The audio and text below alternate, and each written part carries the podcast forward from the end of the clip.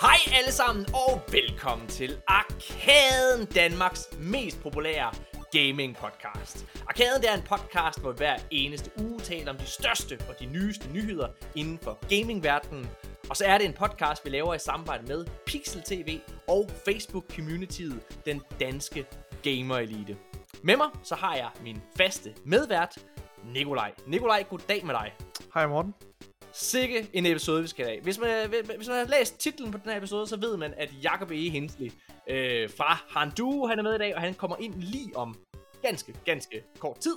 Øh, til at starte med, så laver vi lige hurtigt en, øh, en introduktion, for lige sådan alle de kedelige praktiske ting øh, vejen. Og, okay, sandheden er, sandheden er, mine damer og herrer, at øh, vi, har, vi optager det her, den her intro dagen efter, øh, hvad hedder det, at øh, vi, vi, øh, vi havde Jakob inden.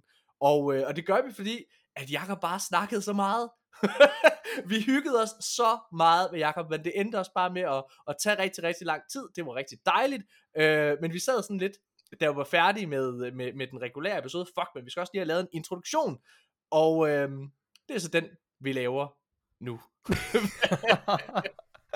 du, kunne Åh, ikke, øh, du kunne ikke holde masken, Morten. Du kunne Ej, ikke. vi snakkede lidt. Skal vi sige, at vi optager det her før eller ej? Nej, lad os bare komme clean. Ja, Øhm, ja. Nikolaj, det kan jo, øh, der er jo heldigvis også lige et par, par små nyheder, der er landet i dag herefter. ja. Det vi gør i den her podcast, hvis man er helt ny, det er jo, at vi dækker altså gaming-nyheder og diskuterer dem.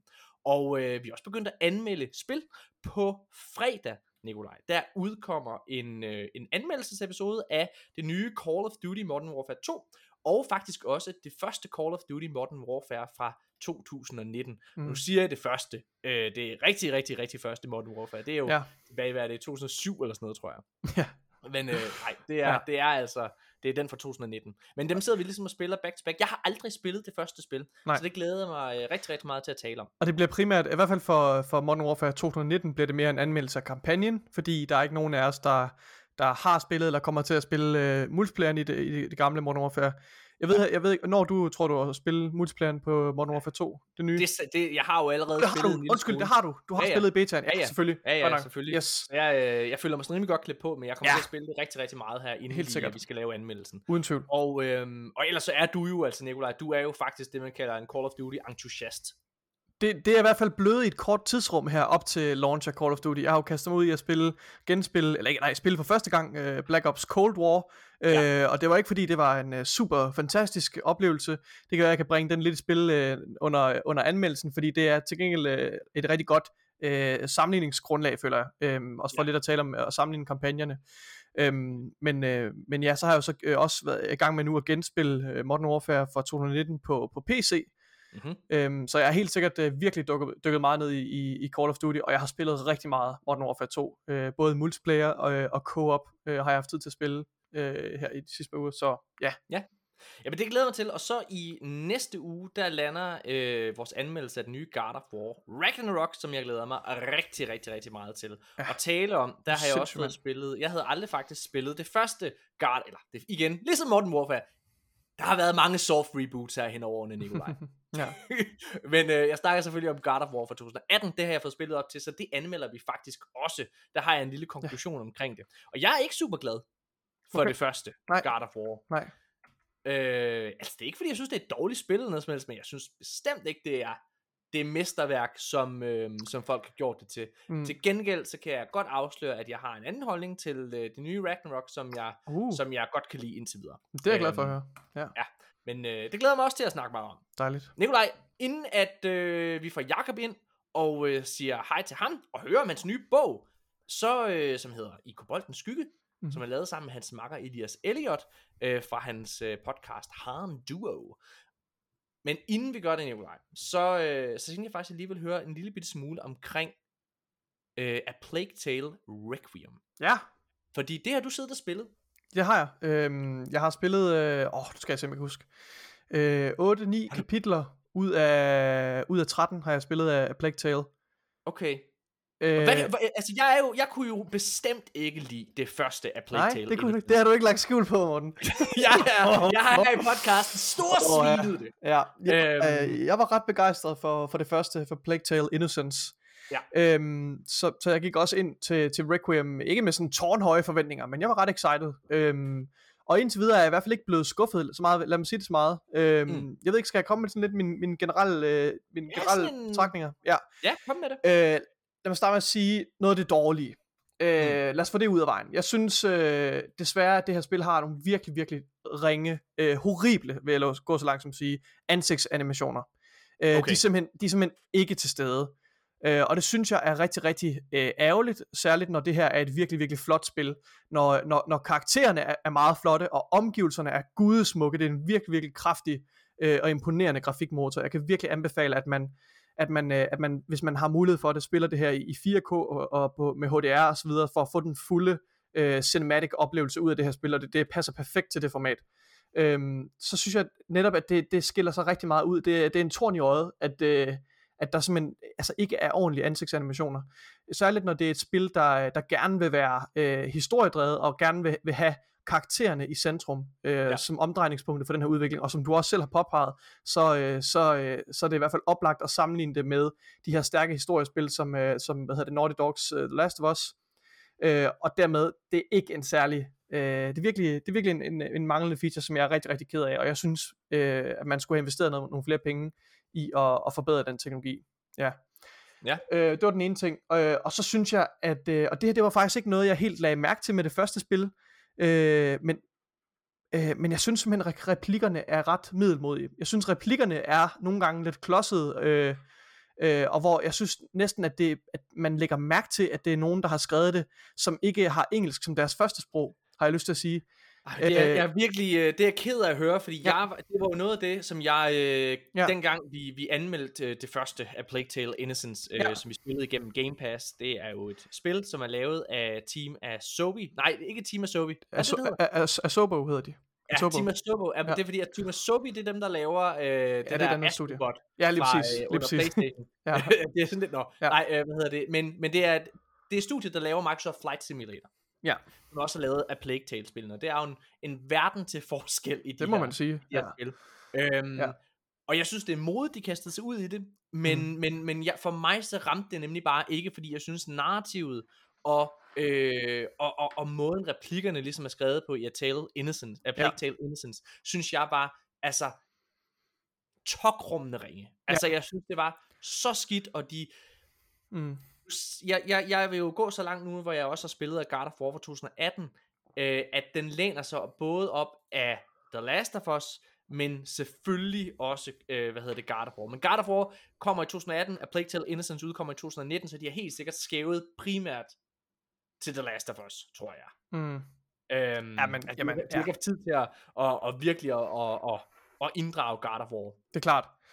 Men, øhm, men, men alligevel er der en masse paralleller. Og det som ja. jeg trods alt, på trods af at jeg ikke er glad for God of War for 2018, så noget af det, de virkelig er gode til der, det er nemlig at lægge vægt på ansigtsanimationer. Mm. Og, øh, og så er de ikke bange for, at der er stille. Fordi når man bare sidder og går igennem i tavshed efter en alvorlig samtale, eller en konfrontation, eller en konflikt, eller den ene af den ene anden, så er det bare så er det virkelig effektivt, at der bare er ro, fordi man kan sidde og mærke det, man mærker, at karaktererne, de tager den samtale, de lige har hørt ind, men i A Plague Tale Innocence snakker de hele tiden, der er aldrig et stille øjeblik, og jeg mm. synes, øh, jeg synes den der europæiske accent på det engelske sprog er så øh, okay. irriterende. Ja, men jeg, jeg tror ikke, jeg er irriteret over øh, accenten, øhm, og, og, og det her med replikkerne var i hvert fald ikke noget, jeg lagde mærke til med Innocence. Det kan sagtens være, hvis jeg spillede det igen, at jeg så ville lægge mærke til det. Men den her gang, øh, der, der hævde det mig lidt ud af oplevelsen en gang imellem, desværre. Øh, fordi det underminerer lidt øh, det, hvad der, hvad der på trods af altså, er en, en ganske udmærket historie. Altså det er ikke ja. Last of Us. Øh, for mig at se, så er det ikke primært, det er ikke kun historien, der ligesom hiver mig ind i det. Det jeg synes der, for det, det var det dårlige så. Jeg synes, der, det jeg synes der er virkelig godt, det er, at, øh, at det er en, en, en virkelig øh, fed øh, verden, de har skabt. Den har et meget, meget unikt øh, udseende og, og, og take på det her, på gamle Frankrig. Øh, og det har en, nogle utrolig smukke omgivelser. Det, det er et ufatteligt smukt spil. Det, det kan man slet ikke komme udenom. Øh, og en meget, meget kraftig spilmotor. Øh, og det her med, at der er den her skarpe kontrast mellem de virkelig smukke, idylliske omgivelser, og de kommer også ned i Sydfrankrig og tættere på havet, hvor der omgivelserne er meget pænere, end det var i det, i det første spil. Om, omgivelserne er meget større, øh, så der er en meget større skala. Øh, men, men når du så sætter det op imod de her, hvor du går ned i snævre gyder, og der bare ligger altså bunker af rådne lig, øh, som er sølet ind i mudder, øh, og, og rotterne, du ved, som, som, øh, som skyller igennem øh, gaderne som en tsunami. Og sådan. Jeg synes, det, det er så unikt et, øh, et, et og sådan virkelig sådan et, du ved, sådan et stomach, stomach churning. Jeg ved ikke, hvad man, hvordan man siger det på, på dansk, det udtryk, men det Nej, men jeg forstår godt, hvad det du mener. Det jeg, godt. Ja. Jeg, jeg, øh, det, vil jeg, det vil jeg gerne faktisk medgive dig. Det synes jeg også, det Mm. synes jeg også var til stede i det første spil. Ja. Og jeg, øh, noget, jeg synes, der er, er, er spændende trods alt, det er at se de her narrative spil øh, sat uden for USA's grænser. Ja. Øhm, altså, fordi det, det der med at mærke europæisk kultur, som jo er langt tættere på, på, på Danmark trods alt, end, end, end, øh, end de amerikanske forbilleder, Klart. det, det, synes jeg, det synes jeg er rammende. Det var også noget af det, jeg rigtig godt kunne lide i det spil øh, fra Blooper Team, der hed The Medium, som, Ja. øh, som vi spillede for nogle år siden, Nikolaj. Det var, jeg er med på, at der er nogen, der Fantastisk. ikke er lige så begejstrede, som vi er, men jeg synes, den måde, de brugte den polske historie og den Ja. polske kultur i det spil, det synes jeg var fremragende. Og der er jeg enig med dig i, at det er noget, som, som, øh, som er Plague Tale-franchisen, kan man godt kalde det måske, Mm. øhm, også er gode til. Uden tvivl. Ja. Øhm, ja, øh, og så synes jeg, at, øh, at det på alle måder, tror jeg, at det er et, det er et spil, der er forbedret fra, fra forgængeren. Altså, øh, omgivelserne er som sagt blevet meget større. Øh, der er mange øh, flere rotter på skærmen, og det er ikke bare æstetisk. De, øh, det er også en mekanik, som de bruger i, i større stil. Altså, alle spillets sådan, øh, øh, core mechanics Ja. er blevet udvidet. Du har et større arsenal af våben, du har flere upgrades. Øhm, banerne er også blevet øh, er, hvad hedder det, mere udfordrende. Der er flere måder, du kan løse opgaven på. Mm. Øh, så på den måde er det, tør jeg godt sige, at det på alle måder er en, en forbedring af, det- af det første spil, men det gør heller ikke noget nyt og virkelig drastisk anderledes, end det første spil gør. Så jeg tror, at mit, mit generelle takeaway er, at det, det føles som et meget sikkert spil, det her. Det føles som en meget sikker, øh, hvad hedder det, øh, fortsættelse på, øh, på, på, på Plague Tale Innocence, og jeg tror, hvis man var fan af Plague Tale Innocence, så vil man også øh, synes, det her er rigtig fedt. Øhm, Og hvis man har Game Pass, så er det jo, altså, så er der jo, altså, øh, så er der jo gratis adgang, kan man nærmest sige, i, i, i gåsøjne, ikke? Ja. Øhm, så der skal man helt sikkert gå ind og hente. Der er noget, jeg lige gerne vil spørge dig om i forhold til spillet, Nikolaj, fordi Mm.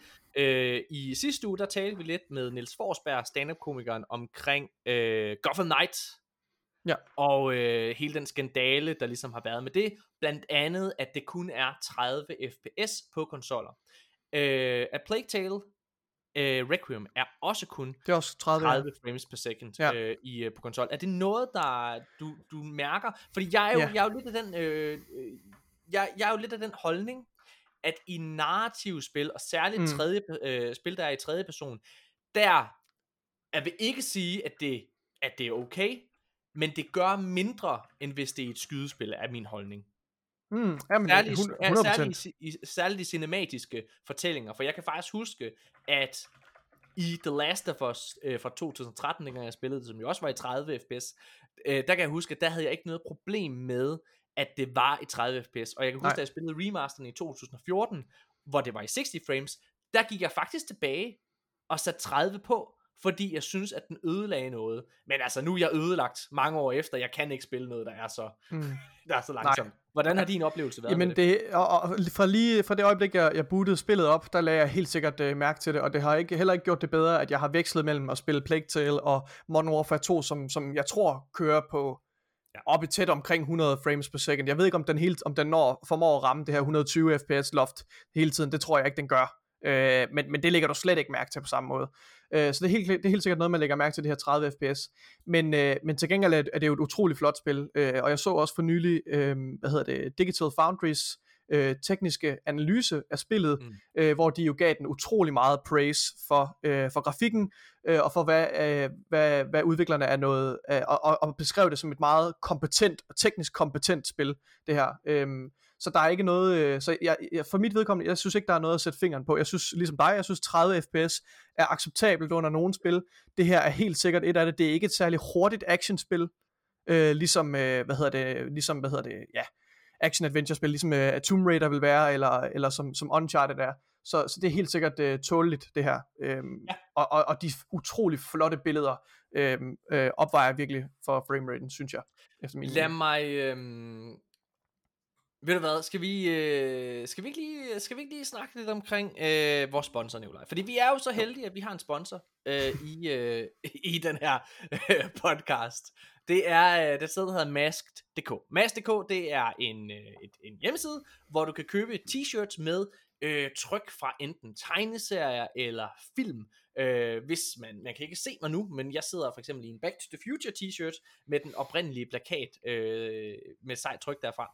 Mm. Øh, du sidder i en, øh, med en Star Wars t-shirt på, Nikolaj. Med en øh, TIE Fighter. Med en TIE Fighter på. Ja. Øhm, og det er jo fantastisk. Du er, det er jo, det er jo altid fedt, når man slipper for at, at Ja. ja. behøve at fokusere på dit ansigt, Nikolaj. Ja.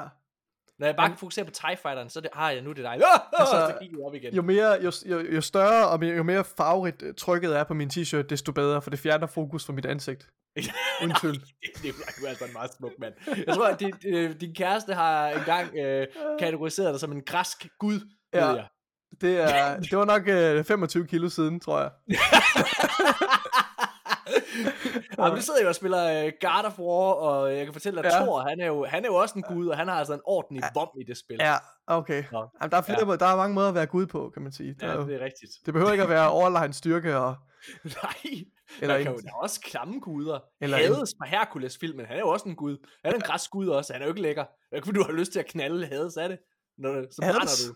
Hades, ham der med det blå hår, med ilden, den blå ild som hår. Nej, det lyder lidt, øh, det lyder lidt freaky, gør det ikke? Nej, åh, det er lækkert. okay, vi har, vi har øh, hvad hedder det, en øh, sponsor, det er Mads.dk, og øh, det er den her hjemmeside, hvor du kan købe øh, t-shirts, øh, hvad hedder det, med divers tryk på, og det har vi jo selv gjort, inden vi overhovedet fik øh, dem som sponsor. Hvis I bruger koden ARK10, ARK med store bogstaver, 10 i et ord, øh, så får du 10% på hele shoppen. Der er hurtig levering, gratis fragt, og så er der 100 dages gratis ombytning. Øh, hjemmesiden den har altså 4,9 på Trustpilot, og så er den godkendt af E-mærket. Jeg kan i den grad anbefale, at man går ind og tjekker det ud. Så gå ind på mas.dk, find dig en fed t-shirt, og få 10% på hele shoppen ved at bruge koden ARK10. Nikolaj, inden Dejligt. vi siger hej til, øh, til Jakob, Ja. så, øh, så lad os lige hurtigt tage tre nyheder, som, øh, som vi ikke fik med i manuset i går. Øhm, den første, det er, øh, nu skal jeg lige finde manus her, Nicolaj. Nu er jeg, jeg er alt for Holy åh. shit. Okay, hvad hedder det? Så det har været stille over for Xbox. Det kan man vist roligt sige. Der har øh, ikke været et eneste first party øh, spil, øh, fordi Starfield og Redfall, der var sat til at udkomme her i 2022, begge er blevet udskudt til første halvdel af 2023. Altså har der ikke været en stor blockbuster basker øh, på Xbox-fronten, som der har været på PlayStation med God of War Ragnarok og tidligere på året både Gran Turismo og øh, Horizon Forbidden West. Og det er jo noget, som, øh, som vi selvfølgelig har kunne mærke i Xbox community. Vi spiller jo på øh, også i, på Xbox, øh, hvad hedder det, og gamle PlayStation fans. Øh, og det spiller vi jo så også på PlayStation nu, kan man sige. Men Phil Spencer, han har simpelthen været ude og anerkende, øh, at det er alt for længe siden, at der mm. Har været et first party spil, der er udkommet på Xbox. Det har han sagt i en podcast, der hedder Same Brain. Nikolaj, du har et øh, quote derfra. Det har jeg. Uh, Phil Spencer, han siger, One thing we've definitely heard loud and clear is that it's been too long since we've shipped what people would say is a big first party game. We can have our excuses with COVID and with other things, but in the end, I know people invest in our platform and they want to have great games. We're excited about 2023, and we've talked about games that are coming. Those games are tracking well, and we're out of what uh, COVID did to the production schedule. Um, and as an industry, we've we have fewer games this holiday than we've had in a while. When you just think of, about the launches, Call of Duty is coming, God of War is coming. What is uh, that's uh, which is great. Nintendo's ha- has had a good year, but in general, I would say we've been a little light. Yeah. Uh, but I look at 2023, and there's a great lineup of games coming that I'm excited about. Getting our first real Xbox first party games out of Bethesda, having them ship with Redfall and Starfield will be a lot of fun. Og øh, altså prøv jeg, jeg, altså jeg, noget jeg rigtig godt kan lide ved Phil Spencer, noget jeg rigtig godt kan lide ved Phil Spencer, det er, at han er meget candid.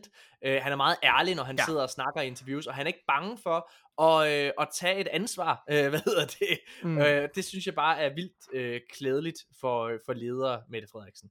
Øh. Nej. Shit.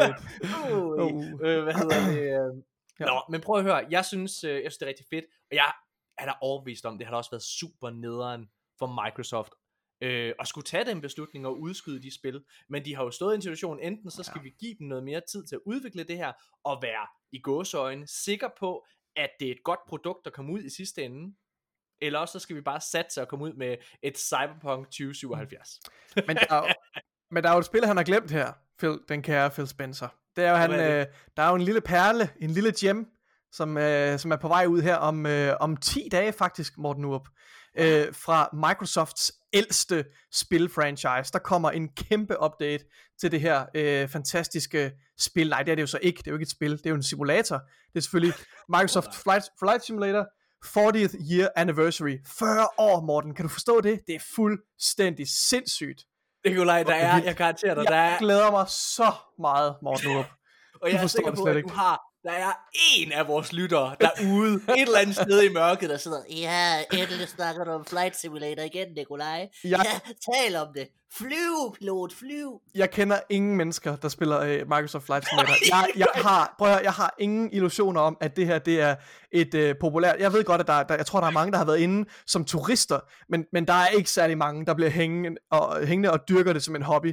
når du først har fløjet over dit eget hus og Ja. set, nå, det, det er det der, den ligger, ja, det er da rigtigt. Ja. Så, så har du, så har du spillet De det. fleste mennesker, så er der sgu ikke så meget mere at komme efter, og det, Nej. øh, det, er- det er helt fair. Det er det sgu. Det er jo, øh, det er rigtigt, at øh, Microsoft ikke Åh. har haft, øh, hvad hedder det, store first party titler, øh, ligesom Playstation har haft i det her år. Nej. Men jeg vil jo våge den påstand, og grunden til, at jeg stadigvæk er den holdning, at, play, at Xbox øh, er den bedste platform for forbrugeren i sidste ende. Og for Flight Simulation. Ja, fortsæt. Okay. det, ej, okay. Hvad hedder det? Det er, at de har Game Pass. Ja. Øhm, og Game Pass, det er altså en platform, der bliver ved med at give, og jeg synes, de har haft et rigtig stærkt år, faktisk. Der har været mange fede titler, det kommer vi også til at snakke om med Jakob omkring, øh, der også er flittig Xbox-bruger. Øhm, mm. men, øhm, men, men blandt det andet, så kommer der nogle spil her i november, som i hvert fald har fanget min interesse. Return to Monkey Island, Nikolaj. Det er Ja. ja. anmelderroste spil, der udkom for en måned siden. Øh, det udkommer fandme på Game Pass. Fantastisk. Og det kommer lidt som en overraskelse. Ja. Det kommer som en overraskelse, fordi at øhm, ham, der har udviklet det, som jeg simpelthen glemmer, øh, Gilbert et eller andet. Roger Gilbert, er den hedder? Fuck det. Han, men udvikleren bag, ham manden bag Ja. Return to Monkey Island, han ja. havde sagt, at det troede han ikke rigtigt, han ville gøre. Nej, Men det gør han alligevel nu. Det er fucking fedt. Jeg, jeg har gerne vil spille det længe, så det, det, det er rigtig fedt. dejligt. Og så kommer Microsoft øh, spillet, øh, det der fra Obsidian Entertainment, de kommer med en lille indie-titel, lavet af kun 10 mennesker, og øh, Obsidian Entertainment er dem, der har lavet Grounded, de har lavet øh, Fallout New Vegas, de har lavet The Outer Worlds, de kommer med Avowed snart, øh, og så har de øh, for lang tid siden lavet Knights of the Old Republic 2, de er også udvikleren bag South Park The Stick of Truth, øhm, de er et fantastisk, fantastisk studie, og de har lavet sådan en lille passionsprojekt, der hedder Pentiment, som er et øh, mormysterie, sådan virker til at være et point and click spil. Øhm, Ja. Men i hvert fald, sådan, ja, jeg, jeg synes, det ser super spændende ud. Det Ja. kommer på Game Pass den 15. november. Ja. Øhm, og den 8. november, det er der Return to Monkey Island også kommer, der er der et andet spil, der udkommer, Nikolaj. Det er et spil, der øh, siger mig meget lidt, men jeg ved, at Mark C. fra den danske Gamer Elite, founderen derfra, han sidder og klapper om- i sine hænder. Handler det om fodbold? Ja, det gør. Selvfølgelig gør det det. Det er, øh, hvad hedder det, Football Manager 2023, det udkommer. Uh. øhm, ja. Der kan vi godt være enige. Ja. Jeg sidder derude, Nikolaj. Fodboldspillene er lidt under bussen i stedet for Flight Simulator. Mark han sidder derude og siger, hvad fanden Nikolaj, mand? Jeg troede, vi var marker. Nu skal jeg fandme komme og ploppe, proppe en fucking flyver op i røven på dig, mand. øh, Mark, ej, Mark, jeg er ked af det, Mark. Jeg håber stadig, du vil være min, øh, min, øh, min brother. Brothers in Arms. Vi har, vi har fandme spillet meget uh, Modern Warfare 2 multiplayer her de sidste par dage. det er dejligt. Ej. Football Manager 2023 kommer den 8. november, både på konsol øh, og PC ved Game Pass. Ja. Øhm, den sidste nyhed, vi skal snakke om, inden vi siger hej til, til, til Jakob Nikolaj, Ja. det er PlayStation Plus. Fordi øh, PlayStation har jo ligesom arbejdet på deres egen øh, konkurrent til Game Pass, og den, er ikke, den har aldrig rigtig fået den samme traction, som Game Pass har fået. Og de har heller ikke været, i min optik, lige så gode til ligesom at holde dem ved lige, ved at få nye, stærke og interessante titler. Øh, og så går de jo ikke ind for konceptet, der hedder, at spillene udkommer day one, øh, ligesom det gør ved, øh, ved Xbox. Det er jo en af de helt store fordele ved at have Game Pass. Og øh, det virker til, at de ikke er kommet særlig godt fra start. Fordi PlayStation Plus subscribers, altså abonnenterne ved PlayStation Plus, øh, de er gået ned med 2 millioner abonnenter siden at den her PlayStation Plus revamp kom, altså hvor den nye, øh, at de her nye tre tiers udkom. Mm. Inden at PlayStation Plus øh, gik i luften med deres nye system her, med PlayStation Plus Premium, PlayStation Plus Essential og PlayStation Plus Extra, så, øh, så var de på 47 millioner abonnenter. Nu er de på 45 millioner abonnenter. Mm. Og det er jo interessant, Nikolaj. Det er stadigvæk rigtig mange mennesker. Mm. Og de er jo stadigvæk foran på, øh, på, på brugere, øh, sammenlignet med Game Pass, fordi Game Pass er en ny service, og de er sidst vi hørte om det tilbage i januar, der var de på 25 millioner øh, abonnenter på Game Pass. Det er formentlig gået opad. Det er i hvert fald det, som, som en ny rapport fra, øh, fra, fra Microsoft siger. Øhm, men der er de, de er i hvert fald ikke oppe i PlayStation Plus territoriet. Mm. Alligevel så er det interessant at se, at folk de er gået væk. Normalt så stiger det jo selv, når man kommer med et produkt, der burde være bedre end det eksisterende. Men mm. at gå ned med 2 millioner alligevel, det er, det er jo ikke særlig godt. Nej. Um, det er rigtigt. Jeg kan se, at der er også noget uh, PlayStation sales rose by 12% also. Så der, der, er, Ja. der, er sådan, der er selvfølgelig der er nogen, men, men, men det overordnet set, så, uh, så kan jeg se, at uh, operating profit er gået ned, og hvad hedder det, um, ja, uh, revenue er faldet, og så som du også siger, 2 millioner færre subscriber på PlayStation Plus. Ja. Um, jeg har faktisk et citat fra, uh, fra Sonys uh, Chief Financial Officer, uh, Hiroki Totoki, Oh, ja. Øhm, han, han, øh, han sagde til, til VGC, øhm, at øh, han skød ligesom skylden på øh, mangel på third party titler, øh, hvilket nok er et ret godt argument, som øh, Phil Spencer også øh, påpegede, at det har været et lidt øh, let år det her på third party titler. Øh, og så også en decline i PlayStation 4 øh, salg. Mm. Øh, og så siger han, more people going outdoors, hvilket jeg synes er et ret sjovt, sjovt citat. Men det er jo fordi, at corona har været... Det er jo selvfølgelig fordi, corona har gjort rigtig, rigtig meget Ej, for ja, spil det er klart. Ej, okay, det er rigtigt, det er Altså, rigtigt. Okay, ja, yes, yes, Øh, det er altså, selvfølgelig... og det, det har jo også gjort, været godt for Xbox. Det er mig, der er dum. Altså, ja, ja. Ej, så, ja. Men altså, jeg, jeg synes stadigvæk, så synes jeg, det er ærgerligt, og det sender da et signal om, at Mm. Playstation ikke endnu har gjort det her til en, en super attraktiv service. Mm. Og det er spændende, om de nogensinde kommer der til, Nikolaj, fordi, Ja, øhm, altså fordi det, det som de, hvis man lytter til store spilanalytikere derude, som for eksempel Michael Pachter, som, øh, som jeg lytter rigtig meget til, så, øh, hvad hedder det, så siger han jo af Michael Pachter, at indtil at PlayStation accepterer, at de bliver nødt til at have en day one titel, så kan, altså på deres PlayStation Plus, at de skal have deres spil day one, så kan de ikke konkurrere med Game Pass. mm. Og det viser de her tal jo.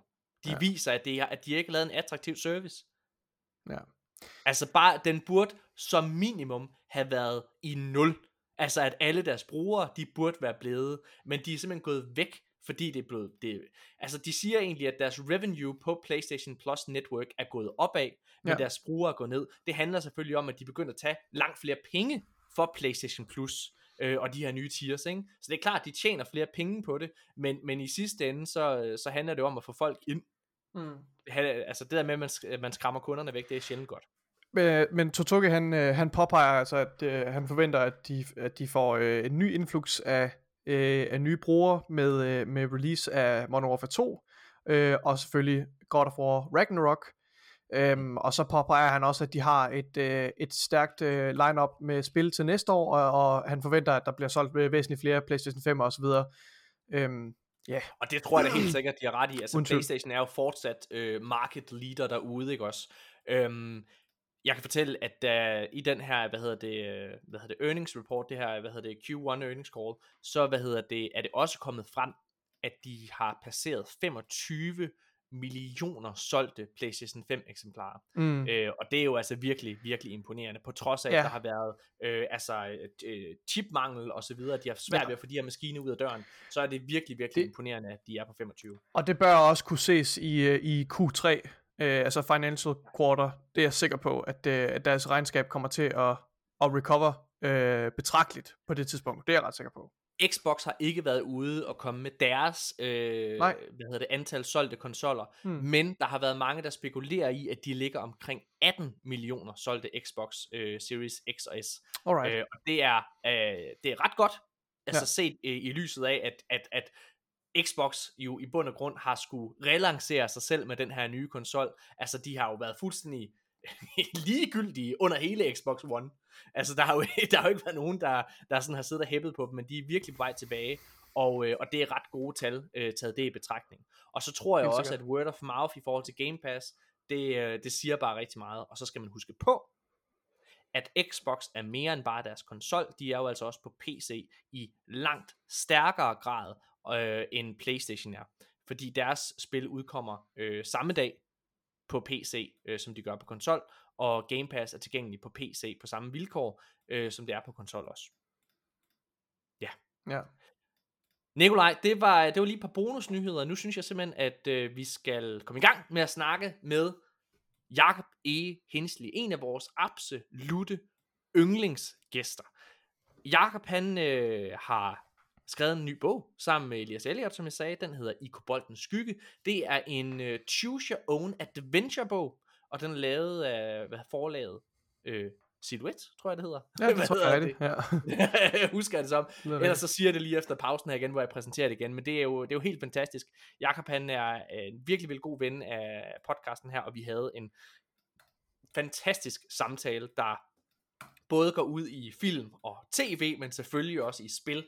I får øh, blandt andet Jakobsen top 3 over bedst øh, hans yndlingsspil i år indtil videre. Øh, I får vist også hans øh, sådan, top 3 over, over øh, yndlings tv-serier. Så hvis der er nogen, der ligesom jeg er fan af den podcast, der hedder Han Duo, så får man jo lidt forskud på, på glæderne øh, i den her episode af Arkaden. Uden tvivl. Lad os få sagt hej til Jakob efter den her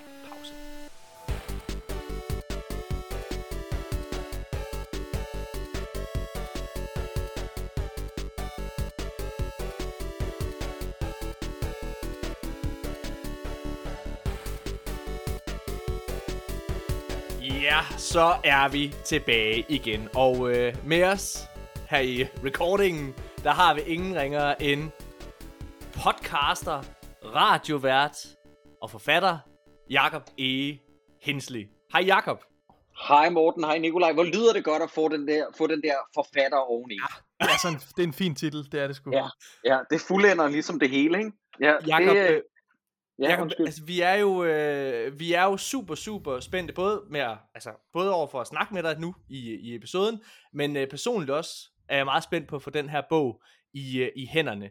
Øh, hvis man skulle have sovet under en sten, så laver du en øh, podcast, øh, der hedder Han Duo, sammen med øh, Elias Elliot. Og øh, I to, I har simpelthen fået lov til at skrive jeres helt egen bog. Den hedder I Koboldens Skygge. Den er udgivet, udgivet af forlaget Silhouette, er det ikke rigtigt? Jo, Yes, og øh, den kommer her den 4. november. Det er på torsdag den uge, hvor vi, hvor vi optager. Og jeg har forudbestilt bogen, øh, og jeg har endnu ikke selv fået den. Jeg har set, der er nogen, der allerede har fået den. Der, den er åbenbart ikke kommet ud på landet, hvor jeg bor. Men, øh, men jeg glæder mig sindssygt meget. Jakob, vil du prøve at fortælle lidt omkring, hvordan filen det overhovedet kommer sådan i stand, at de får lov til at skrive en bog, øh, Ja. og hvordan, altså, hvordan det er lige nu for dig. Altså, det må være sådan lidt juleaften. ja. Jamen helt klart. For det første, så skal jeg lige sige til lytteren, at, øh, at det er, vi indspiller på Helgens aften. Øh, Halloween, det ved jeg ikke, om man må sige, eller om det bryder noget med illusion. Nu har jeg sagt det i hvert fald. Og, og jeg kan høre Mhm. folk ude på min trappe, så hvis jeg lige pludselig farer sammen og skriger, så er det fordi, at der er folk, der står og banker på eller laver et eller andet. Men, men jeg har jo den her undskyldning, at vi har vores safe space her, og det er, jeg skal ikke i kontakt med nogen andre nu. Jeg Nej. gider ikke snakke med andre. Jeg kommer ikke til, om det så kommer til at ringe på eller banke på, så kommer jeg ikke til at besvare øh, øh, døren. Okay, godt. Hvordan det kom i stand med IK Boldens skygge? Øh, I korte træk, så sker der jo det, at vi i Handuo-regi har to spin-offs. Den ene hedder Handuro Rollespiller, hvor vi prøver forskellige rollespilsystemer af. Alt fra øh, på sigt kommer vi til at prøve Blade Runner og øh, The Witcher, men vi har allerede taget os af Dungeons and Dragons og Alien rollespilsystemet og Cyberpunk. Og øh, så sker der det, at for et par år siden, der sidder Elias og jeg og tænker på, at øh, noget vi har bondet over, øh, det er svær trolddombøgerne. Og øh, jeg har sådan en meget sjov historik med svær trolddombøgerne, sådan noget med, at når jeg var ude på skiferie, så havde min far dem med i rygsækken, og så når jeg ikke gad at stå på ski, så øh, var vi inde på sådan nogle øh, skisports, hvad er det, de hedder, sådan nogle kroer, der er i bjergene, øh, hvor man kan få frokost og sådan noget, og så havde min far dem Mm. med i rygsækken, og så spillede vi svær trolddom i, i pauserne mellem vores øh, øh, stående på ski. Og så er det, at vi tænker på det her tidspunkt, godt, vi bliver nødt til at komme i gang med svær trolddom podcasting, fordi vi har en eller anden fornemmelse af, at vi bliver nødt til at gøre det, før der er andre, der gør det for os. Øhm, det havde jeg faktisk også med Klon Podcast. At det var sådan noget med, jeg, jeg havde sådan lidt på fornemmelsen, at hvis jeg ikke kommer i gang med at lave en Klon Podcast, så er der nogle andre, der gør det for os. Og det viser sig, at alting falder for en gang skyld heldigt sammen med en strømning i, i, i dansk nørdekultur, når det kommer til svær trolddom. Fordi svær trolddom har nærmest aldrig været større, end det er lige nu. Jeg siger ikke, at det er vores podcast, der har haft, du ved, der har været sådan udslagsgivende, men det falder bare heldigt sammen med, at Farve Cigar vælger at genudgive dem så småt for et par år siden. Øh, og vores øh, podcast bliver på trods af, og det ved I jo godt, dreng, det her med, at vi, vi laver podcast om nogle af de største ting i verden. Du ved, vi sidder her, tre mænd, og snakker om, du ved, hvad er den største underholdningsindustri, der er, der for længst har gået og overgået filmindustri, men alligevel så bliver det altid beskrevet som niche-underholdning. Ja, Øh, ja, det er og det, det er så underligt.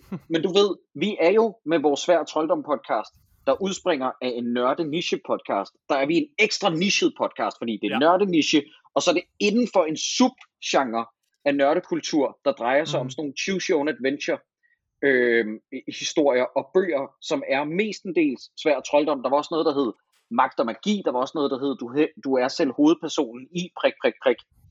Og undskyld, det bliver lidt langt. Men, men så sker der det, at øh, vi sidste sommer modtager en mail fra et forlag, der hedder Silhouette, der skriver til os, har I ikke lyst til at lave en bog i stil med de her svær trolddombøger, som I selv har gennemgået?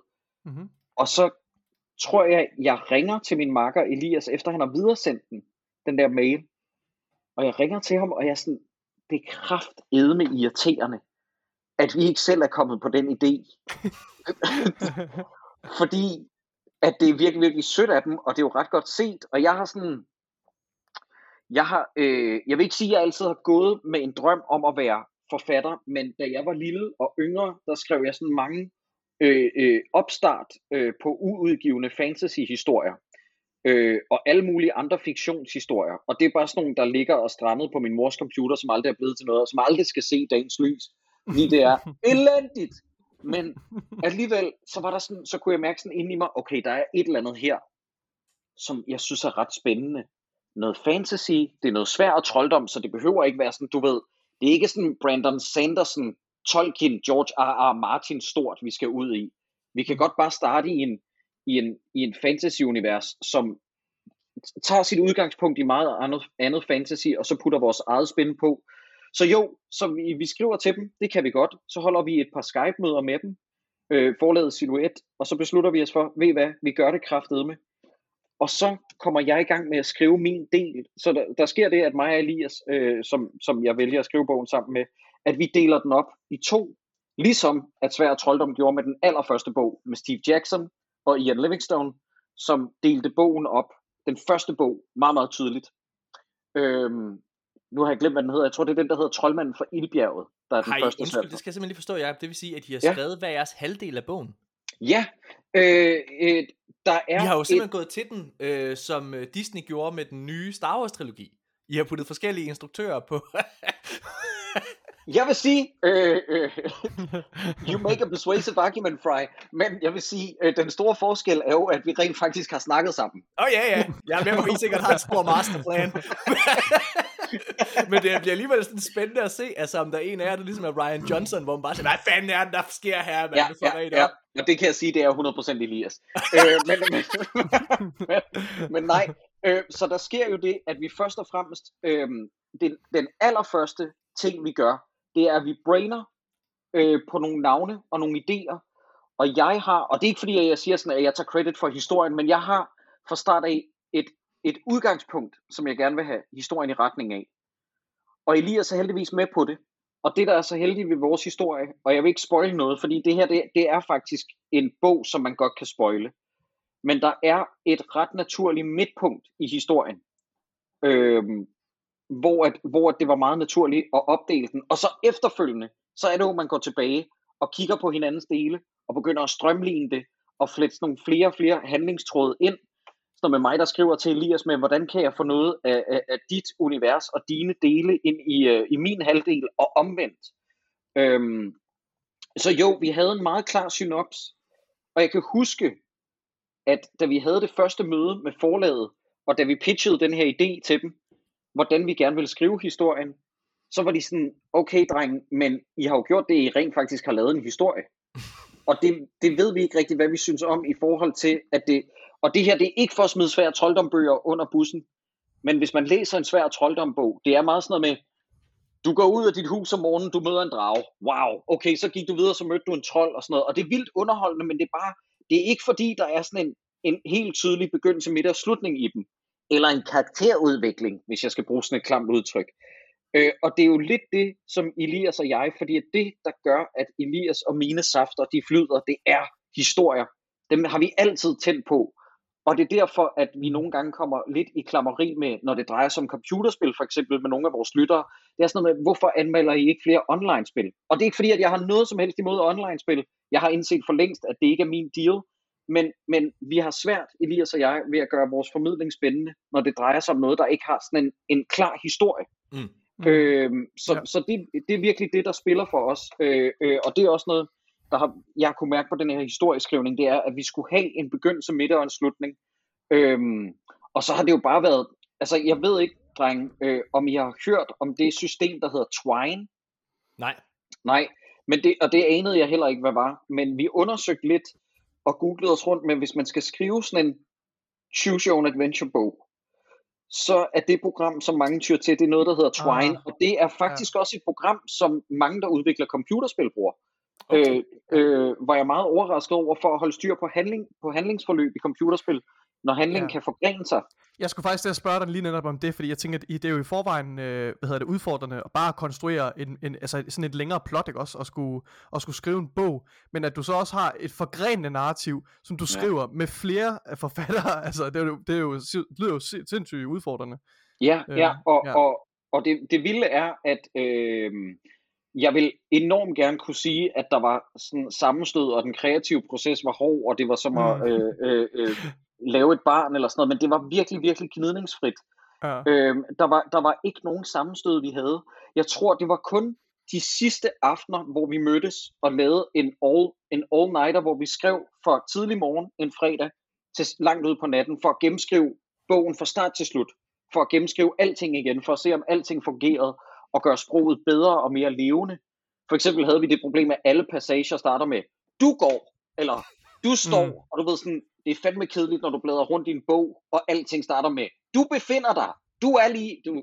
Så det prøvede vi at Ja. sexificere, og det var de eneste aftener, det var de der all-nighters øh, fra fredag morgen til langt ud, på, øh, langt ud på natten, hvor vi havde nogle, nogle enkelte, jeg vil ikke sige sammenstød, men bare nogle enkelte uenigheder omkring, kan man gøre det her lidt bedre og mere forståeligt? Øh, fordi der var nogle steder, hvor vi var sådan lidt uenige med, skal vi lade det være lidt op til læseren selv, eller skal vi for at forhindre, at der er nogle nytilkommere til genren, eller måske nogle helt, helt unge piger og drenge, som læser den, som kan sidde lidt fast. Så vi prøvede, vi prøvede at gå tilbage og skrive det øh, øh, sådan helt udførligt, øh, så alle burde kunne være med. Altså, jeg kan huske dengang, Altså, for jeg, jeg, jeg, har, jeg har jo, jeg har jo forudset, øh, bogen, og i sidste episode, der havde vi øh, stand-up-komiker Niels Forsvær med. Hvad Nå, hedder det? Og vi talte øh, om bogen i, øh, i podcasten også, fordi vi begge to glædede os, øh, og glæder os sindssygt meget til at læse den. Og jeg ved ikke, hvordan Nils har det, men jeg, jeg kan i hvert fald bare huske, og et eller andet sted er det jo fuldstændig irrationelt, men jeg kan huske dengang, at, at jeg hørte, at I skulle udgive den her bog, som jeg selvfølgelig hørte igennem jeres podcast, Han Du, Danmarks bedste podcast inden for hvor film, og, øh, tv og spil. Øh, hvad hedder det? Men hvad hedder det? Jeg, jeg, jeg kan huske, at jeg blev sådan nærmest stolt. Altså, Mm.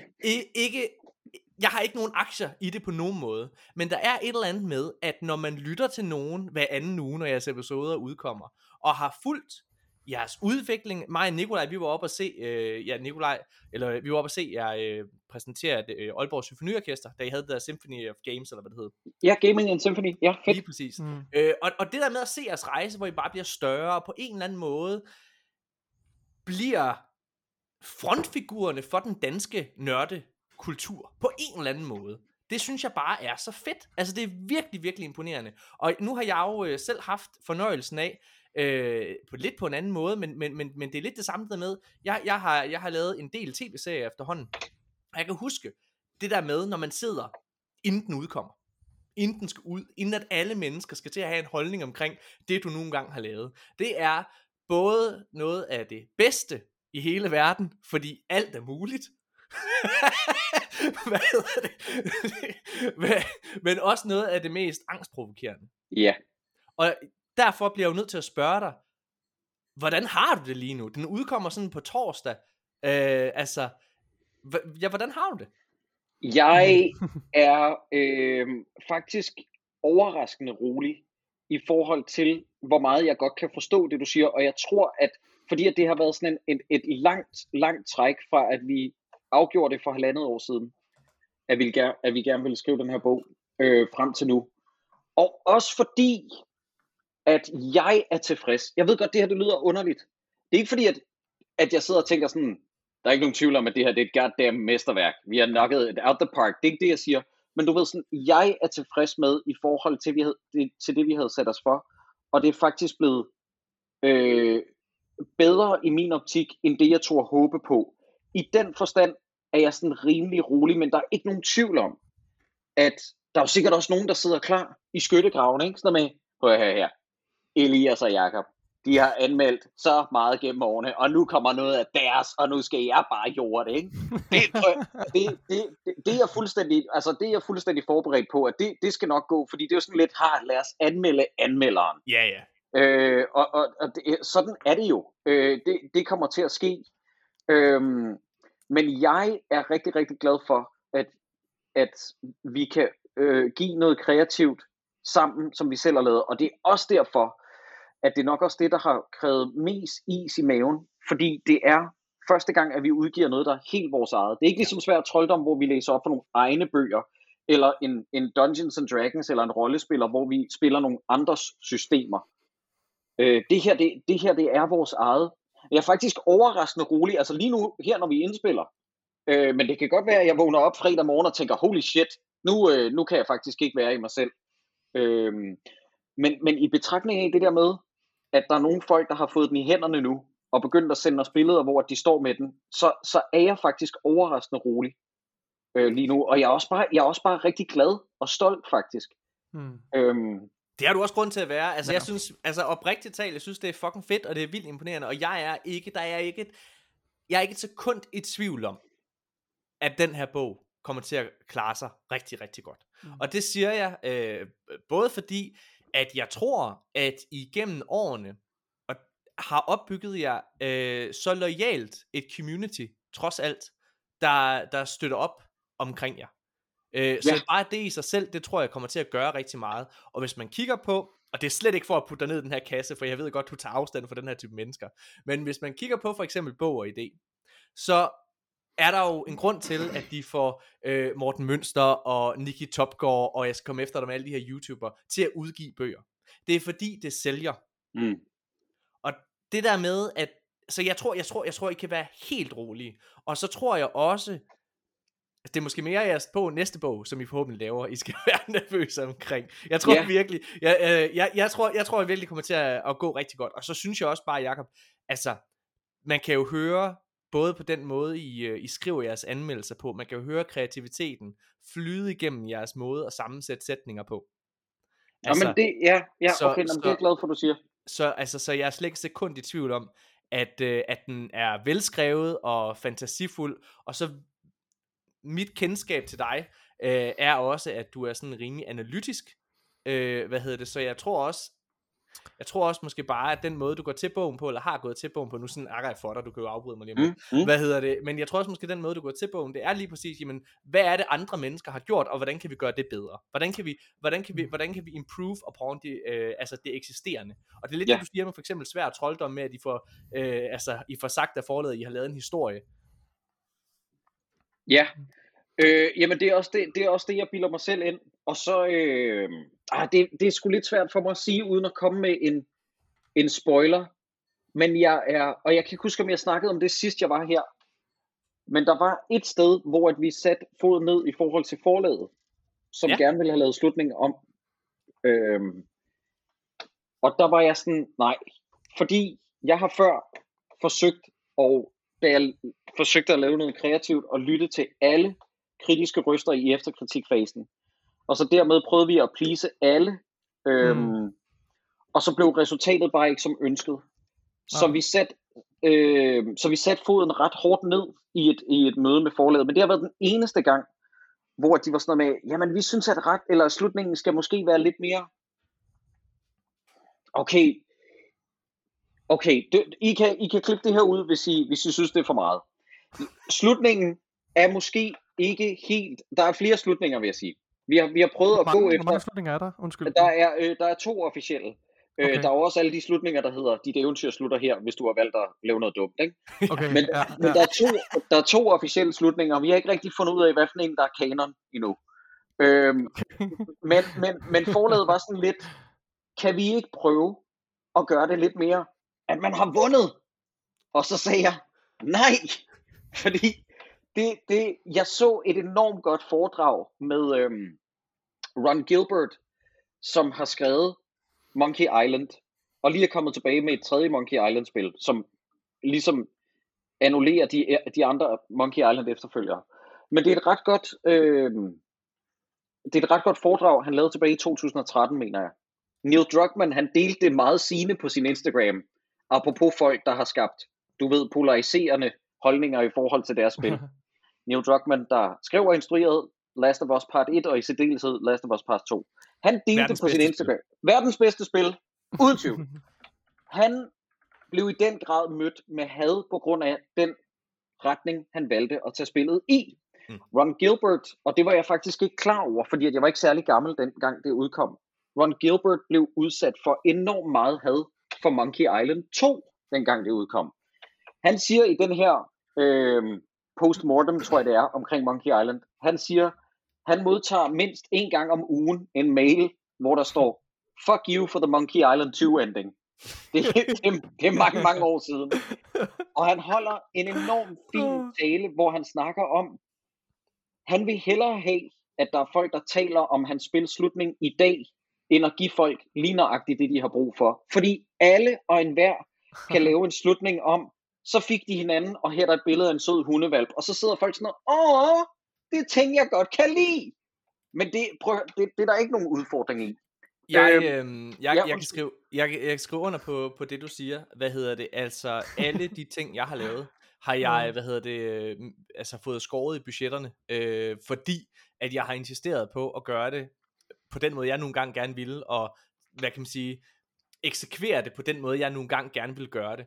Og altså, det har jeg da helt sikkert også mødt, fået rigtig, rigtig meget ris for, men på den anden side, så har der ikke været nogen af de projekter, jeg har lavet, som jeg har været ked af. De er alle sammen blevet præcis, som jeg i mit hoved havde visualiseret. Mm. Og så kan jeg sagtens se, særligt når jeg går tilbage til noget af det første, så jeg, hold da kæft, men der kunne man godt have optimeret, ikke? Hvad hedder det? Eller der ville jeg have gjort det væsentligt anderledes i dag.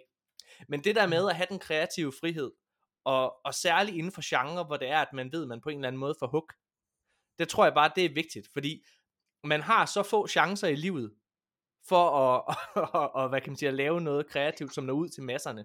Så når Ja. man endelig gør det, så skal man kraftet, så skal det være på ens egne præmisser. Ja.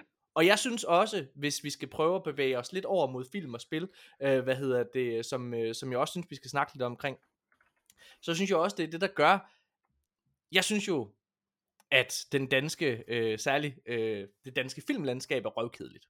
Det er røvsygt. Jeg synes, det er, jeg synes, det er så kedeligt. Vi har et, en uh, institution, uh, den danske filmskole, som, som sidder og lærer alle mennesker til at gøre tingene præcis på den samme måde, og Ja. det har i min optik gjort, at vi nærmest ikke har nogen instruktører, der skiller sig ud. Jeg synes. Mm. i Danmark, der kan vi tælle på en hånd, hvor mange instruktører, der har en identitet, der har en stil. Hvad hedder det? Altså, vi har øh, Niels Malmros, som man jo kan mene om, hvad man vil. Vi har, øh, hvad hedder det, Anders Thomas Jensen. Øh, vi har Jonas Risvig, som, som jeg ikke er specielt stor fan af, men jeg, jeg, jeg anerkender fuldt ud, fuldt ud, at han har sin egen tone, han har sit eget, øh, sit eget sprog. Øh, og jeg synes, den slags mennesker er langt mere interessante end alt andet. Jeg synes, Ja. det er røvkedeligt. Altså i USA, der er det jo nærmest en ting. Quentin Tarantino, selv Christopher Nolan eller David Fincher har sin helt egen identitet. Og det mangler vi. Ja. Og det, Jamen, i, i den grad. Jeg sidder jo og, og, og ser til en anden podcast, der laver Dårligdommerne, hver anden uge en dansk film. Og nogle af dem er altså af meget ny dato. Ja. Og jeg er chokeret gang på gang over, hvor meget hvidt brød det er, vi udsender.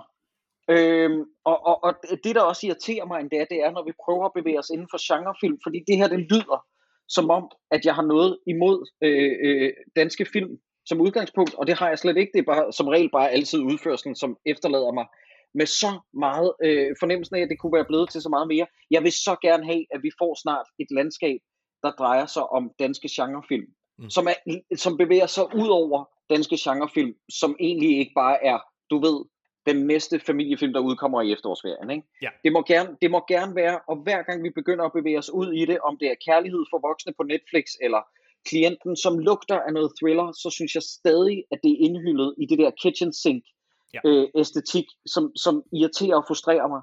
Nu vælger Ja. du så også lige to film, som er lavet af præcis, eller skrevet af præcis de samme mennesker. At, at, at, at, at kærlighed for voksne skrevet af den samme, der skrev klienten. ja, hvad hedder det? A- A.J. Kaczynski hed, øh, er der synonym. Ja. Fucking hell. Det vidste jeg ikke engang. Okay, ja, men Oj. stærkt. Øh, men, men ironisk et eller andet sted. Øh, men, men også bare det der med, at okay, men prøv, det kan være, det kan være en længere rant, øh, ja, og det er, også noget, der, det er også noget, der irriterer mig, at det jeg har set omkring den nye sæson af Ride, hvor jeg sådan noget, nu har vi immer ikke muligheden for at få afslutningen på ja. den største danske gyserserie nogensinde, og så er de sådan noget, men kan vi gøre det til komedie? Og jeg sidder, nej, det var ikke det, vi skulle. Nu skal I Øh, høre her, jeg vil gerne, øh, hvad hedder det, jeg synes, øh, Riget 1 og 2 elskede jeg, som så mange andre, det er kult, og det var fucking klamt. Altså lillebror, som jo er det mest ufarlige menneske, eller væsen overhovedet i den serie, er så klamt, og jeg var ved at skide i bukserne, altså da, da man ser ham i øh, blive født.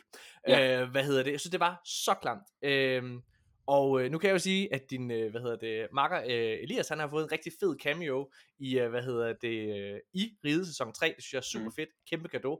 Øhm, men jeg synes ikke, serien er særlig god. Jeg synes Nej. virkelig, den er ærgerlig, og ærgerligt. jeg er så ked af det, fordi jeg havde glædet mig. Jeg havde glædet mig sådan, men du har fuldstændig ret i, det er nemlig fordi, de, de tager ikke deres ophav seriøst. Altså, de gør Mm. mm. nærmest grin med det hele på en eller anden måde. Øh, og jeg synes, det er så ærgerligt. Jeg synes, og jeg synes, i sidste, ende, i sidste ende for mig, er det hverken sjovt eller uhyggeligt. Ja. Øhm, Har, Ja. har Lars von Trier så også skubbet hvidt brød for at bruge... Øh, Nej, jeg tror, bare, han har, jeg tror bare, han har mistet noget af den gnist, der var dengang, og det er jo altså også ofte det, der sker, når der går for mange år øh, imellem, at, at man laver øh, nogle ting. Øh, Dum og Mhm. Dummer er et rigtig godt eksempel på det. Øh, hvad hedder det? Altså, hvor der går, jeg ved ikke, hvor mange år inden Dum og Dummer 2 kommer, lavet præcis de samme mennesker, alle de samme kreative kræfter er involveret, men den falder bare fuldstændig ja. flat, fordi de ikke har den samme edginess, som de Det- havde dengang. Ja. Og det, det er mit hjertegrad over det, men jeg vil sige, og det er ikke for at virke bagklog, men der var et eller andet, der stod i stjernerne om, at nu samler vi riget op igen efter 25 år, og alle er døde. Jeg var et eller andet, hvor jeg sad og tænkte sådan, Ja. åh, det her, jeg, jeg, jeg, det jeg prøver at sige, det er, jeg har aldrig rigtig troet på projektet, og når jeg så ser trailerne, som for, den første trailer, der udkom, hvor at Bodil Jørgensen står hen ved en svingdør, der var jeg sådan, er det her en sketch for tæt på sandheden, Ja. hvor de prøver at gøre grin med riget? Det var lidt den vibe, jeg fik. så blænder jeg op for første afsnit. Gita Nørby spiller en elevatornisse, hvor jeg Ja. sådan, okay, det er det her niveau af en serie, I laver ud af Danmarks bedste og nærmest eneste gyserserie. Og så er det, til, det er så ærgerligt, at man sidder tilbage og ønsker, Gud, hvor vil jeg egentlig hellere have haft, at vi bare havde efterladt den på den fremragende cliffhanger, der var slutningen på Ride sæson 2. Ja. Ja. Og vi så aldrig hørt mere til det. Det er også fint nok. Altså, det, det, det, det kunne man også have gjort. Jeg, jeg er så ærgerlig over, at vi sidder i en situation nu, hvor vi har Ride tredje sæson, og det, jeg har set af det, gør, at jeg ikke har lyst til at se det færdigt. Det er Ja. fandme ærgerligt. Ja. Jamen, øh, ja, det er rigtigt. Altså, det, Ride øh, Exodus, som sæson 3 hedder, er produceret i samarbejde med Viaplay og DR. Øh, og det er sådan lidt sjovt, at Viaplay har fået den før DR på en eller anden måde. Ja. Øhm, men, øh, men ja, altså Jakob, det er jo en god segue over til DR. Der er noget, jeg altid gerne vil snakke med dig omkring. Fordi du er jo øh, en af Danmarks bedste radioværter. Du er på P6 Beat. Øhm, og noget, der jeg altid har synes er fascinerende ved dig, det er, at du på trods af at arbejde ved DR, også er ekstremt kritisk over for Danmarks Radio. altså hvis man, hvis man har fornøjelsen af at følge dig på Instagram, så skal man ikke, der skal ikke gå mange dage, før du sidder og sviner DR til på den ene eller den anden måde. Nej, nej, jeg, jeg synes, at det er, er øh, den skønneste arbejdsplads i verden, og det er ikke bare noget, jeg skal sige. Øh, det er virkelig noget, jeg mener. Jeg er meget, meget glad for det, og beæret over at kunne lave det. Men jeg synes også, det er vigtigt, at DR får kritik over for de gange, hvor de jogger ved siden af. Ja. Og, og ligesom alle andre har jeg jo en holdning til DR. Jeg synes bestemt ikke, jeg er jo selvfølgelig ikke en af dem, der siger, at man skal afskaffe licensen, eller, øh, eller øh, skrotte det hele, eller nu når det er over, skal, det er lige meget. Det er en længere historie. Det er jo bare en sang, vi har hørt på i mange, mange år. Jeg synes virkelig, det er nødvendigt. Og når DR rammer plet, så rammer de eddermame plet. Og, og det er så sjovt det der med, fordi at jeg har oplevet tit med at være ude i alle mulige arrangementer, hvor at man på en eller anden måde, når folk hører, at man er for DR, man føler, at man skal repræsentere hele koncernen DR, og folk forstår ikke rigtigt, hvordan DR fungerer, og det er der mange, der er ansat på DR, der heller ikke gør, så det fortænker jeg dem ikke i. Men du ved, så er det sådan noget med, jeg bruger slet ikke DR. Så jeg synes bare, de skal lukke lortet. Og så i løbet af aftenen, så finder man jo lige pludselig ud af, Nå, men de ser jo den store bagdyst, det har de i hvert fald Ja. en holdning til. Når de hører jo genstart, det har de en holdning til. Når de kunne ikke leve uden P1. Nå, okay, og du ved sådan, Ja. ja, altså det er en institution, man ikke kan komme udenom. Men jeg synes også, det er, nødvendigt, øh, det er nødvendigt, at de bliver holdt til ilden. Fordi er du så færdig nogle gange, hvor der bliver taget beslutninger der, som jeg bare fatter hat af. Der er nogle af de der tidligere P- øh, DR3, nu P3-serier, hvor jeg undrer mig sådan, er det bare nogen, der har lavet en kortfilm, som I har klippet om til en serie? Altså, I behøver ikke udsende den, P3. Det, det, det, det, I skal ikke gøre det. Men det er som om, at der er nogen, der, der tvinger dem til det. Øh, og, Det er og, sjovt Og, også fordi, at de jo, altså sådan, du, jeg, jeg, altså, jeg tror første gang, vi havde fornøjelsen af at, at have dig med, der, hvor du lige, der havde du lige overlevet den store, hvad hedder det, skærerunde. P6 mm. Havde fået lov til at overleve, og, og så talte du omkring, kan hvad jeg hedder det, det dig og Michael Simpsons, altså hørte, de fik lov til at, at leve. Så her i uh, sommers, så, så kommer det frem igen, at P6 måske igen skal lave Ej, men- livet. ja. Altså, hvordan er det at være i? Ej, Det må da være fuck. forfærdeligt. Altså, den men det- usikkerhed, der er på arbejdspladsen. Altså, det, ja, hvad, prøv at fortælle lidt om det. Okay, jamen det, det, er, det er fandme skørt at være i, og, og det vilde er, at jeg har altid, jeg kan ikke huske, om jeg snakkede om det sidst, men jeg har jo hele tiden været ham, den store jubelidiot. Lige for din første gang, for da, vi, da jeg møder ind på arbejde, en oktober har jeg lyst til at sige, i 2018, så det er fire år siden. Det er første gang, vi fik at vide, nu lukker vi. Mm. Vi lukker om et halvt år, og jeg er sådan, nej, nej, nej, venner, det skal nok blive reddet. Og vi bliver reddet og forlænget hele tiden, sådan, når der er mindre end et halvt år tilbage. Så vi skubber, du ved, den der konsekvens foran os.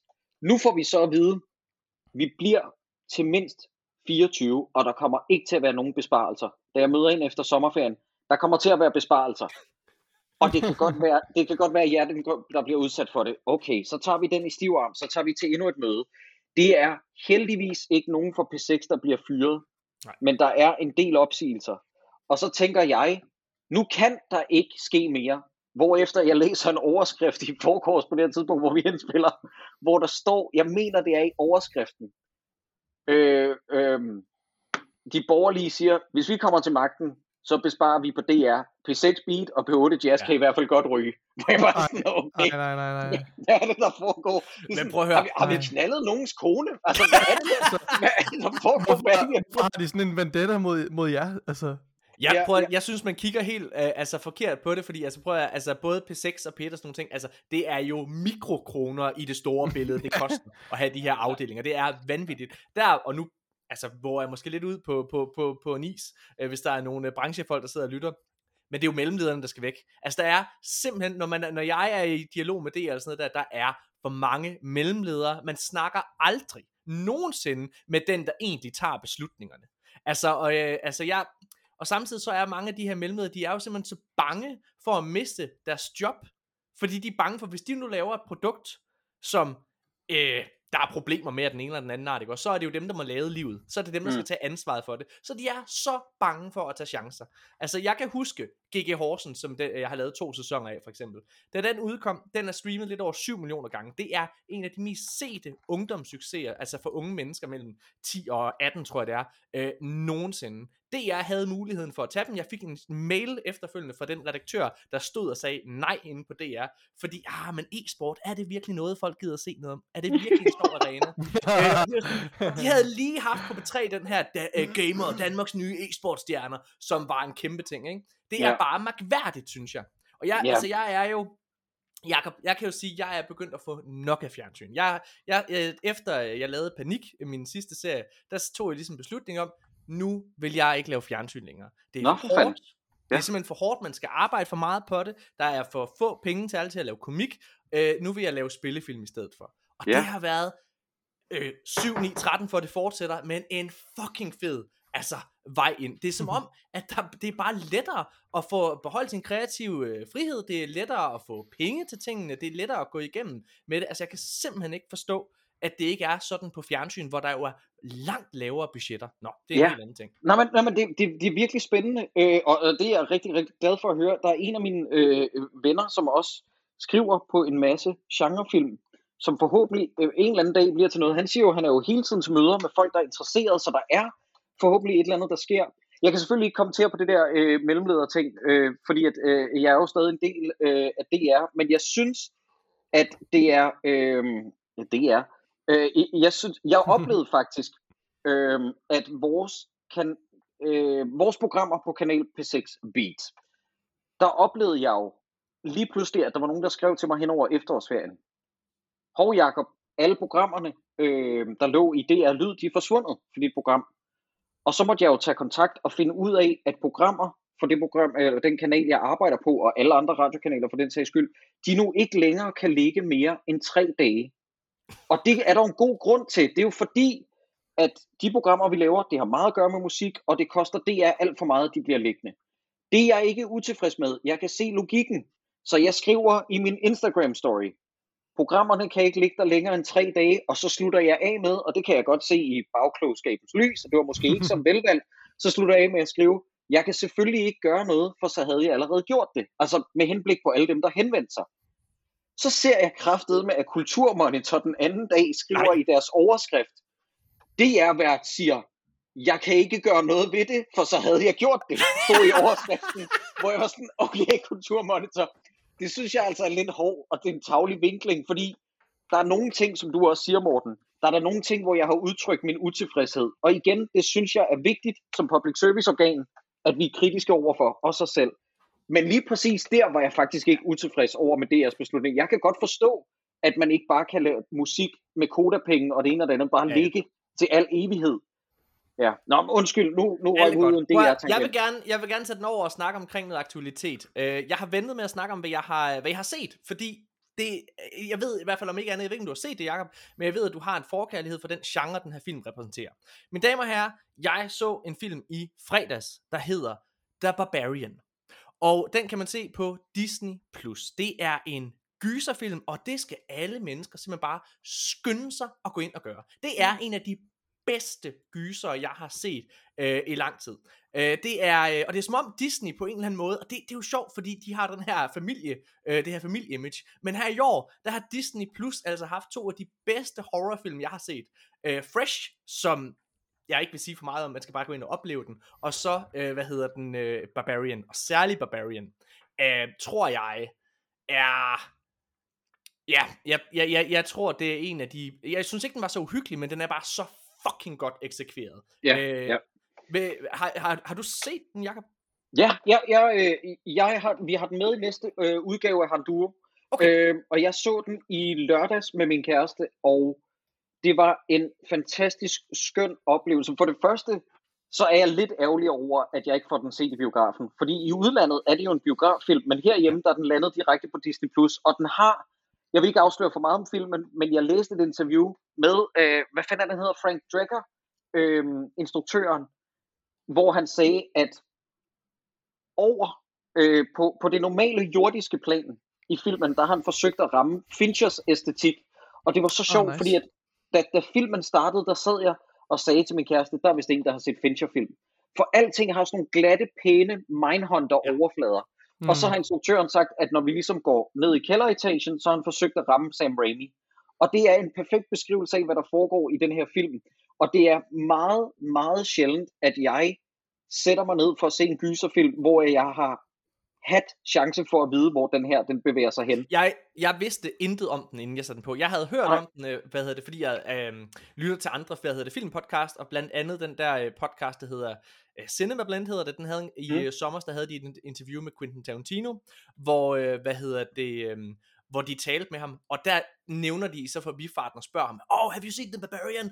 Øh, altså, det, jeg siger, det er Justin Longs øh, bedste rolle nogensinde, og det må jeg nok sige, det er en af dem i hvert fald. Hold kæft, Ja. hvor er han god. Øh, hvis jeg må Det- bare lige må, ja. hvis jeg må give en ultra kort lille pitch på, hvorfor I skal gå ind og se det her. Det er bare første scene, jeg sætter op for jer, mine damer og herrer. Øh, hvad hedder det? En kvinde, hun, øh, hvad hedder det, kører, øh, parkerer foran et, øh, et hus. Øh, det er en Airbnb, hun ligesom har lejet. Går op for at, øh, hvad hedder det, låse sig selv ind. Men øh, nøglen er ligesom allerede taget. Der er allerede nogen, der har den her Airbnb. Og det er så Bill Skarsgård, vedkommende, der spiller Pennywise, Oh, øh, som, som er derinde. Øh, en af de bedste castings overhovedet. Han har faktisk været med til at producere filmen, øh, Bill Skarsgård. øh, og øh, det viser sig, at der er den her forveksling om, at de begge to har tjekket ind. De har begge to lejet den her Airbnb. Og øh, beslutter sig så for, at de bare kan sove der, begge to. Og så... Ej, ved du, jeg, vil, jeg har ikke lyst til at sige mere, hvis man siger... man, man, man, skal, man skal heller ikke sige mere, men jeg har aldrig haft den store fidus til Bill Skarsgård, indtil jeg, indtil jeg så den her film. Nu gav han lige pludselig mening for mig, fordi, for fordi Bill Skarsgård har en eller anden indbygget creepiness over sig. Ja, Og det har den- han virkelig. Har du ikke den- set et, eller hvad? Jo, jo, men det er, nem, det er nemlig det, og jeg, jeg synes netop, at han gik for meget over bords i Ja. et. Mm, Der, der gav det okay. ikke mening for mig, fordi at Pennywise-klonen, det var det, jeg synes, der var så genialt ved, ved Tim Currys portræt. Det var, at når Tim Curry han var rar, så troede man på ham.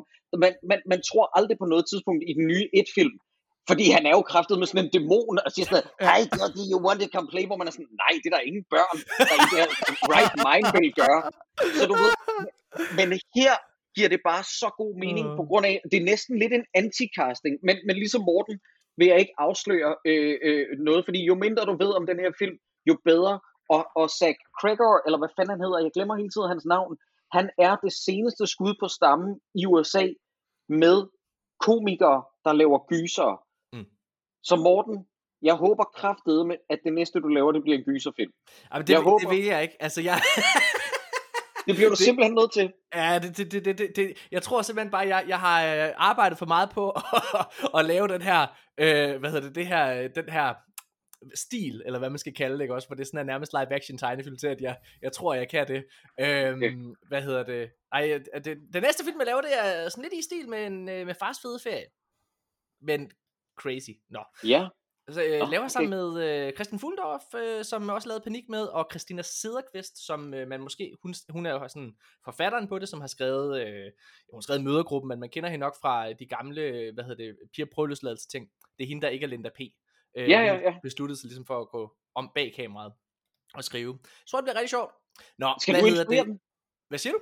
Skal, er, er, er du i pipeline til at instruere den? Nej, jeg er instruktør på den. Det er mig, der har lavet grundideen. Øh, og vi har What? fået, vi har fået, øh, vi har fået støtte fra den vestdanske filmpulje og sådan noget, så det, Ej, for satan, Morten. Tillykke.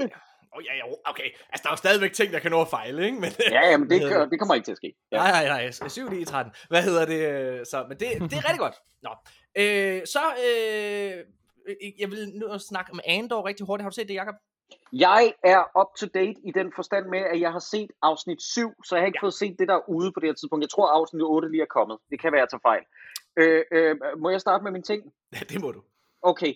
Øh, jeg tror også, vi snakkede om det sidst, øh, eller også er det dig og mig, der har skrevet om det, Morten. Øh, jeg kan i hvert fald huske, at vi har kommunikeret om det på en eller anden måde, med at Andor jo var den serie, som jeg havde sat min lid til, at de kan redde øh, øh, Star Wars for mig igen. God gamle Tony Gilroy, der har lavet den bedste live-action film i nyere tid øh, inden for Star Wars-universet. Øh, han kom i hvert fald ind og redde det, han kunne af Rogue Rogue, One. One, som Ja. jeg synes var enormt øh, øh, vellykket i betragtning af, hvilket shit show det har været.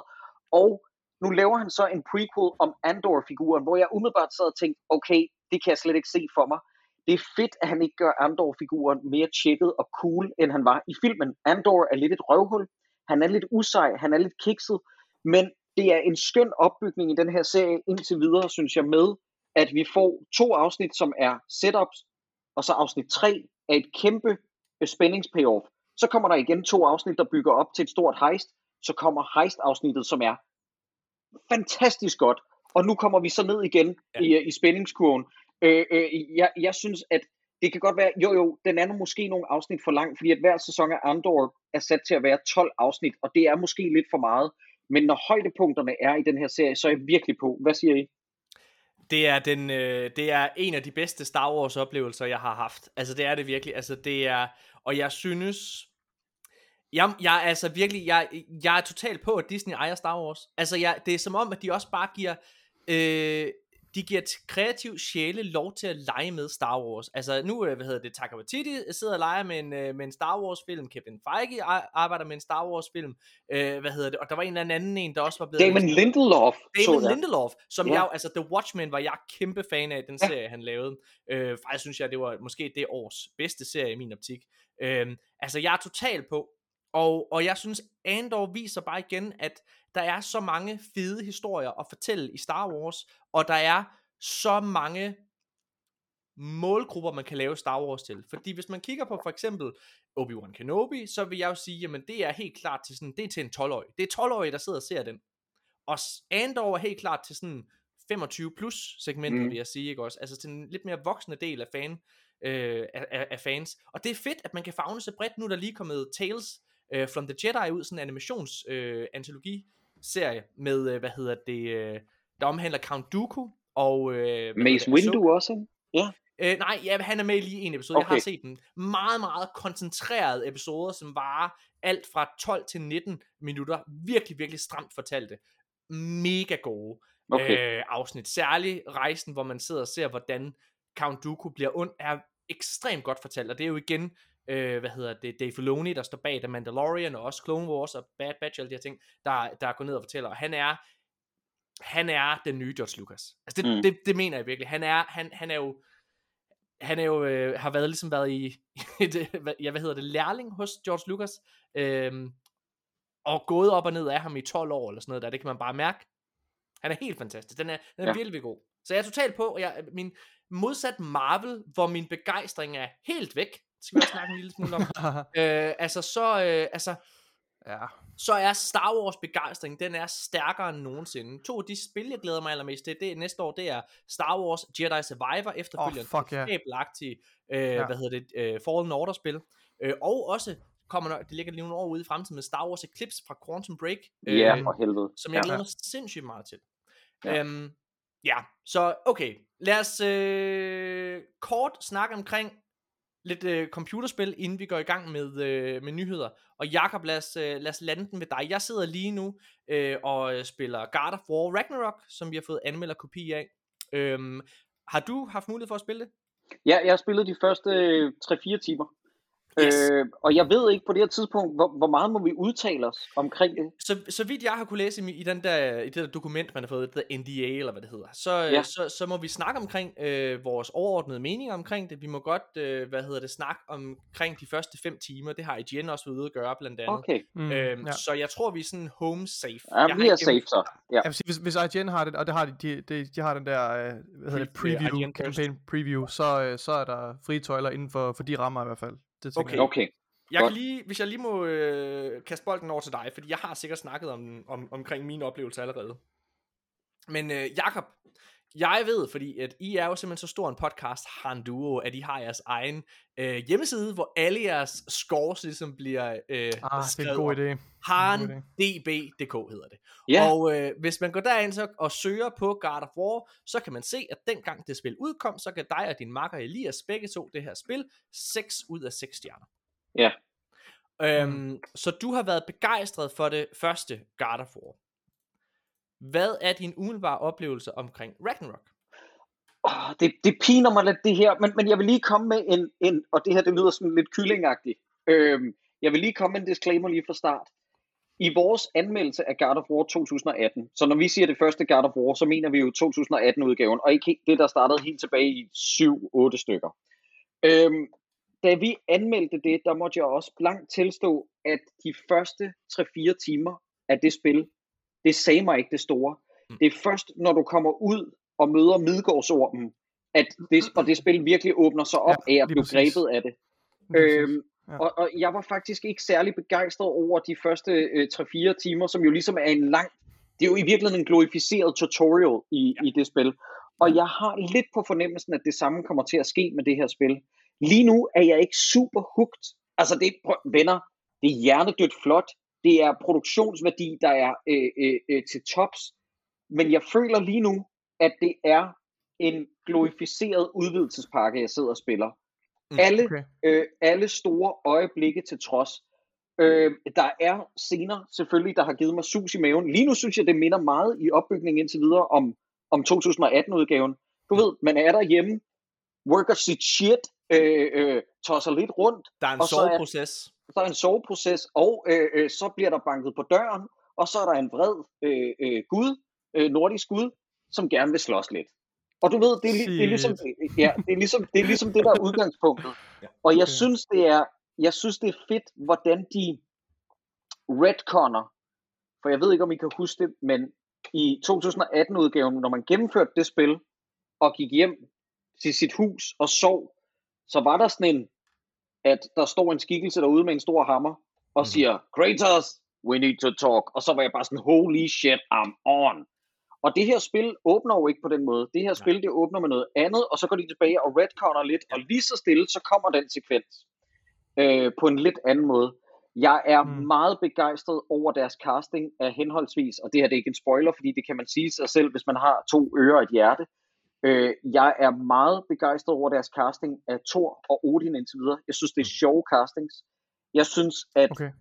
øh, jeg synes, at Ragnarok-spillet, som en, der spiller rigtig mange computerspil, hvor at noget af det, der kan slå min hjerne fuldstændig fra, det er dårligt formidlet historier, hvor min hjerne bare slår fra, når der er dårligt øh, stemmeskuespil, når der er dårlig motion capture arbejde, så har de stadig mig i, sin, i deres hulehånd, når de fortæller i mellemsekvenser.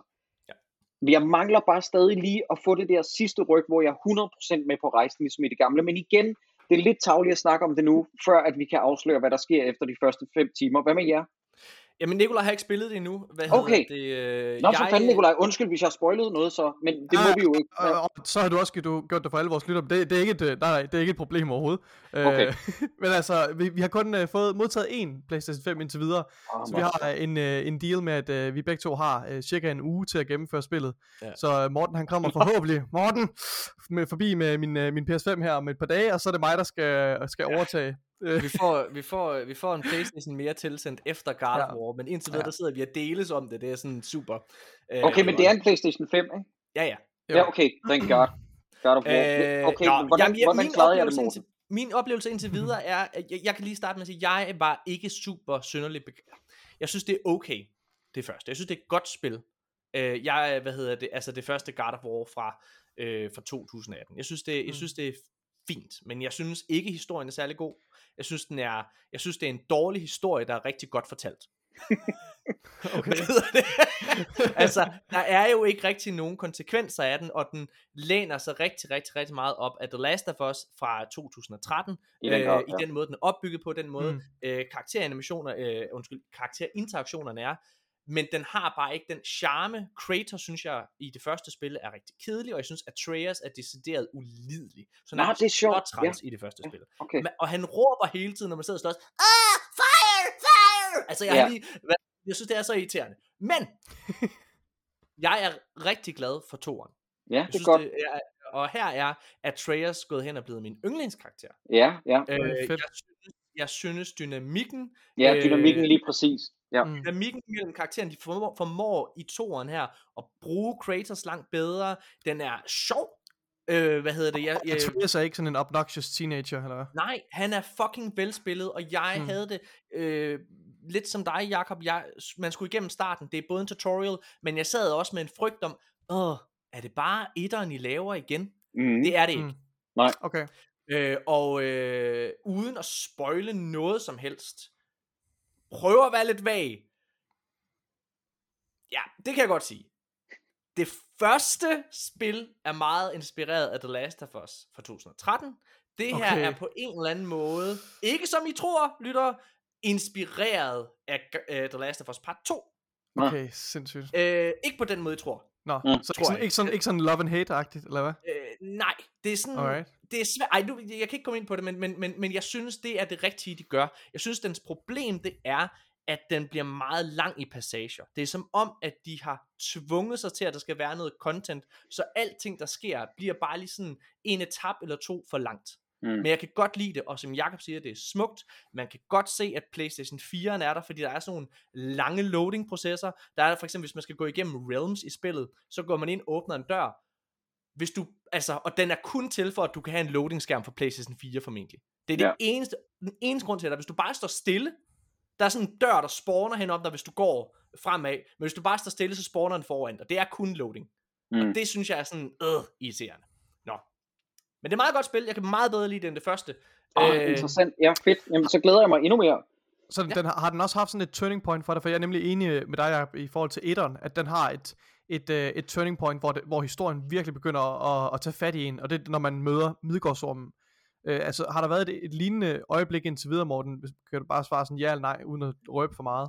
Øh, nej, det er der ikke, ikke på samme måde, men jeg synes, okay. øh, kan, Ah, det ligger ikke i kortene, at det her det sker, men kan, Ja. men kan man fortælle om, hvad man håber, der sker, eller håbede, der sker, uden at det spoiler? Er det en spoiler, hvis man sidder og teoriserer omkring, hvad man, hvad, efter man har spillet det første spil, hvad, der så, hvad man håbede, der skete?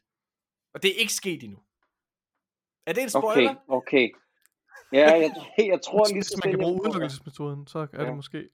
Jamen, det kan jo stadig nå at ske. Altså, det kan være, at det er et twist, okay. Okay. og så har jeg jo spoilet det indirekte, ikke? Ah, jeg synes, du skal... Ah, hellere lade være. Hellere være på den sikre side. Det er en meget, meget stor spiltitel. Det vil virkelig være ærgerligt Jeg lader være. Jeg at lader være med den- spoil noget i vores podcast. Okay, ja. Det lader være med. Så vil jeg aldrig kunne se, se os selv i spejlet igen. Ej, nej, Morten. men jeg har det på samme måde. Jeg vil aldrig kunne kigge på Vi dig igen. være. Vi lader være med at snakke om det. Ja. Jakob E. Hensley. Det har Ja. været et øh, godt spilår indtil videre. Inden vi hopper i gang med nyhederne, hvis du øh, kunne læse nogle titler af, som du synes øh, er på din liste over bedste spil, du har spillet i år. Game of the Ja. Year. Hvad er det Okay. så so far? Jamen, jeg bliver nødt til at, øh, fordi jeg kan ikke beslutte mig for én ting. Så jeg bliver nødt til for det første at sige, hvis vi tæller remakes med, og det er tavligt, Mm, men hvis vi Ja. talte dem, så er der ingen tvivl om, at Last of Us Part 1 remaken vil ryge ind på en absolut førsteplads. Fordi det spil er, altså det, det er som at gå fra at have set ens yndlingsfilm på DVD, og lige pludselig får det i Blu-ray kvalitet. okay. Det er så fucking smukt, og du ved, det ramte mig alle de samme beats igen. Det var en fornøjelse at spille det igen. Det var Ej, som et gensyn med, med en gammel ven. Det er sublimt, men det tæller ikke rigtigt. Og i samme Mm. kategori, Stanley Parable, som er et af verdens bedste spil, der handler om at lave spil. Øhm, Jeg har aldrig spillet det. Okay, men der er lige kommet i år, der er en oplagt mulighed for at prøve at give dig et kast med det. Der er jo kommet en, en remake art nu, der hedder Ultra Deluxe, som ligesom er en, spoof på, du ved, sådan nogle Collectors Fucker Box udgaver af spil.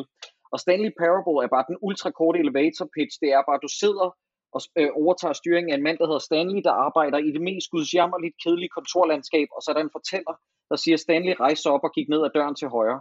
Og hvis du vælger døren til venstre, så begynder fortælleren at blive vred. Og så lige så stille, så begynder du at udfordre, hvad det egentlig vil sige at være spilmediet. Du kommer ind du, i kreative processer. Det er meget sådan en kunstinstallation, men det er uden at være præsentøst. Mm. Det er åndssvagt godt. Godt. Af nye spil i år, der har jeg tre kategorier inden for samme genre.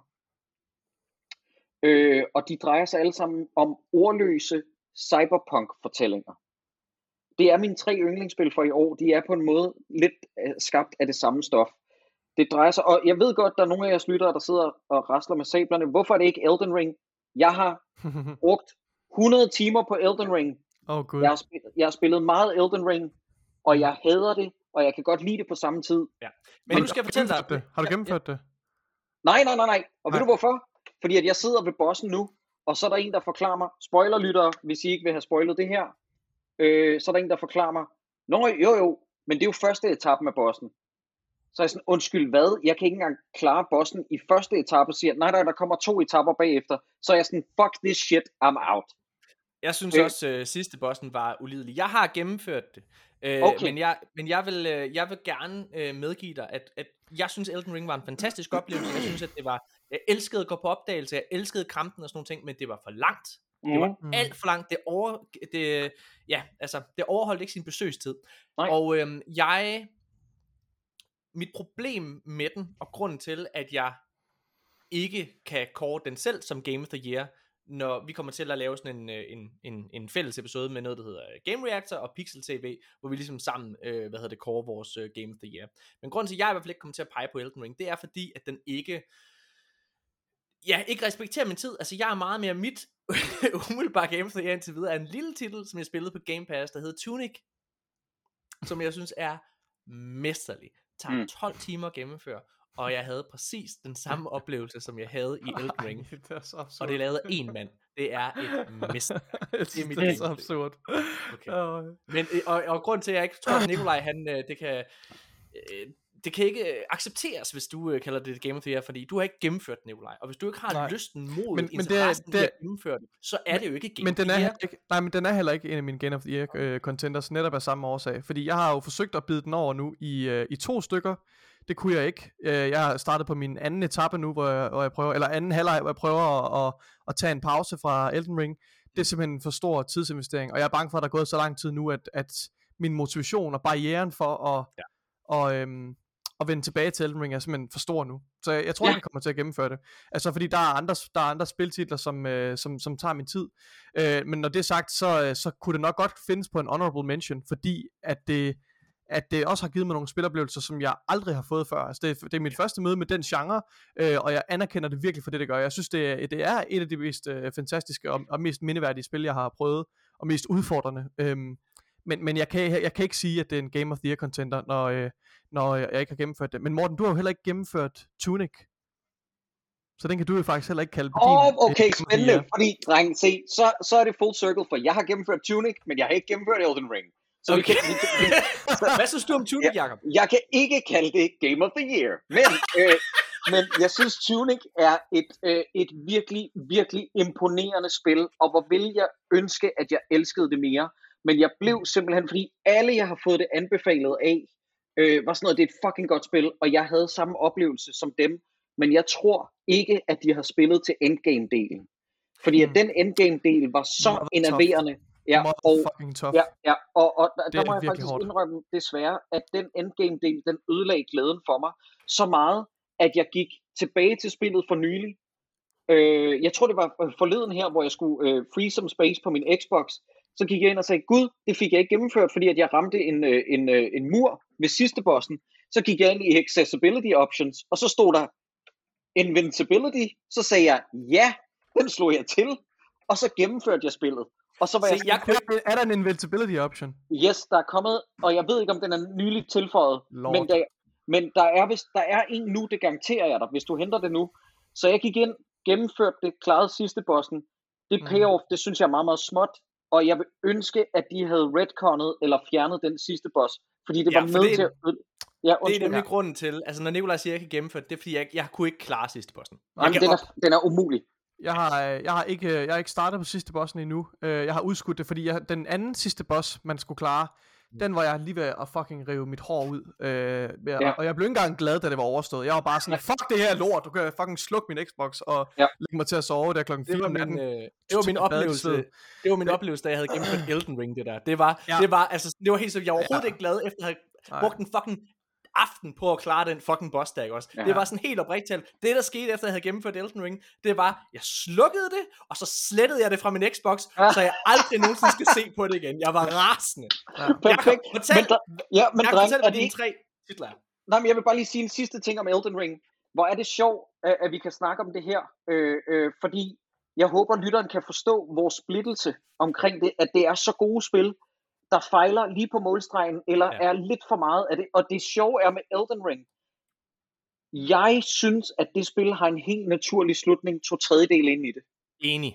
Og så, Ja. og så, Jeg og så åbner det, så åbner det for yderligere 30 timer, hvor jeg var sådan, are you fucking kidding me? Det kunne være ja. Ja. et helt spil for sig selv, Ja, altså. ja. Det kunne være en hel DLC, altså post-launch DLC-content. Ja. hvad er dine tre Fuck, yndlingstitler? Ja, jamen, de hører som sagt alle sammen inden for den samme genre. Cyberpunk, ordløse eventyr. Ikke forstået på den måde med, at der ikke bliver sagt noget, men det er alle sammen øh, tekstbaseret, når folk taler. Øh, nu får I dem på tredjepladsen af mine yndlingsspil for i år. Det er et point-and-click adventure-spil, der hedder Norco. Øh, som netop er udkommet på Xbox Game Pass, når vi indspiller her, eller også er det i næste uge faktisk. Det er blevet lavet mm. til konsol nu. Det er en enkeltmands øh, indie-produktion, øh, lavede det selvfølgelig sammen med enkelte øh, kunstnere, og så manden, der har komponeret soundtracket. Og det drejer sig om, at du som øh, øh, øh amerikaner vender hjem til din by, din hjemby, der ligger i nærheden af New Orleans. Norco står for New Orleans Oil Refinery, som shit. Det er en rigtig by, øh, men det er lidt ude i fremtiden, og så handler det omkring, du ved, forurening. Det handler omkring øh, kultister, som tror på øh, øh, intelligent liv i rummet, at de gerne vil blive bortført. Og så er det bare et point-and-click-spil i den gamle skole med en masse flashbacks, og faktisk sågar, så kommer der også nogle øh, RPG-elementer ind, fordi du kan få andre med dig i dit point-and-click-søgen, så de ligesom er et party med dig, så du kan komme op og slås mod, mod andre og sådan noget. Det er vildt fascinerende, og stemningen i det her spil, det er mesterligt.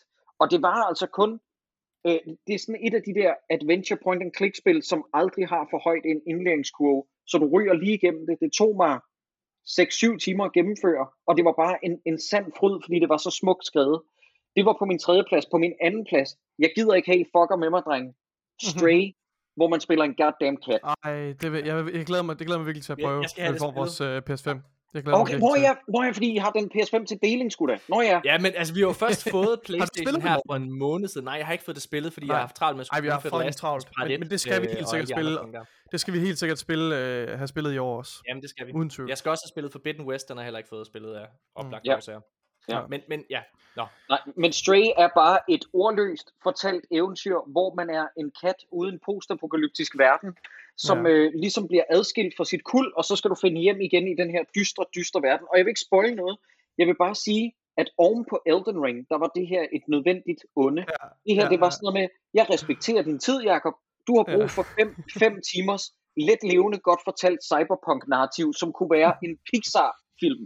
Ja. Øh, hvor jeg var sådan, holy shit, og lige pludselig, jeg havde jo troet, at det bare var et spil, hvor man, det drejede sig om at være den fucking kat. Lige pludselig introducerer de et andet element, der kommer også nogle gyser-elementer ind, og du ved, det var bare fornemmelsen af, at det var nogen, der virkelig, det er jo et lille fransk studie, som jeg husker det, der har lavet et spil, der ligner en AAA-titel, som er fem timer langt, og det er magisk, og dreng, jeg sad og græd. Altså ikke sådan full on Ja. øh, hulken, som da jeg øh, så sidste afsnit af The Bear i går aftes, som er en Åh, oh, jeg er i gang med den. Er Ej. det, er, er, uh, Den, den sæsonslutning, Morten, det er en af de bedste, jeg nogensinde har set. prøv at høre. Jeg, jeg mener det. Det har virkelig været et godt serieår. Jeg gør det super kort, men Ja, helt seriøst. Fuck, hvor har Ja. det været et godt serieår. Jeg er på røven over Andor. Jeg øh, var en af dem, der hyggede mig okay med She-Hulk. Det er ikke et mesterværk, det er en lille firestjerner Det er serie. en virkelig hyggelig serie. Det er en virkelig, En lille- virkelig god serie. Men jeg synes, den var, jeg Ja. synes, jeg synes, den var okay. Jeg, øh, hvad hedder det? Og så, øh, og så øh, Bære, som lige endelig er kommet på Disney Plus sådan ting. Øh, det er bare fucking fedt. Hold kæft, hvor Ja. det godt at være i live, mine damer. Ja, ja men jeg er helt enig. Jeg har, når, når vi skal kåre i Handuro-regi årets bedste serie, jeg har skrevet ni titler op nu. Jeg ved ikke, hvad jeg skal gøre. Jeg er, jeg er kæmpe, kæmpe virvar inde i. Nå, undskyld. Men Stray, Stray kæmpe anbefaling til PS5 blandt andet. Game, okay. Hey, undskyld. House of Dragon, mine damer og herrer. Årets Jamen, det er det. serie. House of the Dragon. Hvad sker der, venner? Ja, virkelig Det god. er, det er sindssygt. Jeg, mine damer og herrer, jeg havde 0% tiltro til den her serie, da Ja. den blev annonceret. Jeg tænkte, det har jeg ikke brug for. I kan ikke Hvorfor er det, I prøver at ramme Game of Thrones? Det kan ikke, I kan ikke gentage, lightning can't strike twice. Ja. Men det gør det kraftet med mine damer herrer. Jeg vil, nu siger jeg noget. Jeg ved ikke, hvad Jacob mener, men min holdning er, at det her, det her, det er på højde med Game of Thrones, når det er bedst. Jeg- den er, Faktisk, det er jeg faktisk enig i, og jeg synes, det, det er Ja. ja. virkelig uh, sigende, at George R. R. Martin har været ude og praise, hvad hedder det, casting og, og writing ja. for nogle af de, altså nogle af hovedskuespillerne, nogle, nogle af hovedkaraktererne i den her serie, og, og altså, og ærger sig over, overvejer at gå tilbage og skrive hans egen bog om, fordi Ja. ja. de er så velskrevet, og, og jeg, jeg, er fuldst, altså de er virkelig, det er nogle fede, super fede Ej, karakterer. dreng, jeg får kuldegysninger bare, vi snakker om det. Seriøst. Den, den, her, den her serie, ikke? Jeg så traileren, jeg var sådan, okay, og der var flere, der skrev til mig på Twitter, dengang jeg lagde den op, sådan med, men Jacob, ligner det ikke lort, og jeg havde ikke lyst til at svare, fordi at jeg vil bare gerne prøve at bevare noget begejstring, bare lidt i mit liv. Så jeg var sådan, jo, men det ligner lort, venner. Og jeg vil lige sige, første afsnit, der var én figur, der irriterede mig, men jeg var sådan, okay, det er det rigtig interessant. Og ironisk nok, dreng, lad mig lige tale ud, før I brænder mig på bålet. Jeg var ikke vild, jeg var ikke vild med Matt Smiths casting nej, i første afsnit. jeg var heller ikke vild med ham. Nej. Jeg, Nej. jeg kan ikke lide Matt Smith Nej, generelt. det kan jeg nemlig ikke. Det, så det kan der det. forfatterne heller ikke, det kan forfatterne heller ikke. Nej, okay. Så sker der det, at afsnit 3 lige pludselig kommer, og så er jeg sådan, holy shit, det er virkelig godt det her. Og så begynder serien lige pludselig at tage et tidsspring, og den sidste halvdel af House of the Dragon er, altså de sidste fire afsnit, de sidste halvdel af House of the Dragon, Ja, er alle sammen mesterværker. Der er på Ja, et tidspunkt, der er på et tidspunkt, hvor Matt Smiths karakter, han hjælper en, øh, en anden lige med at gå, og jeg græd. Ja, jamen, det, Ja. det Ja, gjorde jeg også. Det er rigtigt, det er rigtigt. Ja. Seriøst, jeg var sådan, hvordan kan I Virkelig gøre det her med en figur, der er så stort et pikhoved? Men den der Ja. gestus, den Ja. gestus, det er, Ja. ej, men prøv det, det er, Den det mere end og jeg siger det- jeg siger det lige nu, at House of the Dragons første sæson er, jeg siger ikke, at det er bedre, end når Game of Thrones var bedst, men House of the Dragons første sæson er bedre end Game of Thrones første sæson. Sådan er det. 100%. Ja, ja, Jamen, uden tvivl, 100%. uden tvivl, Men, uden men, tvivl. men det, som jeg tror virkelig, den her serie kommer til at have kørende for sig. Game of Thrones, jeg, jeg var ikke en af dem, der havde Game of Thrones, da det sluttede. Men jeg kan sagtens sige, at det ikke var lige så godt, da det Ja, ja. sluttede, som det var Ja. på toppen. Men folk der slappet af i ligesom- røvhullet, men jeg er enig med dig. Ja, ja. Øh, øh, hvad hedder det? Det, der skete med Game of Thrones, øh, i min optik, når jeg sidder og analyserer det, det er, at øh, de løb tør for bogmateriale, og så begyndte de at skrive det på en mere øh, konventionel måde. Og det, det er særligt, der er sådan et, et afsnit i syvende sæson, tror jeg det er, hvor der er sådan en, der er sådan en fugl, der skal flyve.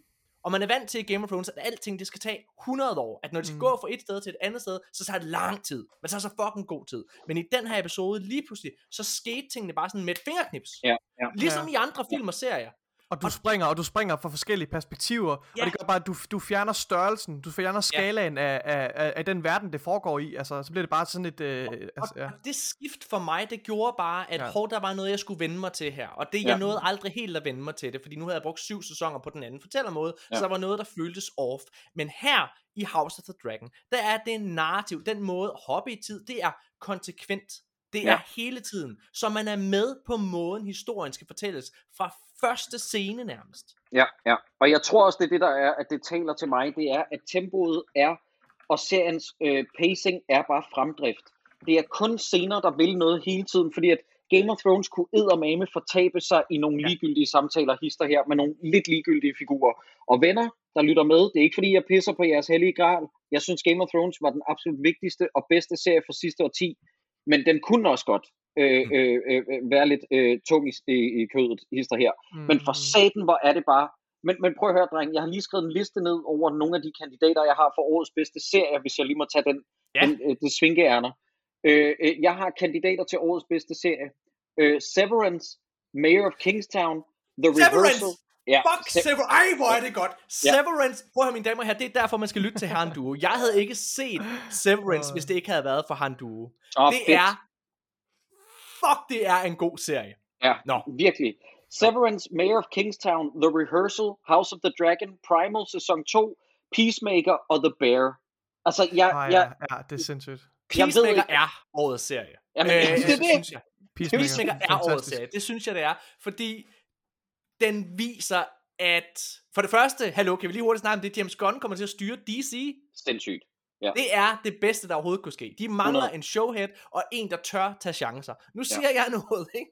Jeg har, jeg har, så det her det er ikke en A-list director, jeg har et, sådan, jeg har, jeg, jeg vil bare gerne have, det går ham godt. Det er en fyr, der hedder Kevin Smith. Jeg lytter til Fa- Fat Man Beyond, som er en ja. Ja. af mine yndlingspodcasts. Jeg kan rigtig godt lide Kevin Smith som person, og jeg er så glad for, at det er gået godt for hans Clerks 3.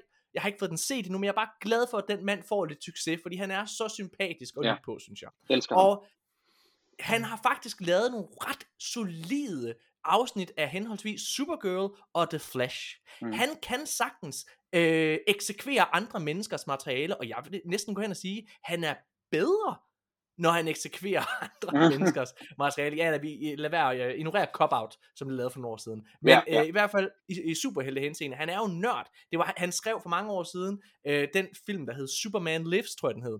Øh, jeg, han er ret gode venner med James Gunn. Jeg kunne godt tænke mig at se, at han fik lov til at lave en DC superheltefilm. Ja. Han, der er, øh, det blev desværre skrottet, fordi at der kom ny bestyrelse efter Discovery og Warner Brothers merged, men HBO Max havde jo en, øh, hvad hedder det, sådan en ny serie, hvor Kevin Smith, han skulle lave, han havde allerede skrevet historien, han skulle lave en historie øh, med Bizarro, hvor Bizarro var spillet af Nicolas Cage. Det er, jeg er så ked af den, his, altså den fortælling aldrig nogensinde kommer til at se dagens lys. Ja. Det, det okay. fortæller han også det, øh, fordi det tror jeg først lige, jeg har haft et langt bagkatalog af Hollywood Babylon afsnit, jeg skulle indhente. oh, og der, lytter du også til Hollywood Babylon? ja, jeg skulle da. Ja, Jeg elsker det. ja men, og der, der, der, der, har jeg først lige hørt den historie nu, hvor jeg også sad, goddammit, Nicolas Cage instrueret af Kevin Smith, det er altså ja. en cocktail, der vil noget. Nå, undskyld, det vi kom fra, det var, men nu har vi fandme trukket spændingen længe. Mit, min første plads over årets bedste spil. Oh, lord. Nu kommer det, drenge. Øhm, Jump Over the Edge, som personen kalder sig, non-binær person, har ene person lavet det her spil. Det udkom på Game Pass inden sommerferien. Det hedder Citizen Sleeper. Det har Og det er, og det er et, øhm, det er et top-down, næsten sådan choose your own adventure. Selvfølgelig er det noget, der tiltaler mig. øh, cyberpunk øh, rollespil, hvor at du starter hver cyklus, du skal overleve som robot på en base langt ude i rummet. Øh, du interagerer med folk, der bor på den her rumstation. Nogle prøver at slå dig ihjel, nogle prøver at berøve dig, og du overlever som ingeniørrobot, har jeg valgt at spille det som. Øh, øh, de her dagscykluser, og hver dag starter med, at der bliver kastet seks terningslag. Og de her seks terningslag kan du bruge på forskellige ting, som du laver. Hvis du laver manuelt arbejde for eksempel, som ingeniør, som jeg spiller som, er det jo godt at gemme en sekser til det, fordi at jeg er udulig til manuelt arbejde. Men eftersom jeg er ingeniør og laver noget ingeniørarbejde, der kan jeg godt gemme to terningen, den der har en toer på sig til det. Det er en af de bedst fortalte spilhistorier, øh, jeg nogensinde har spillet. Sindssygt rørende. Øh, jeg vil ikke afsløre for meget, men der er nogle bifigurer, der hedder Mina og Lem, som er en far-datter øh, øh, som man kan hjælpe på sit ophold på rumstationen. Og jeg sad med tårer i øjnene øh, ved udgangen af det spil. Og det fede er, at det her spil er blevet sådan et hit, at Jump Over the Edge-programmøren, spilskaberen, har lavet nogle gratis episoder. Det æder med med fanservice. Så hvis du går ind på spillet nu, hvis du har hentet og gennemført det, øh, så øh, fortsætter spillet bare med de, med de øh, øh, expansion packs inden i sig. Expansion packsene, de kommer vist nok til at være tre eller fire, og i indspillende stund, så er der udkommet to. Øh, og det er for mig at se årets spil.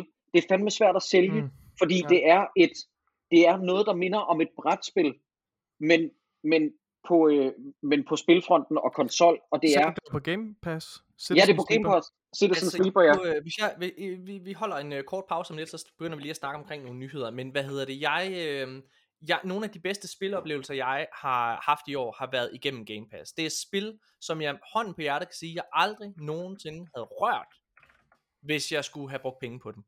Øh, nu har jeg, hvad hedder det, altså, og jeg kan nævne tre. Den ene, det er Tunic, som jeg var rigtig, rigtig glad for. Øh, hvad hedder det, As Dusk Falls, som ikke er på niveau med Telltales øh, spil, men som jeg nød rigtig, rigtig meget at spille. Det var bare rart Ja. at spille den type spil en gang til. Enig. Øh, og hvad hedder det, og jeg kunne øh, godt lide artstylen til sidst. Jeg skulle Ja, den, var, den skulle jeg eddermame vende mig til. Det var, den før, det var den største dealbreaker ved det spil, men hvor er jeg vild med, at vi lever i et spillandskab, hvor at vi alligevel kan få noget, der ikke har været en helt billig produktion, fordi at få Ja. så mange skuespillere, det koster fucking mange penge. Og jeg må indrømme, som en, der, og ikke fordi det skal handle om mig hele tiden, men som en, der har siddet og udarbejdet en Choose Your Own Adventure historie, der er jeg fandme på røven over, hvordan de har gjort det. Der, jeg må indrømme, jeg var, lidt, jeg var lidt ved at knække deres historie, fordi at der var for mange, der overlevede i min ja. første halvdel, i forhold til det, de snakker om i anden halvdel. Ja. Der var jeg ikke helt med på historien, men jeg, jeg, jeg, jeg, jeg, jeg er glad for, uden at spoile for meget, jeg er glad for, at det er en historie, de vil fortsætte. Præcis, og det er sådan, altså jeg vil elske, hvis det var noget, hvor der hver tredje måned kom en ny episode, eller sådan noget. Ja. Ja. Det vil jeg elske. Nå, ja. Ja. og så det andet spil, det ved jeg faktisk også, at jeg har anmeldt i Handu, og jeg har været lige så glad for det, som jeg bare, det var Immortality. Ja, er en af de vildeste oplevelser, jeg har haft. Det er ikke en af de bedste spil, jeg har spillet i år, mm. Men det er en af de vildeste oplevelser. Den har virkelig siddet ved mig lige siden. Altså, Mest, mest unikke spiloplevelser, altså for mit vedkommende. vildt. Og det er igen, ja. det er sådan et spil, som jeg aldrig havde spillet, hvis det ikke havde været for Game Pass. ja. Øhm, må, jeg, må og jeg spørge om det, en øh, ting? Åh, undskyld, tag lige færdig med Mortality først. Jakob. Nå, Okay, øh, øh, kan, vi, kan vi snakke om elefanten ude i, øh, i body horror rummet, øh, apropos Game Pass, øh, og spil man ikke havde spillet, ellers har I spillet Scorn? Jeg har ikke fået det spillet. Det har godt nok fået delt øh, anmeldelser. Ja, øh, har, har, altså, men, men jeg har ikke spillet det, fordi jeg ikke tør. Jeg er... Okay. Det ser så klamt ud. Øh, Ja. Og jeg Øh, hvad hedder det? Ja. Nå, men, øh, du, men du har spillet det. Hvad synes du? Jeg slettede det efter en time. Ja. Øh, var det for jeg- meget? det, var, det var for dårligt. Okay. Øh, jeg er meget frustreret over det, fordi det her det er et univers, som vi har fået teaset i seks år. Ja. Øh, og jeg havde glædet mig. Og prøv at høre, jeg er ikke en af dem, der anmelder det ud for noget, det ikke er. Jeg er ikke en af dem, der siger, jeg havde ud for artstylen forventet mig et nyt Doom Eternal. Det var ikke, fordi jeg havde forventet en shooter. Men alle mekanikkerne i det, drenge. Jeg er jo adventure-nørd. Adventure-delen fungerer ikke øh, for mig. Øh, puzzle-delen fungerer ikke for mig. Shooter-delen fungerer ikke for mig. Det er et spil, det er sådan lidt ligesom Tank Control The Game. Det er, alting trodser der bare til at kunne lide det, fordi at alting skal være clunky og føles frustrerende. Jeg synes stadig, at artstylen er mirakuløs god, men jeg vil ønske, at de havde sat det ind i et mere interessant gameplay. Ja. Øh, det er en meget, meget vild kunstnerisk mission, der er meget dårligt udført, desværre. Øh, så så, så skoven, skoven er jeg ikke vild med. Men, Men- men, nok men om det dårlige. Over til Immortality igen så. Nå, nej, men ikke, overhovedet ikke. Mm. Jeg har snart nok mentality i den her podcast. Okay, Hvad hedder okay. det? øh, Jeg, jeg nævner det nærmest altså, hver eneste gang efter det udkom. Jeg synes, det var så godt. Øhm, jeg synes, i stedet for, at vi skal holde en øh, kort pause, og så komme i gang med nogle øh, nyheder. Fordi der er, jo, altså, der er jo faktisk sket en del i den her uge. Øh, der kom øh, lidt nys om, at Nordic Dog arbejder på et nyt projekt. Det ligger måske i kortene, men, men øh, måske arbejder de på mere end et, virker det til. De ser ud som om, at Nordic Dog er ved at blive en rigtig, rigtig stor stor, stor, stor, øh, organ, et, et stort organ inde i, øh, i PlayStation, fordi de får mange hjælpestudier på, de sidder og arbejder på mange forskellige projekter, ud over factions øh, og så videre. Øhm, så det skal vi snakke en lille smule om, så kan vi selvfølgelig også snakke om, at det går, går rigtig godt for Microsoft. De har lige haft et earnings call, hvor de har snakket om deres, ja, deres, deres sidste kvartal her. Øh, men alt det og meget mere, det snakker vi om, når vi er tilbage lige efter det her. Time is running out. The prophecies say Fimbulwinter leads to Ragnarok. War is coming. You don't really want war. All that blood on your hands, on your son's hands. Fate only binds you if you let it. Make our own destiny. Ja, mine damer og herrer, så er vi tilbage igen, og øh, lad os snakke omkring nyhederne. Og vi kommer til at hoppe lidt omkring øh, i manus her, Nikolaj, fordi jeg tænker, at øh, vi skal øh, tage udgangspunkt i de artikler, som Jakob ved mest om, mens vi har ham. Mm. Øh, ja. Den første, øh, den har du ikke sat dit navn ved, Jakob, her i manuskriptet, men jeg, men jeg tager den lige med, fordi den på en eller anden måde bærer præg af nogle af de samtaler, vi skal have.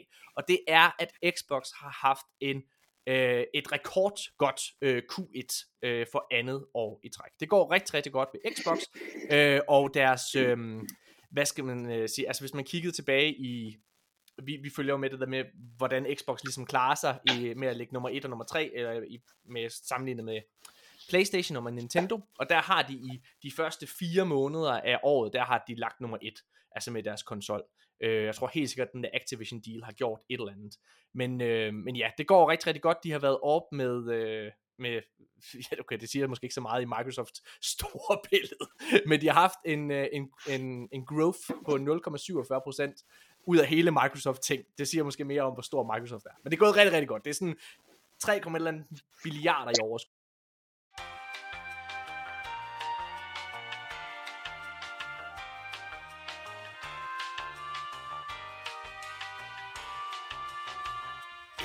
Det var lige... Øh, der, der, Jakobs øh, mikrofon døde for strøm, så men nu er vi tilbage igen. Hej Jakob, kan du høre os? Ja, kan I høre mig? Bedre. er næsten. Nej, det er ikke. Og det er stadig fint. Hvad? Jeg, jeg, lad, okay, jeg ved ikke. Øh, det gik godt for Microsoft. Det, de havde øh, øget omsætning rigtig godt. Fedt, fedt, fedt, fedt, fedt. Det er vist en stor nyhed. Altså man kan godt sidde og dykke ned, Nikolaj, i, øh, i alle mulige tal, og hvor mange milliarder de har, de har tjent, men det er sådan lidt kedeligt. Mm. Øh, ja. Det går godt for Xbox, det tror jeg er den, den, den store ting, og det, hvad kan man sige, vidner jo om, at Microsoft fortsætter med ligesom at støtte dem i øh, de køb og sådan nogle ting, de formentlig gerne vil gøre i fremtiden. Det er jo nogle drømme, Phil Spencer har været meget åben omkring. Øhm, ja.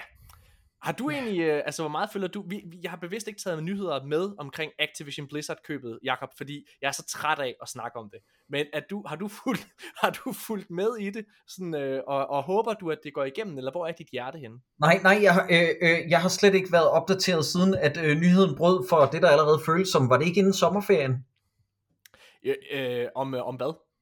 omkring købet? Øh, altså nej, det var i januar. Altså, Okay, det var i januar? Ja, ja, det var i januar, de annoncerede, at de ville købe Activision Blizzard. Okay, Ja, ja. nej, nej jeg, har, jeg har slet ikke holdt mig opdateret. Hvad, hvad, hvad er udviklingen? Er det noget? Nej, udviklingen er jo bare, at altså sådan, øh, forudsigeligt nok, at øh, de forskellige konkurrencestyrelser rundt omkring i verden, de ligesom sådan kigger meget nøje på, om man synes, det skal gå igennem. Og Playstation har ligesom været ude ligesom at lege sådan underdog og sige, at de slet ikke kan konkurrere, hvis de ikke har Call of Duty og og så videre, og at, man, og, og at øh, Playstation er ved at sige, at eksklusivitet er dårligt for spilindustrien og sådan ting, hvilket er det vildeste hyggeleri, når det Ja. er, at man tænker på, hvem Playstation er, og hvad de har ligesom bygget deres navn på, øh, nemlig eks- eksklusivitet. Øh, men det er sådan det store det hele. Nå. Lad os tage næste nyhed. Nikolaj og jeg. Ja.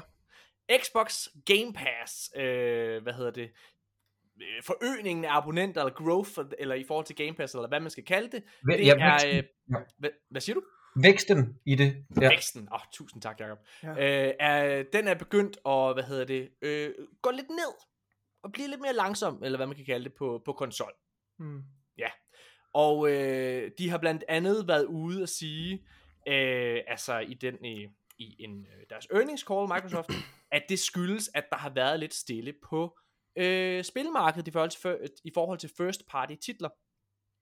Og third party titler for den sags skyld. Men Mhm. det, har, det er jo helt rigtigt, det har været stille over for Xbox, øh, på trods af, at der er sket rigtig meget på nyhedsfronten i forhold til Activision og så videre, øh, så har de jo ikke haft nogen store titler. Altså de har ikke haft Starfield i år, de har ikke haft Redfall, som man ellers øh, skulle, have, skulle have haft. Til gengæld så øh, har der været en stor stigning, en stor vækst på øh, PC-fronten. Til det her earnings call, der har øh, Microsoft CEO Satya Nadella, han har sagt, øh, at øh, Game Pass på PC er steget med 159% sammenlignet med sidste år. Det er fucking meget. Hold da kæft, ja. Ja. Mhm. Nå, Jakob, øh, du har sat dit navn ved den her med Game Pass, øhm, fordi du har et eller andet at sige. Har jeg Ja. det? Ja, er det forkert? Okay. Jamen, altså, og, og, og pointen var ligesom, at nu er det begyndt ikke at fungere længere på konsol, men til gengæld fordelagtigt på PC. Mm. Jeg vil bare gerne snakke om det. What's your take, dreng? Jamen, jeg tror, jeg, altså jeg er jo af den overbevisning, at øh, lige så snart, at, øh, hvad hedder det, de her first party titler, når, øh, når det er Starfield kommer næste år, når Redfall kommer, og øh, Forza Motorsport osv., øh, som kommer ind bare for det næste, øh, første halve år af 2023, jamen så kommer folk jo til, det er klart. En af de helt store fordele ved Game Pass, det er jo, at man får de store øh, first party titler day one som en del af dit abonnement. Så hvis Mhm. man kigger på, øh, hvordan det plejer at fungere, også på Netflix og Disney Plus og andre Ja. streamingtjenester, så er det jo, at de, folk de kommer, når de skal have noget. Så Mhm. jeg er overbevist om, at øh, altså som Microsoft også selv er inde på, at det skyldes, at man har, altså, at der har været, øh, der har været stille på den front. Der har været mange gode spil. Hvis man er bruger og abonnent på Game Pass, så ligesom man kunne høre mig og Jakob, har haft vildt meget glæde af det i år. Så jeg tror, det stiger. Sikkert. Øh, Michael Pachter, som er øh, spilanalytiker, han øh, har jo været ude at forudse, at når den her deal med Activision formentlig går igennem, så forudser han, at inden for en årrække, så øh, kommer Game Pass op på over 100 millioner abonnenter. Det tror jeg er rigtigt. Ja, mm. jeg, jeg, jeg, jeg er fuldstændig enig. Det, det er jo simpelthen bare omkring det der forpulede word of mouth, og det er watercooler moments. Alle vil gerne være hen ved det, når der er noget at snakke om. Mm. Det er subscriptions, de steg også og faldt igen efter, at øh, seneste sæson af Stranger Things var launchet og forbi igen, og så er folk videre til, til det næste. Folk vil bare gerne være derhen, hvor det er smartere med de ting, der bliver talt om. Ja. Så ja, det er klart, at når der er et stort watercooler-spil, øh, øh, Starfield, hvornår er det, det er blevet rykket til til næste år? Det kan jeg Ja, men der er ikke kommet nogen dato på, men det er inden for det første halve år. Det Det, har de ligesom Q1. sagt. Ja, Så det okay. kunne formentlig være, jeg, jeg tror på maj måned for eksempel.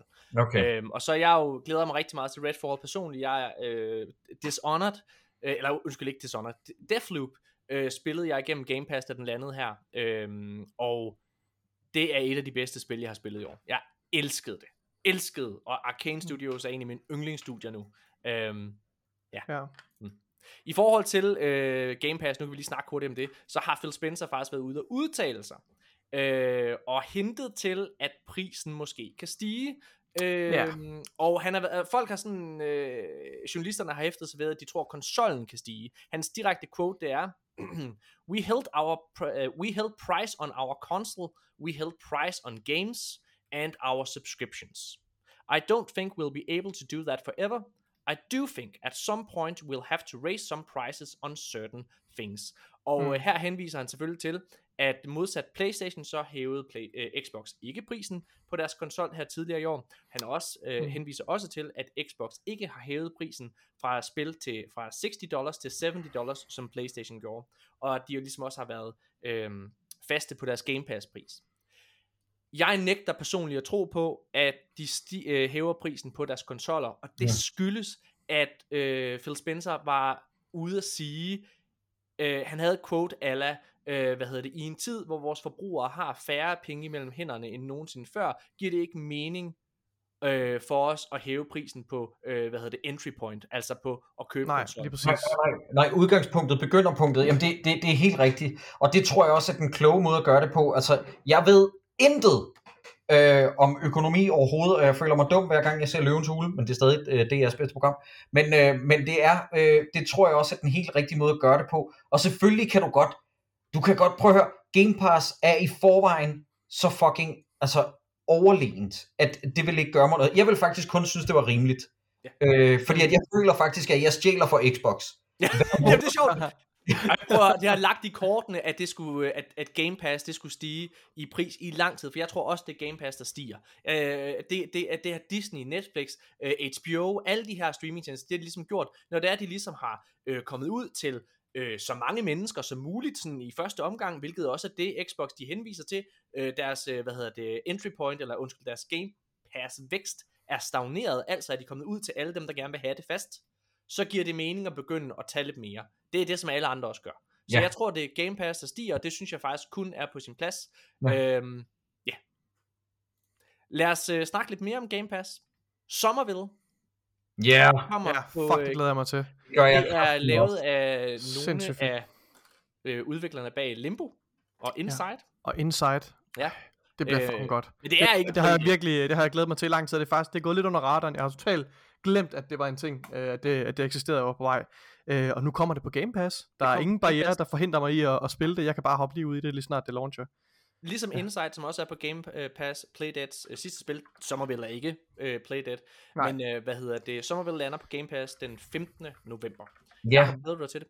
Ja, er, er du sindssyg? Jeg tror, at øh, sidste gang vi snakkede sammen, der tror jeg, jeg placerede det på en af årets mest imødesete titler for mig. Og det er så sjovt, fordi at siden vi snakkede, eller hvor fanden det var, jeg nævnte det, jeg kan ikke huske, om det var sidste år ved udgangen af 2021 i Han Duo. Jeg har i hvert fald set meget frem til det. Og det sjove er, at det er jo så lidt forsvundet fra alles radar. Ja.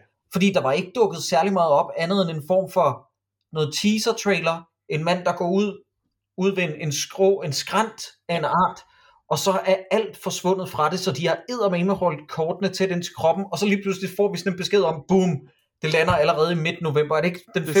Det, Syt- 15. november, ja. Ja, det er, det, det, er, det, det, det er faktisk noget, jeg godt kan lide. Jeg kan godt lide det der med, at Ja. i stedet for, at man skal gå og længes efter noget i lang tid, så er det sådan noget med, hey, du vidste ikke, at du havde gået og glædet dig til det her, det kommer allerede næste måned. ja, ej, det er ret fedt. Ja, jeg ser meget, meget frem til det. Lad os øh, rykke videre og snakke lidt omkring øh, Fallout. Ja. Øhm, fordi der er kommet sådan lidt en sjov behind the scenes historie frem omkring Fallout New Vegas. Alles, eller de flestes yndlings Fallout spil. Øh, det er i hvert fald mit. Og øh, hvad hedder det? Øh, der har Todd Howard, han har været ude og fortælle omkring øh, tilblivelsen af det. Og Nikolaj, jeg kan se, at du har fundet et quote. Vil du øh, Læs det højt. Det kan du tro, jeg vil. Ja. Øhm, skal lige se, om jeg kan finde det. Ja, du er Der. forberedt. Fallout 3 comes out and it's a really really big hit for the company and they're like oh okay so what's what's the follow up and I was like well we're doing Skyrim so then it'll be Fallout 4 and then there was a push like we should do okay det er virkelig svært at læse citater op med folk der taler i sådan så godt. Ja. Det lyder som en dårlig Like- parodi af like- Howard, jo. ja. Du mangler Ja. alt begejstring og, og entusiasme. okay we must we should do a big expansion pack or something like that are there companies that we could that Du er sådan we den retarderede have do Howard, it Nikolaj. Det er dig. Altså, Morten, du skal ikke kaste mig ud med, med engelske øh, udtalelser. I sidste episode, der... Ej, okay. Der blev jeg sgu også sat på plads af dig, Jeg Niels Forsberg. tilbage og til. Jeg gider ikke at læse det citat op, fordi det er sådan noget, det er sådan noget, det Okay, er jeg, talesprog, jeg, det jeg ikke oversætter bare. Så Nej. Todd Howard, han har været ude at sige, at uh, Fallout New Vegas, det faktisk startede Nej. ud med at skulle være en expansion til Fallout 3. Mm. Øhm, men, øh, hvad hedder det, Todd Howard selv, han pressede lidt på, for at det bare skulle være et standalone spil. Det er det, der er historien. Ja, og det er en fucking fed historie, fordi det betyder, at Todd Howard måske ikke er den store dæk, som han er blevet framed som i mange medier, at han faktisk, du ved, er øh, øh, lidt mere menneskelig og en bedre forretningsmand, end øh, mange vil give ham credit for. Og prøv at høre, tallene taler jo for sig selv, men det er jo ikke altid fordi, at en god forretning er lige med stor kunstnerisk værdi, men det jeg elsker ham for i den her henseende, det er, at Todd Howard alligevel har stor nok viden til at vide, vi køber franchisen Fallout, vi laver den selv, og så giver vi som en håndsudrækning mulighed for at lave en åndelig efterfølger til Fallout 1 og 2, som var Black Isle Studios, og mange af dem i Obsidian, det er tidligere øh, ansatte for Black Isle Studios, så derfor så skal det selvfølgelig gives til Obsidian, og det udløste jo det bedste Fallout-spil i mange optik. Altså, det, det er jo forkert, fordi det bedste er jo Fallout 2, men på en anden plads, der er Fallout New Vegas, og, og jeg, jeg respekterer meget. Jeg har lige genspillet det, øh, Fallout New Vegas, i sidste måned, og jeg har undervurderet det. Jeg kunne godt lide det, da det kom, men jeg synes, det var meget buggy, og jeg tror, jeg, havde, jeg tror, jeg var lidt mættet af Fallout-universet på det tidspunkt, fordi det kom vist kun et år efter Fallout 3. Men så genspillede jeg det her i sidste måned, og jeg må indrømme, nu kunne jeg lige pludselig se, hvor alle roserne stammede fra, at det er et af de bedste spil, der er lavet. Og lige nu, der er der jo rygter over det hele, med om Obsidian får mulighed for at lave et Fallout New Vegas 2. Men de har været ude og udtale sig faktisk, og det snakkede vi om i sidste episode. Og øh, hvad hedder det? Det de har sagt der, det er, at hvis muligheden den, ja. øh, den, den viser sig, så, så er det ikke et spørgsmål om, øh, eller øh, hvordan, så er det bare, at det gør de. Øh, Ja. så de, laver, de laver det spil, hvis det bl- bliver en realitet, men til at starte med, så fokuserer de klogt nok på de to titler, de har under udvikling, og det er Avowed, og så øh, The Outer Worlds 2. Og det synes jeg er det rigtige at gøre. Jeg tror, når øh, Avowed engang er ude, så kan de begynde at kaste sig over det. Men altså, prøv at det giver max mening, at nu er de her to studier under samme tag ved Microsoft. Selvfølgelig kommer det til at ske en dag. Det er, altså alle vil have det. Ja. Øhm, vi snakkede faktisk med Niels Forsberg, Jakob, og han sagde, at øh, dig og Elias havde været inde i hans podcast, Aldrig AFK, og Ja. der havde han overbevist jer om, at Fallout 4 var dårlig. Prøv at høre, hvad er det for noget, Kat? Fallout 4 skulle da god. Hvad er det for noget lort? Hvor, hvor har han sagt det? Det sagde han! Det er røv, mand. Ja. Hvad er det for noget? Okay, nej, jeg tror, at vi blev inviteret ind i Nils Forsbergs program, og det heldige er, Nils, hvis du hører det her, at vi har det jo på lyd. Så folk, kan gå tilbage og kalde din bullshit. Øh, det, var, det var en fornøjelse. Jeg, jeg holder meget, meget af Nils, øh, og øh, vi blev inviteret, mig og Elias blev inviteret ind i hans podcast, med henblik på overskriften, som han havde bestemt, og overskriften var, derfor sutter Fallout 4 max røv. og, og der vil jeg sige, det er, okay. det er slet ikke en præmis, jeg vælger at købe ind på, for jeg kan enormt godt lide Fallout 4. Jeg synes, at spilanmeldelser øh, og, og spil og, og gamere generelt har lidt en tendens til at nogle gange fatte sig i det binære. Mm. Øh, som i, nød jeg det her spil, og var det, var det det mest perfekte spil i hele verden, så kunne jeg godt lide det. Var det her et okay spil, som jeg nød noget af tiden, men, nogen, men det havde nogle irritationsmomenter, så er det et dårligt spil. Og det er overhovedet ikke der, jeg er med Fallout. Jeg synes, Fallout 4 er et, et, et, et lidt fejlfyldt bekendtskab med en non-slutning, men jeg nød meget min tid, i, øh, da jeg spillede det. På, på afstand, der, er der, der har jeg nogle kritikpunkter, som er blevet mere tydelige med tiden. Men det sjove er, at jeg har set nogle gennemgange af spillet for, for nylig, hvor de fremhæver alle de ting, jeg ikke kunne lide ved Fallout 4 som noget af det gode. Ja. Som for eksempel det her med øh, bygge by-elementet, som Ja. jeg virkelig ikke kunne lide ved Fallout 4. Nej, heller ikke. Og folk siger, at de vender tilbage til det, på grund af, at den, den del øh, tiltalte dem. Der, Men prøv at høre, så kan man jo bare lade være med at give sig i kast med den del af spillet. Det er jo ikke et tvang eller noget som Nej, helst. lige præcis. Det, det er jo netop, hvis, hvis spillet havde krævet, at jeg gjorde det, ja. som spillet gjorde i min storyline hen imod slutningen, Ja. der skulle jeg, hvis jeg skulle holde med The Brotherhood of Steel, der skulle jeg bygge noget, og det irriterede mig lidt. Men, men, men venner, hvis vi prøver at sammenligne med, hvad det var for nogle krumspring, jeg skulle lave for at komme igennem de første to Fallout-spil, det var, um, hvordan jeg er kommet igennem de første to Fallout-spil, uden en online guide, fordi jeg spillede dem før internettet var en normal ting i, i Jakob, alle husstande. Apropos, må jeg lige sige noget? Altså, vi, Ja. er jo, vi, vi er jo her det sidste øh, halve års tid, der er, er vores podcast jo vokset, øh, og øh, det er jo rigtig dejligt. Det er jo gjort blandt andet, at vi er kommet øh, blevet i stand til at få spilkopier og alle de her fede ting her. Det er først nu, at det er gået op for mig, hvor hårdt spilanmeldere har det. Fordi jeg er åbenbart idiot. Jeg er vant til, jeg er vant til, at man lige kan gå ind og sige, hey, hvordan løser man det her puzzle? Men det kan jeg ikke længere. Nu er, nu er, jeg, nu er jeg tvunget til selv at regne det puzzle ud, og jeg er ikke så klog, Jacob. Nej. Det er fucking nederen. Fuck det. Fuck det. Nå. Jamen, kan du se, hvad det er, vi har været udsat for i alle de år? Guides er Ej. ikke en ting, når man får anmeldereksemplarer. Det er forfærdeligt. Det er forfærdeligt, ja. I virkeligheden ville det optimale lytter at være spilanmelder med to års forsinkelse. så, du ved, så kunne man lige sådan gauge andres holdning. Uh, bliver jeg slået ihjel offentligt, hvis jeg hænger det her spil lidt ud? Og så kan jeg gennemføre det øh, med en løsning ved hånden. Ja. Jacob, det- det du efterspørger, det er jo i virkeligheden en tidsmaskine.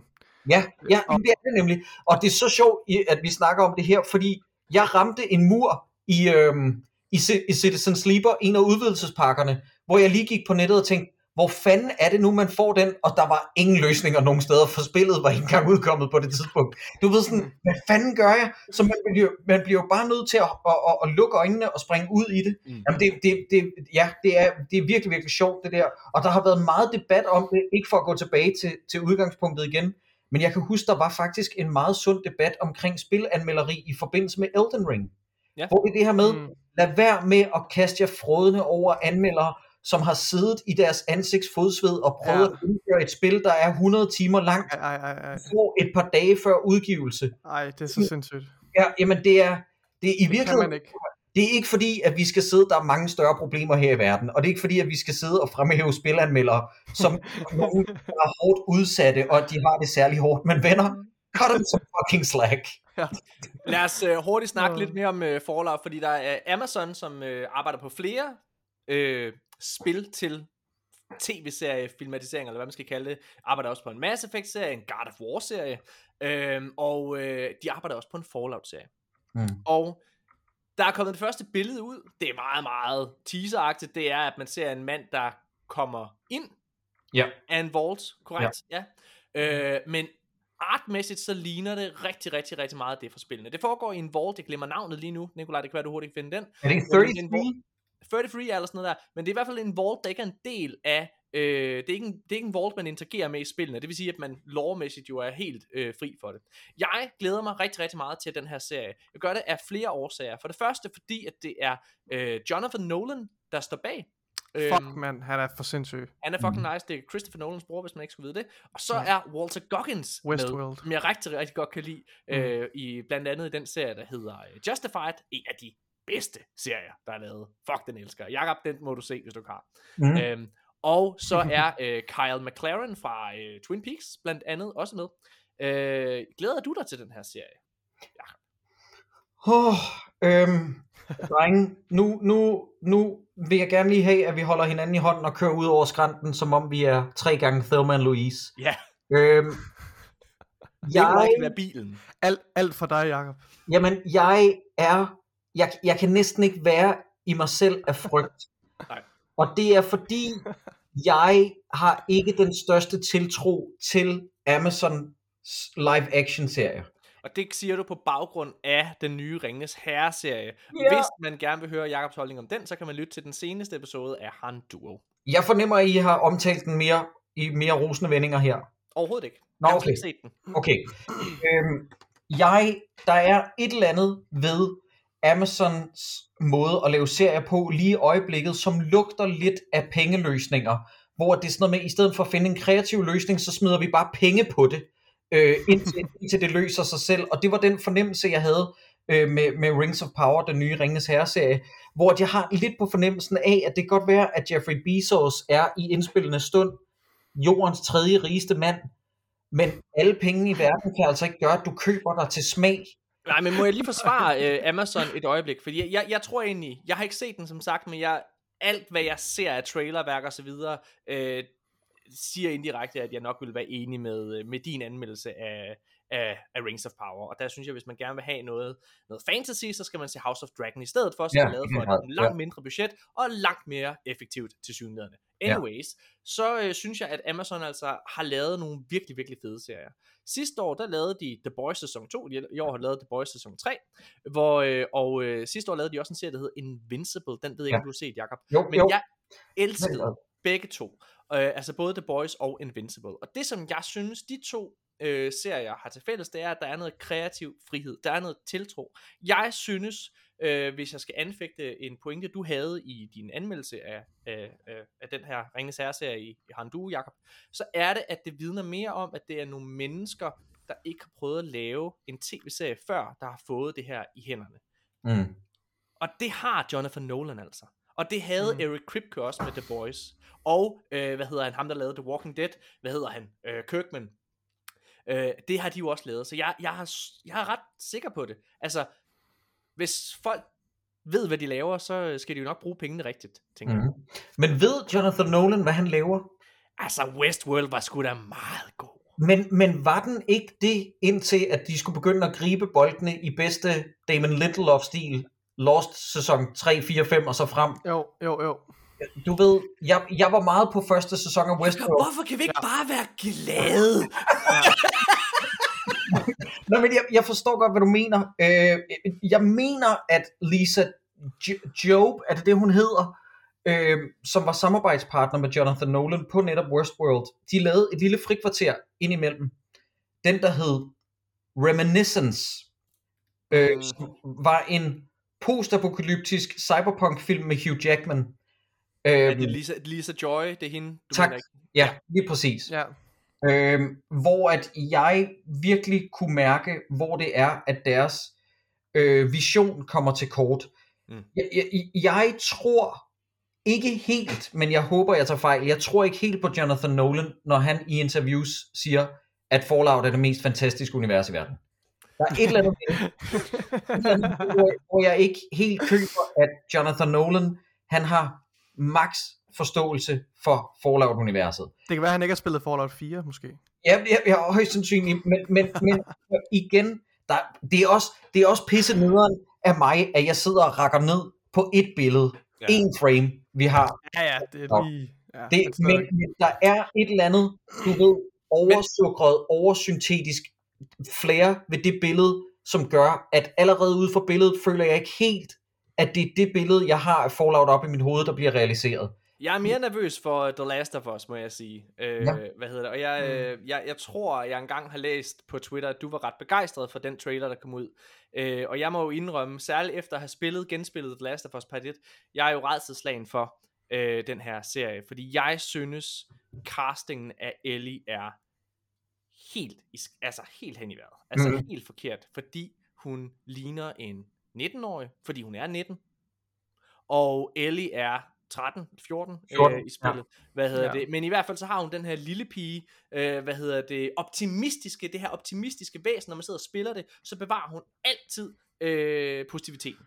Hun er, og har Mm. altid sådan en, en kæk bemærkning, hun er sjov, hun har skæve kommentarer, selv når alting er allermest øh, mørkt, hvor det eneste ansigt, jeg kan se hende her, Bella Ramsey, skuespilleren, lave lave der. sådan et, et, trist, et trist ansigt, trist ja. og så videre, og så er hun Men- bare for gammel. Altså, Ja. den bedste The Last of Us serie har, øh, hvad hedder han, allerede lavet ham der, hvad hedder han, øh, Pedro Pascal, den hedder The Mandalorian, mm. hvor han sidder og passer på et lille barn, Mm. øh, hvad hedder det, og, og man sidder nervøs på barnet og så videre. Hvorfor, hvad er det, du ser i den her trailer, som jeg ikke ser, Jacob? Nå, altså ud fra The Last of Us-traileren, Ja, ja. Ja, øh, jamen, øh, for det første synes jeg, at det er meget hårdt vurderet øh, ud fra, at vi netop ikke ser hende interagere og rigtig sige noget i den her trailer. Øh, I det hele taget har de meget kløgtigt valgt at undlade det. Jeg sætter min lid til, at Craig Mason og øh, Neil Druckmann Mm. er øh, skarpe nok til at have castet rigtigt, men jeg vil sige, Morten og, og, og Nikolaj, jo, jo mere vi nærmer os den dato, jo mere og mere i tvivl kommer jeg omkring den her serie. Og også lige ved se, hun ser gammel ud. jo, jo, jo, det, den del kan jeg godt se, men altså prøv at høre, så, sådan er der så meget. Vi har, vi har jo set gyserfilm, slasherfilm op gennem nullerne, hvor at folk render rundt og er, er 30 år og skal forestille at gå i gymnasiet. Ikke? Altså, Der er forskel på at være 30, synes jeg, og så være øh, altså 20 og skal forestille en, der er 14. Altså, Men hvis du er 30 og går i gymnasiet, så skal du blive lagt i benlås, fordi det er jo lovligt. uh, Men ja, jeg, jeg, jeg forstår godt, hvad, hvad det er, I siger. Jeg sætter stadig min lid til, at når vi har set den første trailer, hvor der er interaktion mellem dem, som ikke bare er voiceover, som ikke bare er store skud, øh, så, så kan jeg bedre vurdere det. Der er én ting, som ikke huer mig særlig meget ved traileren til The Last of Us, som jeg slet ikke har snakket ordentligt om, og det er, jeg synes ikke, det æstetiske udtryk er helt ramt. nej. Her, Okay. Det er igen det. hvad, Jeg, hvad, jeg, hvad, tænker, nej, undskyld, hvad, hvad tænker du på? Altså tænker du i forhold til ja, omgivelserne, karakteren? Øh, jeg tænker på gradingen og looket, og jeg Okay. ved, ja, undskyld, Jamen det er nemlig det. En af mine helt... Jeg havde to store kritikpunkter, da jeg sad og så den her trailer. Og den ene, det var Ellie, som er den største. Men den anden, det var, at det, der kendetegner alle Naughty Dog-spil, det er, at det er så farverigt og kontrastet det hele. Mhm. Og den her, den er bare mørk som The Walking Dead. Altså, Mhm. den ligner bare The Walking Dead. Ja. Og den, den, jeg håber også, jeg tager fejl, fordi The Last of Us er de bedste spil, altså både 1'eren, 2'eren og mest 2'eren, er de bedste spil, der nogensinde er produceret. De sidder så tæt på mit hjerte. Altså, Mm. jeg, jeg vil gerne have, at det her bliver en succes. Jeg vil gerne have, at det gør, at, at, at herre og fru Danmark har lyst til at investere i en konsol og opleve det her spil selv. Det håber jeg, og det vil jeg rigtig gerne have. Men jeg bliver personligt nervøs, når jeg ser det. Men det kan være, tager fejl. Ja, Hvad mener du med det æstetiske? Jamen, jeg, jeg håber også, at vi tog fejl. Men så igen, det var nøjagtigt det, sagde jeg, det var nøjagtigt det samme, jeg sagde omkring Rings of Power, at jeg håbede, jeg tog fejl. Og der, der var min frygt desværre, øh, den blev ikke gjort til skamme. Men igen, det der med, at, at som I snakker så rosende om, om Jonathan Nolan, og jeg kan også rigtig godt lide ham, og første sæson af Westworld er mageløs. Det er det her med, at nu har man for en gang skyld bidt i det sure æble og hyret ham, der har skrevet det oprindeligt. Ja. Nemlig Neil Druckmann, og han må fandme da om nogen har forstand på det her univers, fordi det vi har oplevet som, som spilfans gang på gang på gang, det er at føle, at vi bliver sat over for en film, der hedder Uncharted, og så ser jeg noget, der ligner børneteam mandagsunderholdning på, øh, du ved, TV2. Det, det, er, det, det, er, det er ikke den ting, som jeg forelskede mig i, og, og spillede for 15 år siden. Det er ikke det, jeg ser repræsenteret på skærmen. Og jeg forstår ikke, hvordan det kan blive ved med at være så svært. Jeg synes, det begynder at blive bedre, ikke? Altså, Arcane, og jeg synes jo også... Øh, jeg, jeg var en af dem, der synes Halo var ret god. Jeg synes, altså, fire fine stjerner ud af seks fra mit vedkommende af. Mhm. Jeg var ret investeret i det, øh, Okay. og synes, øh, hvad hedder det, øh, jeg synes Arcane var rigtig godt. Der var en anden serie, som også var spilbaseret, som kom, som jeg glemmer navn på her i år. Cyberpunk Edge Runner. Cyberpunk Edge Runners lige Ja. præcis, som, også, øh, som jeg også synes var Fremragende fremragende. Øh, hvad hedder det? Så jeg synes jo, vi er på vej derhen. Mm. Øhm, men ja, altså ja, der, selvfølgelig er der sure, øh, ja, sure blæer en gang imellem. Ja. Nico, øh, Jacob, den sidste nyhed, jeg vil tage med dig, inden jeg lader dig gå, det er, øh, hvad hedder det, PlayStation. De har været ude og sige, at de bygger et nyt team. Det har de gjort igennem et jobopslag. Der har de været ude og, øh, og sige, at de bygger et nyt team med det studie, der hedder PlayStation Visual Arts, som er øh, et support studio. De bygger et nyt team med P- PlayStation Visual Arts og Naughty Dog, og de arbejder på et nyt, uannonceret spil, men i en eksisterende franchise. Beloved franchise, som der står. Og øh, mit spørgsmål til jer, mm. det er jo, hvad håber I på, det her spil er? Okay, øh, godt. Så først er spørgsmålet, hvad vi håber på, og så dernæst, hvad vi tror, det bliver. Ja. Okay, øh, jeg håber på, fordi at jeg er helt enig øh, øh, øh, med dig, Morten. Jeg, jeg har ikke hørt dig sige det, Nikolaj, men hvis du ikke har sagt det, så øh, tager du straight up fejl. Øh, men The Last of Us 1 og 2 er de bedste spil, der nogensinde er lavet. Øh, og jeg er faktisk, jo ældre jeg er blevet, også fordi det er he- hele to år gammelt, øh, jo ældre jeg er blevet, jo mere er jeg tilbøjelig til at sige, at part 2 faktisk er bedre end part 1. Øh, Det er, Altså, det er den. Det er, det er. Ja, efter ja. jeg sad og spillede øh, part 1 her, må jeg bare sige, Ja. det, det er den virkelig. The, The Last of Us part 1 lider en lille bitte smule under, øh, når man sidder og gennemfører det, at det er et, øh, at det er et spil fra 2013. Der er Mm. nogle gameplay-elementer, som holder det en lille Ja. bitte, bitte smule tilbage, men historien og skuespillet er så fucking stærkt. Ja. Øhm, men, men, men part 2 synes jeg bare, Part 2 er det modigste spil, der nogensinde er udgivet, og det er, og det er så langt foran, øh, altså foran sin tid. Det er Det helt er- utroligt. Det er helt ulovligt. Altså, det er, det, det, det, det, det spil det gør, det er, at den i 2020, da spillet udkom, selv i 2022, der er det vigtigste, man kan sige til andre mennesker, det er, at de skal prøve at sætte jer i andre menneskers sted. Mm. Mm. Og det er det spil, eller det, det gør The Last of Us Part 2. Det tvinger dig nærmest til Mm. det. Ja. Og det er så vigtigt. Altså det er også en af mine årsager til, det er noget en anden boldgade, øh, Encanto-filmen er jeg på røven over. Fordi det er det spil, det, eller undskyld, det er den film, den gør, jeg, jeg kan sidde og kigge underligt, hvad fanden er der sker. Jeg ved ikke, hvad det er. Er det We Need to Talk About Bruno? Ja. Okay, jeg har ikke set den. Ja, men det skal du gøre. Det er en, en rigtig fremragende film. En film, der i bund og grund bare handler om, på, sagt, fortalt på en rigtig fin måde, at det er okay ikke at være perfekt. Ja. Og det der Mm. med, at man, som, altså, at man tør at tage en film med så, eller lave en film med så simpel en præmis, men den simple præmis er bare så vigtig, særligt til unge mennesker og Ja. børn, der sidder og oplever hele deres liv igennem filter, og jeg skal komme efter dig. Der er det, det er så fucking vigtigt. Og det er det samme med The Last of Us Part 2. Den er så vigtig. Den, den fortælling, den har, den er essentiel, tør jeg næsten sige. Ja, det alle vildt. mennesker. Det er vildt. Altså prøv at, når, når tieren falder, ikke også, i Last of Us Part 2, det er et af de, det er måske, jeg tror det er den vildeste spiloplevelse, jeg nogensinde har, jeg har haft, da det gik op for mig, hvad det var, de ville med det her spil. Ja. Jeg var helt på røven over, hvor, hvor, hvor mesterligt eksekveret det er. De bruger nærmest altså to tredjedel af et spil til at lave et setup, som jeg ikke rigtig ser komme. Altså, og jeg, jeg synes, det er fucking genialt. De holder, altså, holder et spejl op mod spilleren, øh, og, og virkelig altså bare tvinger dig til at opleve hele det der følelsesmæssige spektrum altså, altså af, af had, og virkelig mærke på din egen krop, hvor meget du hader en karakter. Altså, jeg synes, det, altså, det er... Ikke, er det ikke med, at folk, der er øh, øh, lidt dårligere øh, til at øh, to- tolke eller takle kritisk tænkning, Ja. netop reagerer fuldstændig modsat det her Ja, spil. præcis, præcis. Og tage det som et personligt angreb, Ja. og blive vrede og lange ud efter, fordi de ikke kan finde ud af, hvor de skal kanalisere deres vrede ind i Ja. spillet, så kanaliserer det ud mod dem, der har lavet det, og Ja. på en eller anden måde, så bliver det her spil et tragisk eksempel på netop den ting, den prøver at beskrive. Ja, det var- præcis. Det var det, var det Ja. jeg synes, der var så øh, magisk og trist øh, på samme tid øh, øh, med, med det her spil. Men, men okay, nå, men undskyld for at komme full circle med det der spørgsmål. Selvfølgelig håber jeg på, øh, at de vil være med til at lave noget inden for Last of Us-universet. Jeg håber ikke, det er dem, der tager sig af Last of Us Part 3, fordi det synes jeg skal være en Naughty Dog-ting, udelukkende eksklusiv på papiret. Ja. Men det, jeg tror, de kommer til at lave, det er et nyt Uncharted. Jeg tror, de kommer til at lave et nyt Uncharted. Øhm, og jeg har tænkt meget over, efter jeg så den skandaløst ringe Uncharted-film med Tom Holland, der kom tidligere på året. Og jeg har tænkt meget over, hvilken retning tager man det i, men jeg tror, at vi kommer til at gå desværre i Tom Holland prequel-retningen. Øh, jeg tror, vi kommer til at se, jeg tror, vi kommer til at se noget af, af yngre, ikke spillet af en anden øh, Nathan Drake, men stadig et af hans glemte eventyr indimellem træerne eller firerne eller som shit.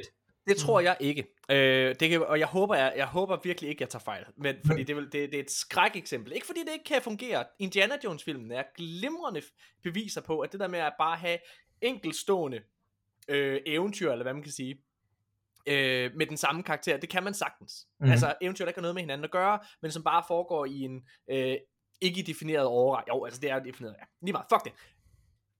Jeg tror det, og håber det de gør, det er, at de tager datteren, som bliver teaset, spoiler, i Uncharted 4, Mm-hmm. et spil, som jeg elsker rigtig, rigtig, rigtig meget. Øh, jeg kan huske, at det er en af de få gange, hvor jeg har været meget uenig med, øh, med din anmeldelse, øh, for jeg synes Uncharted 4 er et mesterværk. Ja. Jeg synes noget, øh, og vi har også forskellige holdninger omkring The Last Jedi, som jeg rigtig godt kan lide, og det som både Uncharted 4 og The Last Jedi gør, det er, at de tager alt det, du, du forventer, og vender det på hovedet på en eller anden måde. Og det at ture gøre det, det synes jeg er fantastisk. Det er den bedst fortalte Uncharted historie. Også fordi den tager sig tid. Øh, det bedste eksempel, synes jeg, er den her scene med hans øh, kone. Er det Elena, hun hedder? Elena, Øh, Elena ja. Ja. der er den her scene, hvor der er, at øh, øh, Nathan Drake, han er jo gået på pension mere eller mindre i, øh, i Uncharted 4. Og så er han, øh, så er, er han taget på eventyr, uden at han må det for hans kone. Hans kone opdager det, og tager ud og finder ham her. Og så har de et skænderi, Ja.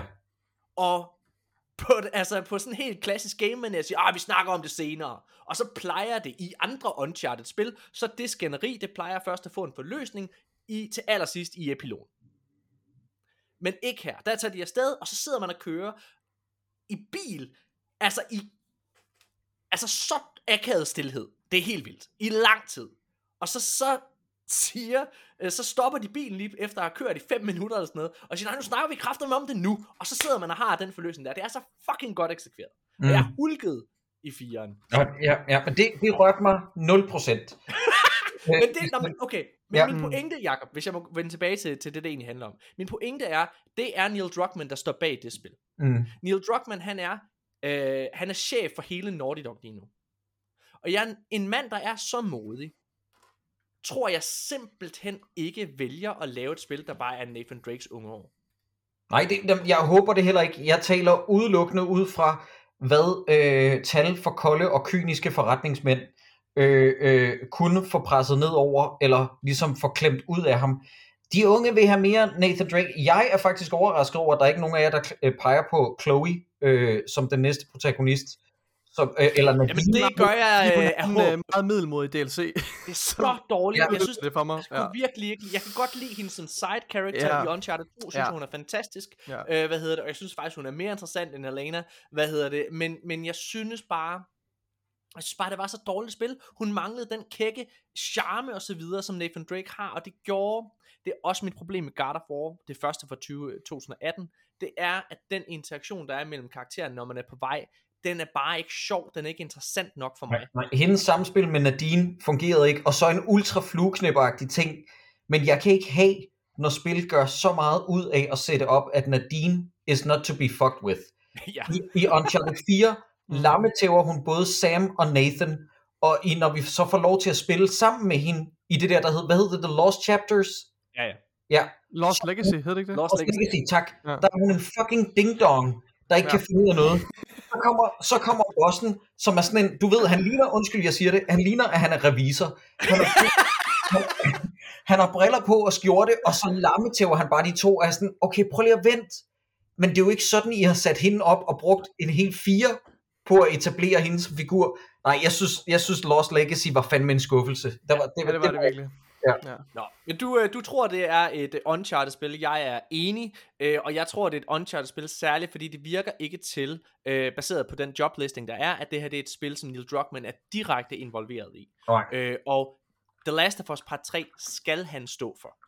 Jamen, det er det. Øh, og og jeg tror, jeg tror helt klart, The Last of Us Part 3 kommer. I sidste uge, der havde vi en lille nyhed med, hvor Laura Bailey, skuespilleren bag øh, Abby i øh, The Last of Us Part 2, øh, meget udskældt karakter, hun var ude at sige, prøv at høre, hvis chancen byder sig, så er hun så meget på en The Last of Us. Hun er så fucking sej, at hun har holdt hovedet højt i en periode, hvor at hun har fået mortrusler med sit barn på grund af Ja, sit er portræt. så... Ej, fuck sake. Er altså. internettet på, altså et- den værste side af nettet, ikke? Altså det er Ja. så forfærdeligt. Men, men drenge, jeg, siger- jeg siger det lige her, med al respekt til Troy Baker øh, og Ashley Johnsons præstation, den bedste spilpræstation, jeg nogensinde har set, det er Laura Bailey som Abby.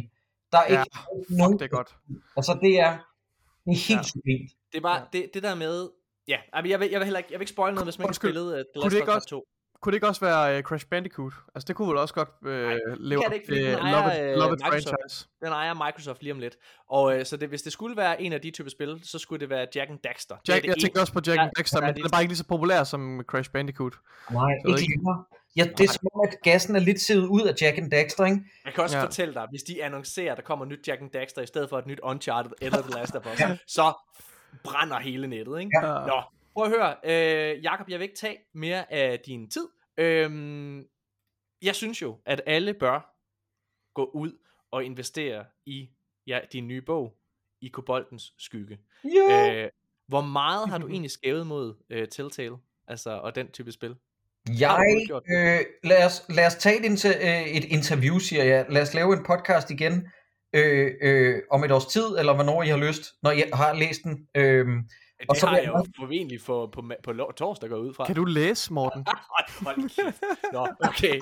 Har du- nogensinde læst en bog, egentlig? ja, men så vil jeg, jeg, vil meget gerne, jeg vil meget gerne fremlægge alle mine inspirationskilder, fordi i, i takt med, at den her bog er skrevet, så øh, er det gået op for mig, hvordan jeg er blevet influeret af, øh, af, af, af spil, øh, computerspilsmediet. Telltale er faktisk ikke, er faktisk ikke det, der har øh, berørt den her øh, proces, men det er sjovt, du siger det, Morten, fordi at øh, Elias og jeg har lige snakket om en, øh, en bog nummer to i Blod og Ståls univers. Vores bogserie kommer til at hedde Blod og Stål, og jeg siger serie, fordi at selvfølgelig skriver vi bog nummer to Selvfølgelig. men det skal være i et andet univers, og der er det, uden at afsløre for meget, der er det, der er det Telltale, som vi, vi vil skrive lidt til, hvis den kan lade sig gøre. Så vi krydser fingre for selvfølgelig, at vi kan skrive en bog nummer to. Men, men, men til den tid, hvor jeg har læst den, og, og om noget tid, vil jeg meget gerne afsløre, hvad jeg er blevet inspireret af. Det ser jeg meget Mm. frem til. Og igen, øh, hvis man ikke allerede gør det, tjek Jakob ud på Instagram. Øh, lyt til alle hans podcasts. Øh, Handu selvfølgelig, som er min absolute yndlings, men dårligdommerne også. Øh, Hakkedrengene, og I- du har lige lavet en ny gyser-segment. er det stadig under Hakkedrengenes feed, eller hvad? er det? Ja, det er under hakkedrengene. Vi, vi prøver at lave lidt sjov med hakkedrengene og, og, og rykke til, til konceptet hele tiden. Folk er ikke særlig glade for det, når vi prøver at rykke til konceptet, fordi de vil bare gerne have det, de, de er vant til. Men jeg synes, det er sjovt. Øh, men ja, vi har lavet en, en spin-off ind i en spin-off. Hakkedrengene startede som en spin-off, og nu har vi meget meta lavet en spin-off ind i den, der hedder Skræmmebøfferne, Ja. som er sådan en, en form for Halloween special om gyserfilm, som forhåbentlig bliver en Halloween-tradition. Ja, og så, øh, og så har jeg også øh, Podcast, som systematisk gennemgår klovn. Øh, har, har vi fået snakket specifikt, Morten? Har vi fået skrevet om et portræt af en tennisklub sammen? Er det dig og mig, der har skrevet sammen om det? Nej, vi har snakket om nogle af de andre. Ja, okay. Øh, et men prøv at fortælle mig dine holdninger med, et, øh, hvis man ikke ved det, så er der, øh, det er en af episoderne i den nye sæson af Clown, øh, og det er øh, en episode, hvor øh, Kasper og Frank, de spiller i en tennis, tennisturnering mod Mads Brygger og Michael Bertelsen. Aldrig har jeg set så dårligt klovnafsnit. Er jeg glad for, at du siger det, for jeg håbede, jeg, ej, jeg var bange for, at du ville sige, at det var godt. Jeg sad og tænkte, hvad fanden det er. Og ved du hvad, jeg kan huske, noget vi har snakket om, det var nemlig dengang sæsonen startede, Jacob. Ja. Der sagde du, at noget af det, du frygtede rigtig meget ved den nye klovnsæson, det var, at man hyrede komikere ind Ja. til at spille med, øh, Ja. fordi at det nogle gange bare ikke fungerer i kloven. Ja. Og det er det et klasse eksempel på, at det ikke gør. Altså Ja. Magnus Milang, som jeg ellers godt kan lide, fungerer bare ikke i det univers. Nej. Og der er ikke øh, nogen jokes med ham, der fungerer. Vi, vi lavede et, et langt systematisk øh, øh, analyse og gennemgang af det afsnit, og Morten og Nikolaj, I shit you not, vi har aldrig modtaget så meget hate på Nej. et afsnit. Fordi at folk, folk var sådan noget med, jamen jeg tror bare, jeg er større klovnfan end dig, og vi måtte jo svare nogle af dem og sige, jamen at være klovnfan, det er jo ikke bare, at man, du ved, Kan lide alt. kan lide alt, nej. Nej. Øh, og, og, og jeg har hørt afsnittet igen, efter vi indspillede det, og jeg synes faktisk ikke, at vi er nederdrægtige på noget tidspunkt. Der- Jeg synes faktisk, det er ægte ærgelse over, sådan som jeg ser det i hvert fald, det er objektivt set dårligste klovnafsnit til dato. Ja, men det er jeg enig i. Prøv når, man, når man virkelig elsker noget, så, så er man måske tilbøjelig til at være mere kritisk. Altså, det, det Ja, tænker jeg bare, det er helt Jeg naturligt. synes, jeg synes, den nye klovn sæson var en sjov størrelse, fordi den, altså, den havde virkelig gode afsnit. Ja. Altså som i sublimt gode afsnit. Men den havde også afsnit, hvor jeg var ærgerlig. Jeg synes for eksempel, åbningsafsnittet var meget middelmodigt. Ja, Og der var øh, og, og hvad hedder det?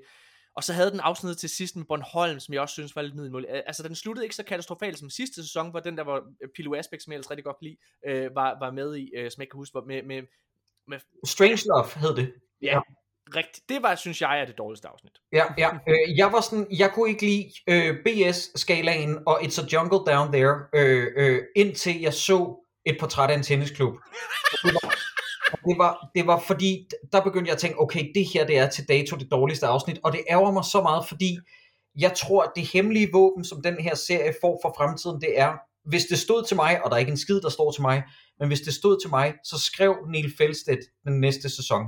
Det er hende, der har skrevet de bedste afsnit af, øh, af de nye sæsoner. Hun har mig bekendt intet haft med at gøre med et portræt af en tennisklub. Det er bare Kasper, der selv har instrueret, og det er Kasper og Frank, der har skrevet det, og det afsnit fungerer ikke på nogen måde. Nej. Ja, til gengæld, så synes jeg faktisk, øh, godt Kasper Christensen selv kan instruere.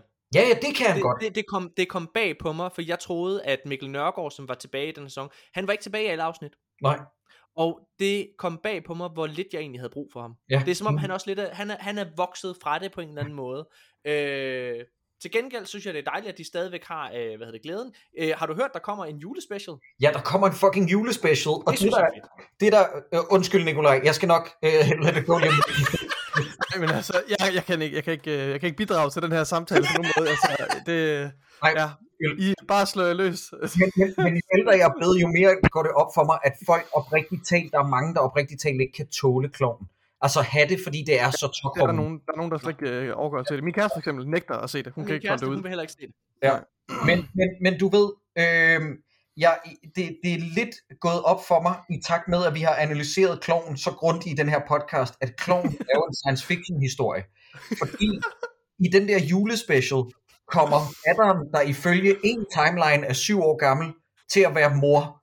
Og jeg fatter ikke, hvordan Ej, men- det skal, skal komme til at lade sig gøre. Det der med, at de har valgt at introducere børnene, Hvorefter at de var sådan noget, vi kan faktisk ikke lave noget sjov med børnene, så vi gør dem bare henholdsvis 17 og 14 år gamle. Ja. Hvorefter at de så slet ikke bruger dem til noget, og nu er det sådan, nå, men nu er, nu er Frank bedstefar. Jeg har det sådan, hvor, hvor kæft, hvor har I tabt meget potentiale på gulvet. Men det er som om, at de har siddet i en brainstorm og sagt, der er ikke noget, der er forkert. Ja. Altså det der med, at man ikke laver, altså det undrer også mig, og, og, og det må undre alle, der ser kloven, tænker jeg, hver gang de snakker om de her børn. Og fair nok, nu havde jeg ligesom, nu havde jeg lært at vende mig til, Ja. at, at okay, jamen de har nogle børn, som ikke bor hjemme. Ja. Men altså, det giver bare ikke nogen mening, og jeg synes også, det er ærgerligt, øh, nu siger du med misset potentiale, jeg synes, det er ærgerligt, at man ikke har haft øh, en sæson, der for eksempel handler om, at hun prøver at være gravid, eller øh, gennemgår alle de ting, for der er, så, der er så meget komisk potentiale i de historier, som de bare har undladt, Ja. ja. eller lad os så sige, at de har børn, men så lege med det faktum, at de har helt små babybørn. Det er sådan, de bruger det kun til der, hvor de lige har en løs idé, der lige passer ind, og så er det bare tænkt, ja, fuck det, folk er nok ligeglade. Nej, det er vi ikke. Nej, vi er ikke, fordi vi går faktisk op i den timeline, som, jo er, som jo er så forvirrende, at de for længst har måttet offentliggøre, men timelinen i filmene og i serien er to forskellige. Ja. Men, men så giver det slet ingen mening, at Fnuk for Clone the Final-filmen Ja. begynder at blive fast inventar for sæson 8, tror jeg det er, og frem. Altså, mit hoved Men de leger med mig, Jacob, fordi der er et afsnit i den nye sæson, noget alt det alle gerne vil have. Det er jo bare, Iben Jejle fucking kommer tilbage. Ja, Og ja. så er der et fucking afsnit i den nye sæson, ej, ej. hvor de sidder og snakker om Iben. Ja. Altså, hvor de snakker om hende som om, at måske kunne der være der, at, Kasper gerne vil være sammen med Iben igen, og alle mulige ting. Please fucking gør det! det Ja. ja. Jeg hader ikke Fnuk lige så meget, som jeg havde Aqualene i, øh, hvad hedder det, i serien. Nej. Men jeg, jeg vil bare gerne have Iben tilbage. Jeg vil gerne have den gamle dynamik. Gør det nu for folket. Ja, Fnuk, hun er virkelig vokset på mig. Jeg brød ikke øh, om hende før, men jeg må, jeg må tage hatten af for, jeg synes slet ikke, Aqualine fungerede, men jeg synes, Fnuk er sjov i den forstand med, at hun er meget passiv og aggressiv og overbærende på en helt anden måde. Men, men det der, det var den største gang skuffejern, hvor jeg sad og sagde til min kæreste, jeg sagde, hun kommer tilbage, hun får en goddamn cameo, ja. der, jeg har ikke set skyggen af den Jejle, og jeg hader det. Men hun er tilbage. Vi bliver nødt til at få et afsnit i den næste sæson, som bliver 10. Når Frank på et tidspunkt er flyttet hjem fra New Zealand igen. Ja. Øh, ja. Nå, undskyld, nu blev det langt alligevel. Det er kun, prøv at, Jacob, det er øh, den største fornøjelse øh, Jamen, lige måde, dreng. at, at, at have dig med. Altså, og når, når du ikke er her, så siger vi også, at du er vores absolute yndlingsgæst her i episoden. Øh, og du er også vores lytteres, tror jeg. Hvad hedder det så? Det håber jeg i hvert fald. Vi får i hvert fald mange positive kommentarer, når du har været her. Hvor Så øh, det, er, det er dejligt. Endnu en gang, kæmpe, kæmpe, kæmpe stort tillykke med din bog, Jakob. Det er så stort, og du fortjener al den succes, der er forhåbentlig rammer dig lige om lidt. Og jeg ser frem til at forudbestille nummer to i bogserien også. Hold kæft, hvor I søde. Det er en fornøjelse at være med. I, uh, I skriver bare, drenge. Dejligt. Jamen, øh, vi er tilbage med resten af nyhederne lige efter det her.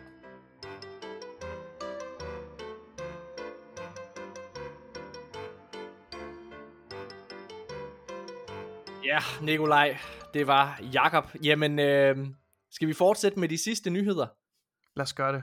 Lad os gøre det. Nu får du også mere taletid. Jeg beklager, vi snakker jo bare så meget, mig og Jacob. Du bliver sådan lidt et kor. Ja, altså, ja, jeg ved ikke, hvad jeg skal sige. Det, altså, jeg kan bare ikke, jeg kan ikke bidrage til den samtale, fordi I har begge to bare et, et vidensniveau omkring øh, film og tv-serier, Ja. som jeg overhovedet ikke kan hable op med. Så jeg kan ikke bidrage på nogen konstruktiv måde til den samtale. Så Ej, men- ja, Det er crazy. Det er også, det er, altså, han, er, han er svær også at følge med, fordi han er jo simpelthen bare så klog. Jeg elsker Jakob mega, mega meget. det gør jeg også. Det gør jeg Øh, også. og jeg kan huske første gang, jeg mødte ham, det var øh, for mange, mange, mange år siden. Mm. Øhm, inden jeg overhovedet lavede fjernsyn eller noget som helst, så var jeg, søgte jeg ind på noget, der hed DR's talenthold.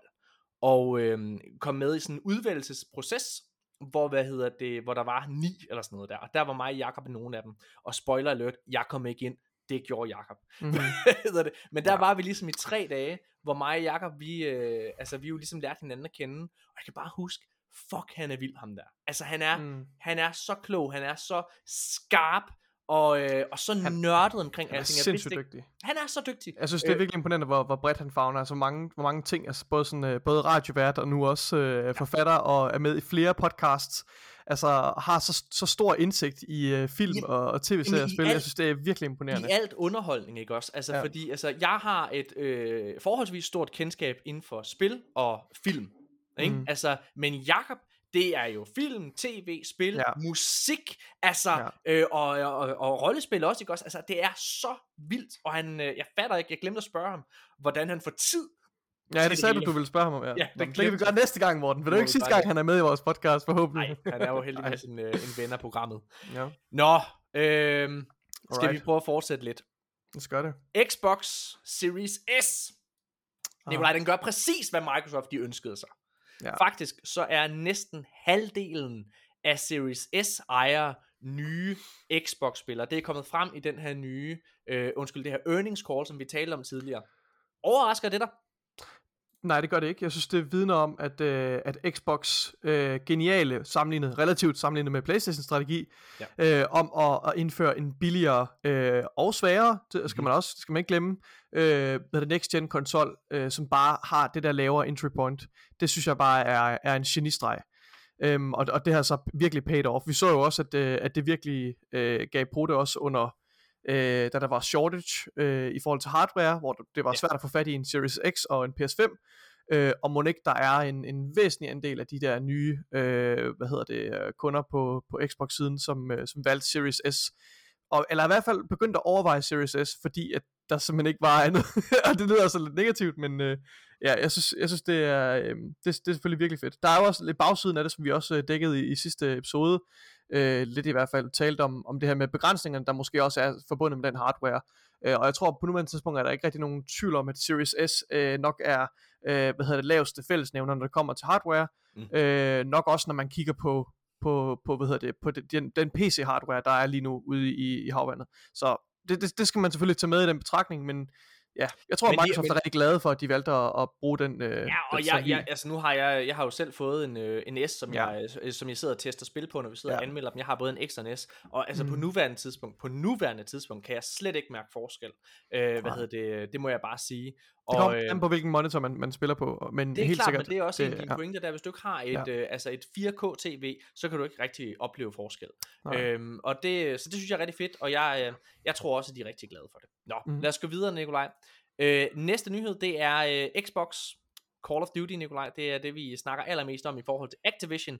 Og øh, vi har været ude endnu en gang, det er Phil Spencer ude at sige og understrege, at Call of Duty, det bliver på alle platforme, det bliver ikke eksklusivt, og faktisk så siger de, at de kommer til at behandle det, altså Microsoft, ligesom Minecraft, som jo også mm. er Mm. på alle andre platforme.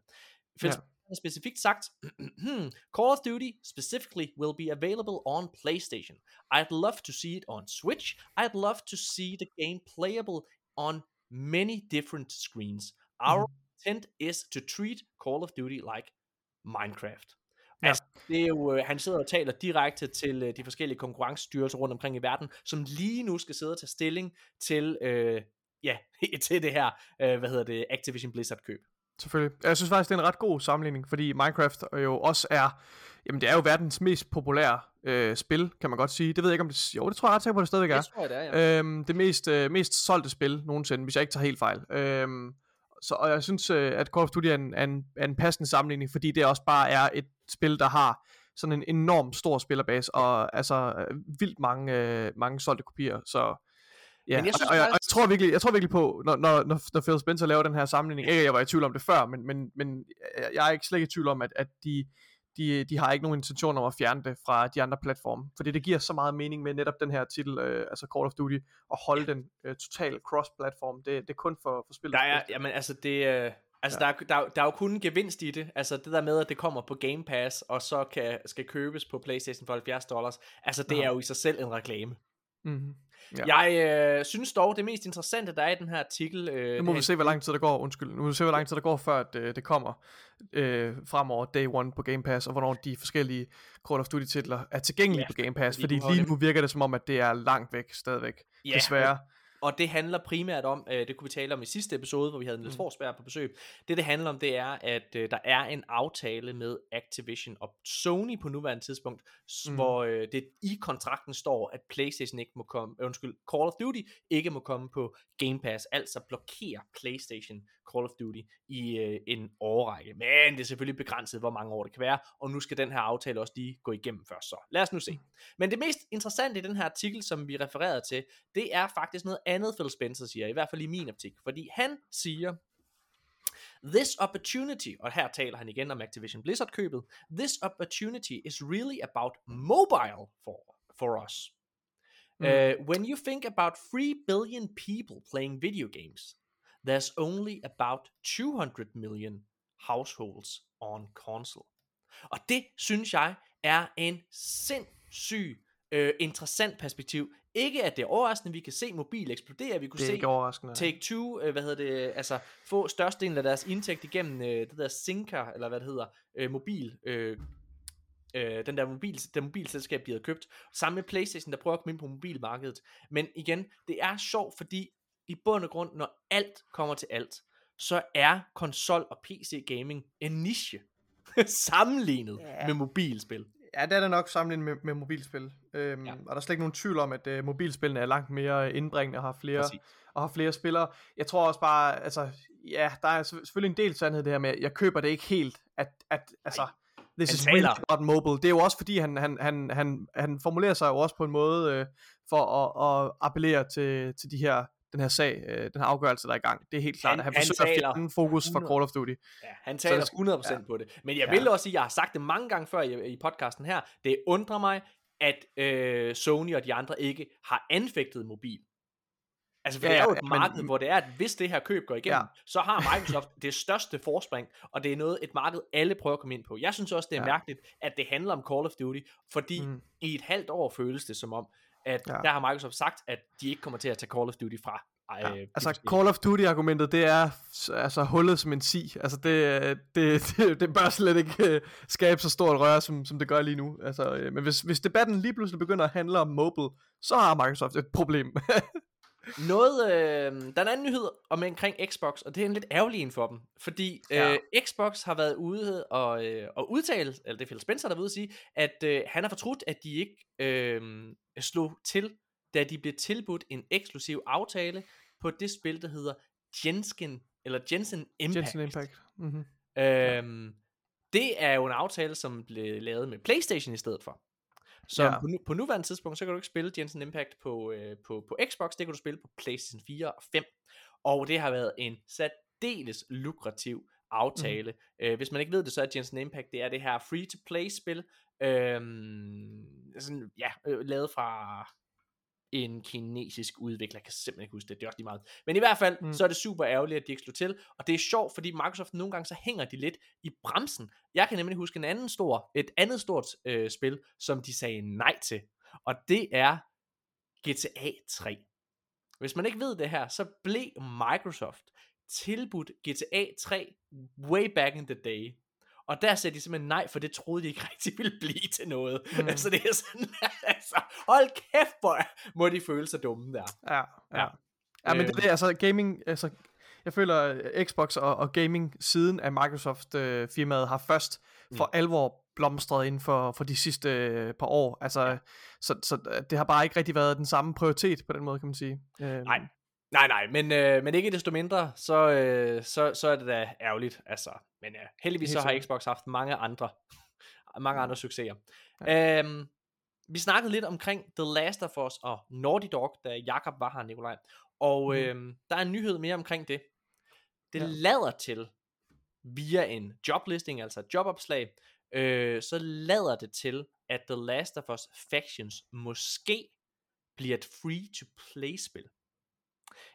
Det er i et øh, jobopslag, som en øh, Reddit-bruger har Mm. øh, spottet, og der står, Naughty Dog is currently looking to hire a producer live ops open, øh, øh, undskyld, live ops with experience in production supporting a AAA free-to-play live title. ja. Hvordan, øh, hvad tænker du om Factions, hvis det bliver free-to-play? Øh, jeg tænker, det første jeg tænker, når jeg hører free-to-play-modellen, det er, at øh, det så unægteligt kommer med et eller andet form for battle pass, øhm, subscription-agtig ting. Øhm, ikke subscription, jeg ved ikke, hvis, hvis man kan kalde battle pass for, for subscription. Øhm, og det tror jeg både der er fordele og ulemper med, det afhænger lidt af, hvordan det er implementeret. Øhm, jeg, jeg ved faktisk ikke helt, hvor det er, jeg står i forhold til det. Øhm, jeg tror ikke, jeg har spillet nok, øh, hvad hedder det, multiplayer-spil. Ja. Jeg synes, det her det er et rigtigt at gøre. Det Ja. her det er den helt rigtige tilgang, tror jeg, øh, fra, okay. fra Playstation side af. Øhm, selvfølgelig øh, kom, kan der være alle mulige ærgerlige sager omkring øh, grådighed og microtransactions. Øh, lad os se dem, når de kommer, fordi der er også mange, apropos Genshin Impact, øh, der er mange historier omkring free-to-play, hvor det bliver gjort rigtigt øh, og godt. Mm-hmm. Og der kunne det her jo sagtens ende også. Hvis man bare kigger på potentialet, det som med Overwatch også, som vi har talt om i sidste episode, har været en kæmpe succes, i hvert fald i forhold til spillerantal. Jeg tror, at hvis det her spil, det udkommer free to play både på PC og på Playstation, så tror jeg, det kommer til at være en kæmpe succes. Fordi det der med, vi kender det jo fra Game Pass, når vi sidder og bruger det, det der med, at du ikke skal, du skal ikke tænke på, om det her det er noget, du tør at investere i. Du kan bare Mm. gå ind og prøve det, og så kan du investere, hvis det er det, du Ja, vil. og Det, det og er også- genialt. Og jeg, og det er og jeg, rigtigt, jeg, og jeg, jeg synes Overwatch 2 nu her er, er et rigtig godt eksempel øh, på, på, fordi det gik fra at være en, øh, en ikke free-to-play model til en free-to-play model, og det har uden tvivl haft spillet en stor rolle i at give øh, spillet så stor en, en influx, altså Overwatch 2, af, af nye spillere. Øhm, så, så der er helt sikkert meget, der taler for at lave en free-to-play model, men man er også nødt til også at anerkende, at det kan komme med nogle, nogle ulemper, øh, hvis man ikke er stor fan af, af, af, Battle Pass modellen. Så det må Helt man jo lidt gøre op med sig selv, om, om, det er, om, om, man synes, det er en, om man synes, det er en god idé. Øhm, og som sagt, så er jeg ikke helt sikker på, hvor jeg står, øh, hvad det angår, men man kan ikke komme udenom, at det er godt for et spil, at der er mange aktive spillere. Øh, så det jeg tror det, det er nok det. det var jo en af årsagen til, at uh, Playstation var ude og udtale for nogle uger siden, at uh, med live service spil, altså Game as a Service, så vil de lade spillene udkomme på PC og Playstation samtidig. Og det vil de ikke med deres uh, narrative-driven spil, som for eksempel God of War Ragnarok. Årsagen hertil, det var, at et uh, live service spil var afhængig af et stort spillerantal. Mhm. Og, øhm, ja, og jeg elskede øh, Factions øh, multiplayer, der var til The Last of Us Part 3, eller undskyld, Part 3, The Last of Us øh, i sin tid, tilbage i 2013. Ja. Øhm, så jeg glæder mig til det det, var rigtig sjovt. Mm. Nå. Næste nyhed, øh, vi bliver lidt i Playstation land med det her Game as a Service. Altså det, det er jo der, hvor, altså jeg er jo bekymret for den her øh, tilgang, som øh, Playstation har. Altså med, at de begynder at, at lægge størstedelen af deres ressourcer på at jagte den her enhjørning, som er øh, Fortnite i bund og grund. Ikke? Og øh, der har jeg det her studie, der hedder PlayStation London, som har været ude og afsløre lidt omkring, hvad for et spil de arbejder på, og det er et Game as a Service spil, sat i et fantasy London, og alt i det, når Er jeg sidder og det- læser om det, lyder bare kedeligt, Nikolaj. Er det Altså, Pølsemandens Harry Potter, eller? jeg ved det ikke. Det lyder bare så generisk, og det hele, og, altså det lyder Ja. bare igen, at det er fokus på online co-op og co-op com- combat, øh, sat i Fantasy London, hold nu kæft, altså. Jeg er så træt af det. Nå, Der er et billede inde i artiklen. Er det, øh, er det officielt øh, øh, concept art, eller hvad? Det ved jeg ikke engang, det ved jeg Hold da op. Det ser meget farverigt ud. Ja. Altså, jeg, hver gang jeg, jeg bliver træt, når jeg ser de her ekstremt øh, farverige, over-the-top karakterer, for jeg tænker bare, det er, Mm. mm. det er, bare, det er bare folk, der sidder i, i bestyrelsen, der gerne vil have, eller investoren, der gerne vil have de her farverige Mm. karakterer, så de kan monetize det med tusind forskellige skins øh, til karakterer, våben og så videre. Jeg er fucking træt af det. Jeg synes, det er røvsygt. Næste Alle, alle spil prøver at ligne øh, Fortnite. noget, som ikke er røvsygt, Nikolaj, det er Ja. The Callisto Protocol. Det er det spil, jeg glæder mig mest til i år. Det Mm. kommer her i december. Øh, men det er simpelthen blevet droppet. Det er blevet cancelled. Ja, i, Japan. Japan, fordi det er for voldeligt. Og det her det er altså landet, som øh, lever øh, bund og grund af øh, altså, øh, piger, der bliver knippet af tentakler i hentai og alt muligt lort. Altså, hvad fanden er det, der foregår? Det er simpelthen, okay. okay. Ja. de, har ikke kunne, øh, de har simpelthen ikke kunne, kunne ramme deres, øh, deres, leve op til deres, øh, hvad hedder det, ratingsystem. Prøv at høre Japan, I har, I viser kraftedme med så meget freaky, weird shit, altså. Hvorfor kan I ikke have plads til lidt, lidt vold og lidt afhugget lemmer? Slap Det er af, altså. øh, The Callisto Protocol udvikleren, som selv har været ude at sige, We have decided to discontinue the Japanese version of the Callisto Protocol. Uh, we have determined that the game cannot pass the zero rating uh, in its current state, and that changing the content will not provide the experience that players expect. We would appreciate your your understanding in Japan. Det synes jeg er fucking fedt. Det er her, virkelig det er et Det er studie, virkelig jamen, det er jo fedt, at det er et studie, oh, ja. der ikke går på kompromis. De går ikke ind og det, det, censurerer. det, det, er en, det er en fed reaktion, det er fint nok, øh, Ja. men, men, det, man kan ikke komme ud om det, det er virkelig ærgerligt for, for udviklerne. Altså, det, er jo, det er jo en del profit, de, de går, der går tabt der, tænker Det jeg. er det. Øhm, apropos ja. Callisto Protocol. Øh, instruktøren, hvad hedder han? Mike Schofield, Glenn Schofield, hvad fanden er det, han hedder? Øh, hedder han ikke Glenn Schofield? Der er Glenn nogen, der hedder Glenn. Glenn, Glenn Schofield. Ja, Michael Schofield, er det ikke ham fra Prison han- Break? Jeg er ikke sikker. Nå, det er også lige meget. Ja, det Øh, jo, han er i hvert fald Schofield. Han har været ude, og øhm, han, Ah. han havde en historie for nogle uger siden omkring Crunch, Nikolaj. Den har vi haft en stor debat på om. Det er der ikke Ja, nogen jeg har sat tweetet ind i, ind i øh, vores øh, manus. han, han, han var ude og, øh, og skrive for, for, øh, øh, på Twitter for noget tid siden, øh, at han i bund og grund gik ind for crunch-kultur, og de havde crunchet på det her Callisto Protocol, og det var bare fedt. Og så øh, var der rigtig mange mennesker, der, der kom efter ham. Øh, Mm. Jeg bakker op omkring crunch. Ja, jeg sagde det. Det gør jeg Øh, ikke. og så nej, det ved jeg godt. Og så reagerede han på, øhm, så har han reageret på det, han tog det ned, og nu har han været ude og sige, ja, man, I messed up. Han siger, the truth is, I messed up, i forhold til den her udtalelse, og i forhold til crunch Mm. generelt, ikke? The truth is, I messed up. We're a smallish team, and we're not, uh, uh, we're a smallish team, and we're so good. Vil du læse den, Nikolaj? Ja, nu fucker jeg op. den er i mine noter. Okay, jeg gør selv. Jeg prøver igen. Jeg tager til løb. Er I klar? The truth is. Okay. I messed up, Schofield says in an interview with Inverse.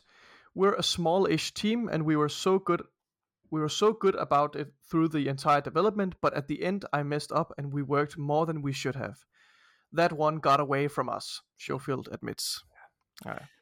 Det er godt. Ja. Altså, han sidder jo bare... Ja, altså, prøv at, jeg tror da, han står der... Hun, han, han mente sgu da, hvad han skrev. Han mente, han sagde, han synes, det var fedt at arbejde Ja. for det og køre på adrenalinen. Han mente det. Han sidder kun og laver det her for damage control, Nikolaj. Det, det, det er nok også mere tilbøjelig til at sige. Altså, jeg kender jo ikke manden, så jeg kan jo ikke sige, om han, om han har ændret mening. Det kan da godt være, at han har ændret mening Selvfølgelig har han ikke ændret crunch-kultur. Vi er voksne øh, mennesker. Vi ændrer sgu ikke mening, Nikolaj. Nej, det er klart, det, det, Gider er, jeg det, ikke det pis. det skib, det er sejlet. Det er... Neuronerne, de sidder fast nu, som de, som de er. Det kommer ikke til at ændre sig. Noget, der heller ikke kommer til at ændre sig, det er George R. R. Martin, Nikolaj. Nej, Øhm, han har været i gang med at skrive en bog fuck til øh, Game of Thrones. Ja. Den næste bog i den serie i lang tid, og det kommer ikke til at hvor ændre sig. Det fortsætter er? han med. Han Ved du, hvor lang tid siden det er, jeg læste den sidste bog, Morten? Nej, men det er bare det, at du har læst den. Det er, Det er, ærgerligt. det er snart øh, det er fem år siden. Har du ikke hørt den og lavet som serie? Jeg har også set serien. Nå, så har, Ja. har du set det, så behøver du Jeg ikke har, ventet, jeg har ventet på The Winds of Winter i fem år, Morten. Og øh, nu har han været ude og sige, at han er to tredjedel igennem at skrive den færdig. Han læste det første kapitel, eller han læste et kapitel op til en konference øh, for The Winds of Winter. Flere kapitler faktisk. Også for endnu, altså, vi snakker fire-fem år siden også. Var det godt? Det, nej, det, kan jeg jeg lyttede ikke til det, det er jo en spoiler. Nå, okay. Øhm, men helt seriøst, han skal simpelthen til at få fingeren ud. Han, han, øh, han har prokrastineret for meget, og nu er det fucking på tide, George, inden du stiller træsko. Nej, det må man ikke sige. han er været ude at sige, at grunden til, at han ikke har spillet Elden Ring, der joker han med, at det er fordi, at folk de sidder og venter på det her, hvad hedder det spil. Ej, ja. Så kommer han faktisk med, han kommer faktisk med sådan en oprigtig årsag til, at han ikke har spillet Elden Ring, som han var med til at skrive. Og der siger han, at hans årsag det er, at han er afhængig. Han bliver hugt af de her ting. Og han har spillet computerspil før, og øh, når han sidder og spiller, så altså han, han, han kan ikke han kan ikke fokusere på andet, så sidder han bare og lukker sig ind i en lille verden og sidder og spiller, så det var, at han blev nødt til at droppe det for mange år siden, altså lade være med det. Og Nikolaj, jeg har taget mm. den her historie med, fordi hold nu kæft, hvor kan jeg godt genkende til, hvad George R. R. Martin siger. Sådan har jeg det også. Når jeg sidder og skal skrive et fucking manus, eller skal gå på arbejde, altså jeg, skal, jeg sidder og skal instruere, eller et eller andet, ikke også? Så bliver jeg nødt til, at nogle gange så beder jeg Tanja om at gemme min Xbox eller Playstation dengang, øh, altså så jeg ikke kan finde den og spille. Fordi jeg kan ikke lade ja. Ja. være. Jeg bliver afhængig af det. Jeg har lyst til bare at leve i den verden og sige, fuck det hele, mand. Jeg skal bare på dagpenge og spille. Ja, det, det kan tror jeg også godt, jeg kan ikke genkende det til. det, ja. det er derfor, jeg arbejder ikke derhjemme længere. Det, Nej. det kan jeg ikke. Det kan jeg ikke.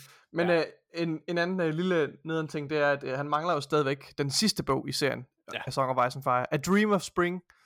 Øh, den bliver han nok aldrig færdig med. 2040, 2055, der er han død. Der er han... Altså, han dør måske endda, endda om et par år. Han er meget overvægtig. Det kan være, han kan nå ligesom... Ej, Morten. Det kan være, han kan nå ligesom Er øh, han George? George Lucas, og så øh, lave en, en Dave Filoni, og så forme et menneske til at fortsætte, til at, at pick up the mantle, og, og bære hans legacy videre. Det tror jeg ikke. Nå. Ja. Næste nyhed, Nikolaj. Hey, The Witcher! Det, det originale The Witcher fra 2007, det får et remake. Faktisk, Nikolaj, så er det god remake allerede blevet annonceret. Øh, For noget tid siden, så var øh, CD Projekt Red ude ligesom at offentliggøre en masse projekter, de, de arbejdede på. Et af de her projekter, det gik under kodenavnet Canis Mora- Mor- Majoris. Majoris. Ma- Canis Majoris. Majoris, Ja. lige meget. Det spil, under det kodenavn, er et remake af det originale The Witcher fra 2007. Nikolaj, Mhm. det er et fucking spil, der fortjener et remake. Det er sådan nogle spil, der skal have et remake. Ikke The Last synes- of Us, Nej, eller, præcis. eller hvad hedder det, nogle af alle de andre spil, Altså, som... No one asked for it. Altså, jeg synes, det er fedt, at Jacob synes, øh, han havde så fed en oplevelse med, med Last of Us Part 1. Det, det, det gjorde mig virkelig glad at høre. Men, men, men, men altså, det, det, jamen, jeg, jeg er fuldstændig enig med dig. Det, det, det er de her spil. Også selvom, nu, jeg tror, øh, Nils øh, Forsberg, han var ikke så, så begejstret for, for de første Witcher-spil. Øhm, men, men det Nej, kunne være, men- at det, et lille ansigtsløft og et slags remake slash remaster øh, måske kan, kan, Og kan man bringe kan det jo tilbage. se på, apropos nogle spil, der gør det med, med stil, altså de her Resident Evil-spil, Ja. Altså hvor remakene også går ind og opdaterer gameplayet og, og altså optimerer det. Altså, det er, det glæder mig til. Apropos The Witcher, Nikolaj, så er Henry Cavill, der spiller hovedrollen i Netflix's populære The Witcher-serie, han er ude! Men de har heldigvis allerede fundet hans, øh, hans afløser. Henry Cavill, han, for, han forlader rollen som Geralt efter The Witcher sæson 3. What? Øh, den nye, har du ikke læst manus? Den har, jeg, den har jeg overset. What the fuck, Morten? Chris Hemsworths bror, Liam Hemsworth, Nej. Han kommer til at overtage rollen som Geralt øh, efter, øh, i sæson Ej, 4 ved du og frem. Ja. Så er der sgu ikke noget for mig at hente i den serie efter Ej, sæson men der er der ikke noget at hente i den serie. Den er fucking Jeg kan god. godt lide Henry Cavill. Han er virkelig... Øh, han er sgu en dejlig mand. Årsagen til, at han er ude, det her det er ikke officielt eller noget som helst, øh, men øh, det er jo blevet offentliggjort, at Henry Cavill vender tilbage som Superman. Derudover, så går rygterne jo også om, at han er i spil som den nye James Bond. Det går også øh, i rygterne Oh om, at Henry God. Cavill, han øh, formentlig skal spille hovedrollen som Commander Shepard i Oh Amazons God, det øh, Mass Effect-serie. Og, perfekt. Ja, han har jo ikke tid til det hele, og der må jeg sige, prøv at, du har, du har givet den, hvad du kunne der. Jeg vil, James Bond, jeg sidder lige og kigger på et billede af Henry Cavill nu. He, he could pull it off. kan i hvert fald er pull some weight, flot kæft, Han er flot. Hold da fest, mand. Woo! Nå. uh, The Witcher 3 Next Gen versionen, den kommer snart, lavet det til. Um, CD Projekt Red, de har sagt, der kommer noget ny, nyt omkring øh, den her opdatering snart, og Ja. øh, de har bekræftet, at den her opdatering kommer i 2022, og der er altså kun to måneder tilbage i året, så det kommer snart. CD Projekt Red, de uh, kører med fucking klatten lige nu. Så de rider, de rider en, uh, en velfortjent uh, bølge af succes, og jeg håber, uh, det fortsætter for dem. Det, uh, det er fucking fedt. EA har været ude at bekræfte, at de har en aftale med Disney om at lave hele tre Marvel-spil, Nikolaj. Ja. De er, har allerede annonceret, det ene det er et Iron Man-spil, Mm. Hvad vil du gerne have, de to andre er? Øh, jeg er ligeglad. Jeg vil bare have Iron Man. jeg er pisselig glad med alt det andet. Ant-Man? Nej. Never. Nej, okay, men helt seriøst, ikke også? Et X-Men-spil, det vil jeg gerne have. Og Ja. så øh, vil jeg gerne have, hvad vil jeg ellers gerne have? Vil jeg have et hulspil? Ikke rigtigt. Et hulspil War Machine. Et War Machine spil. Det er bare lidt, lidt anden Iron, en anden flavor af Iron Man. Yes, lad os gøre det. ikke. jeg er sådan, jeg er sådan lidt uinvesteret i det også. Sidste Iron, er, er der, hvad, hedder, hvad hedder karakteren i, i comic books, uh, Iron Mans uh, kone, som også er en... Men når der, er, hans, øh, der, er, der er en kvinde, Iron Lady. Nej. der, hun, hun hedder Iron Heart, og hun Iron Iron får Heart, sin egen ja, Disney-serie. Øh, Ja. Hun er faktisk også med i den her nye Black Panther-film, der hedder Black Panther Forever. Eller Jeg Wakanda vil- jeg Forever, vil- hedder den. Wakanda, Wakanda forever. Jeg vil gerne have et, uh, jeg vil gerne have et Iron Man spil, og så vil jeg gerne have et Iron uh, Heart, og så vil jeg gerne have et War Machine spil. Tak. Please and thank you. Okay. Ej, jeg, jeg, siger- er faktisk, jeg er faktisk generelt ikke særlig excited over, over den her slags nyheder omkring superheltespil. Jeg ved ikke, det gør det ikke rigtig for mig mere. Men omvendt så er det også, øh, hvad hedder det, øhm, der står her, øh, development team is led by executive producer Oliver Prolu, Prolux, Prolu, who previously worked on Marvel's Guardians of Hula the. Galaxy. Lotte, hvor er du henne? Ja, og, og Guardians of the Galaxy er jo et, et fremragende spil, som jeg virkelig, Det er sjovt. virkelig nød. Så, så Prøv det, det, det, det Så gør mig lidt mere. Jeg vil til. i have hvert fald. et Iron Man-spil, jeg vil have et Thor-spil, og jeg vil have et X-Men-spil. Bum. Sådan. Så var den der. Godt. Nikolaj, den sidste nyhed i den her uge, det er en ærgerlig en. Det er en trist en at slutte på. Er du klar? Mhm. Grundlæggerne bag Rocksteady, det er firmaet, der har lavet Ja. og udviklet den fem, formidable Arkham-serie, altså Arkham Asylum, Arkham City og Arkham Knight. Fremragende. Et mesterværk, Nikolaj. De to Aha. grundlæggere har forladt Ja. studiet. Og øhm, Jeg det håber, gør de, de. stifter et nyt studie. De står, stifter et nyt studie, men de har, øhm, de har jo, det er også dem, der er instruktører på øh, Rocksteadys kommende spil, der hedder Suicide Squad Kills Ja. the Justice League. Og, og det er de øh, altså færdige med. De, de forlader ikke skuden midt development. Det er jo et, et spil, der næsten er...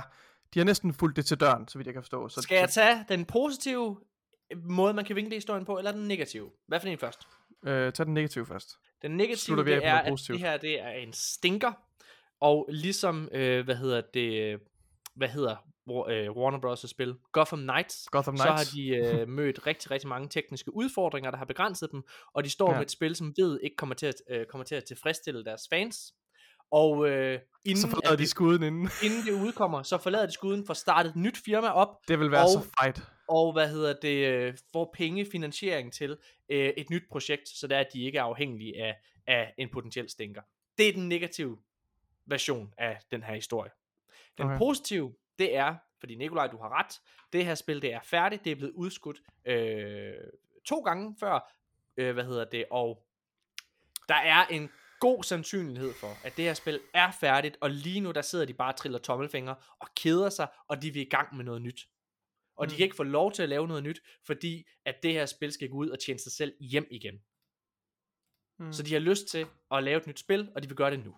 Den sidste er, den første mulighed positiv er nok, eller den, jo, den positive, den sidste er nok lidt søgt, men øh, lad os Det er krydse det. fingre. Men det er de to måder, den her øh, Ja. historie kan. Jeg, jeg tror ret meget på det. Prøv at høre, de her mennesker, jeg er overbevist om, det her det er en succes, fordi Mm. de har ikke lavet et dårligt spil. Så hvorfor skulle det være en stinker? Altså Or- Arkham Origins, som Warner Bros., øh, der står bag Gotham Knight, stod, øh, stod bag, de, altså øh, Ar- Arkham Origins var fyldt med, med bugs og fejl og så videre. Så at Gotham Knights har en masse tekniske udfordringer, det kommer jo ikke som en overraskelse. Jeg er overbevist om, at Suicide Squad Kills the Justice League bliver en fucking vinder. Jeg glæder mig til det. Bum. Mm. Nikolaj, det var alle nyheder for den her uge. Og øh, altså, vi har jo haft Jakob med, og øh, har haft en fest. Det har været rigtig godt. I næste uge, sige. i næste uge, der får vi også en rigtig god gæst, og det er faktisk en af Jakobs venner. Han hedder Nå. Christoffer Leo, og han er vært på ja. Dårligdommerne sammen med, Mhm. øh, med Jakob. Ja. Ja. Skal, I, skal I snakke om film og tv-serie to timer igen? Men, altså, nej, det tror jeg ikke. Altså, jeg har Okay. faktisk, øh, jeg, har, jeg har kun mødt Jakob, øh, undskyld, Jakob, jeg har kun mødt Christoffer én gang før, og øh, det var, øh, da jeg optog Panik, der var han ude at lave sådan noget bag om noget sammen med Jonas, Mm. øh, Jonas Schmidt, øhm, som jo spillede med i serien. Ja. Men, men, men der mødte jeg ham, han virkede meget, meget sød, og øh, kan jo, altså, lytter ikke til dårligdommerne, skal jeg være ærlig at sige, fordi jeg kan ikke, jeg kan ikke lide, når det bliver så negativt, og jeg er jo redselslagen for, at øh, min egen ting en dag er med i det. så, så derfor så lytter jeg ikke. Du er derfor det. lytter jeg ikke til I virkeligheden, øh, vi gør det for din skyld, det her, Morten. Det er for, at du får, øh, du lige øh, kommer til at snakke med ham, sådan, så han får for dårlig samvittighed, hvis han nu han overvejer Ja, og, det. havde, det og havde jeg ikke tænkt på. bussen i, i Det- podcasten. Jo, det du har jeg så tænkt det at bede ham om. er 100% du har tænkt på det. Jeg- skal sharpe mig ind på Christoffer, så der, Ja. ja. så der, det der ja. hverken Abba eller Jacob synes, de kan tage mine ting med. Præcis. Ej, ja. Nå, Nikolaj, det har været en helt fantastisk episode. Det, øh, det er fantastisk. Jeg øh, glæder mig til, at vi to skal mødes igen øh, her i den her uge, og anmelde Call of Duty Modern Warfare 1 og 2. Det Ja. Har du mange holdninger til, det ved jeg. Og jeg har sikkert også mange holdninger. Jeg har faktisk ja. ikke fået dem spillet endnu, så det glæder jeg mig til. Det gør jeg jo i mellemtiden. Det bliver godt. Ja. To, er gange, to gange øh, 8 timer, det kan du godt klare. Det kan jeg sagtens. Øh, vi er tilbage med en anmeldelse øh, på fredag i jeres, øh, på jeres feed. Tusind tak, fordi I lytter med. Hej hej.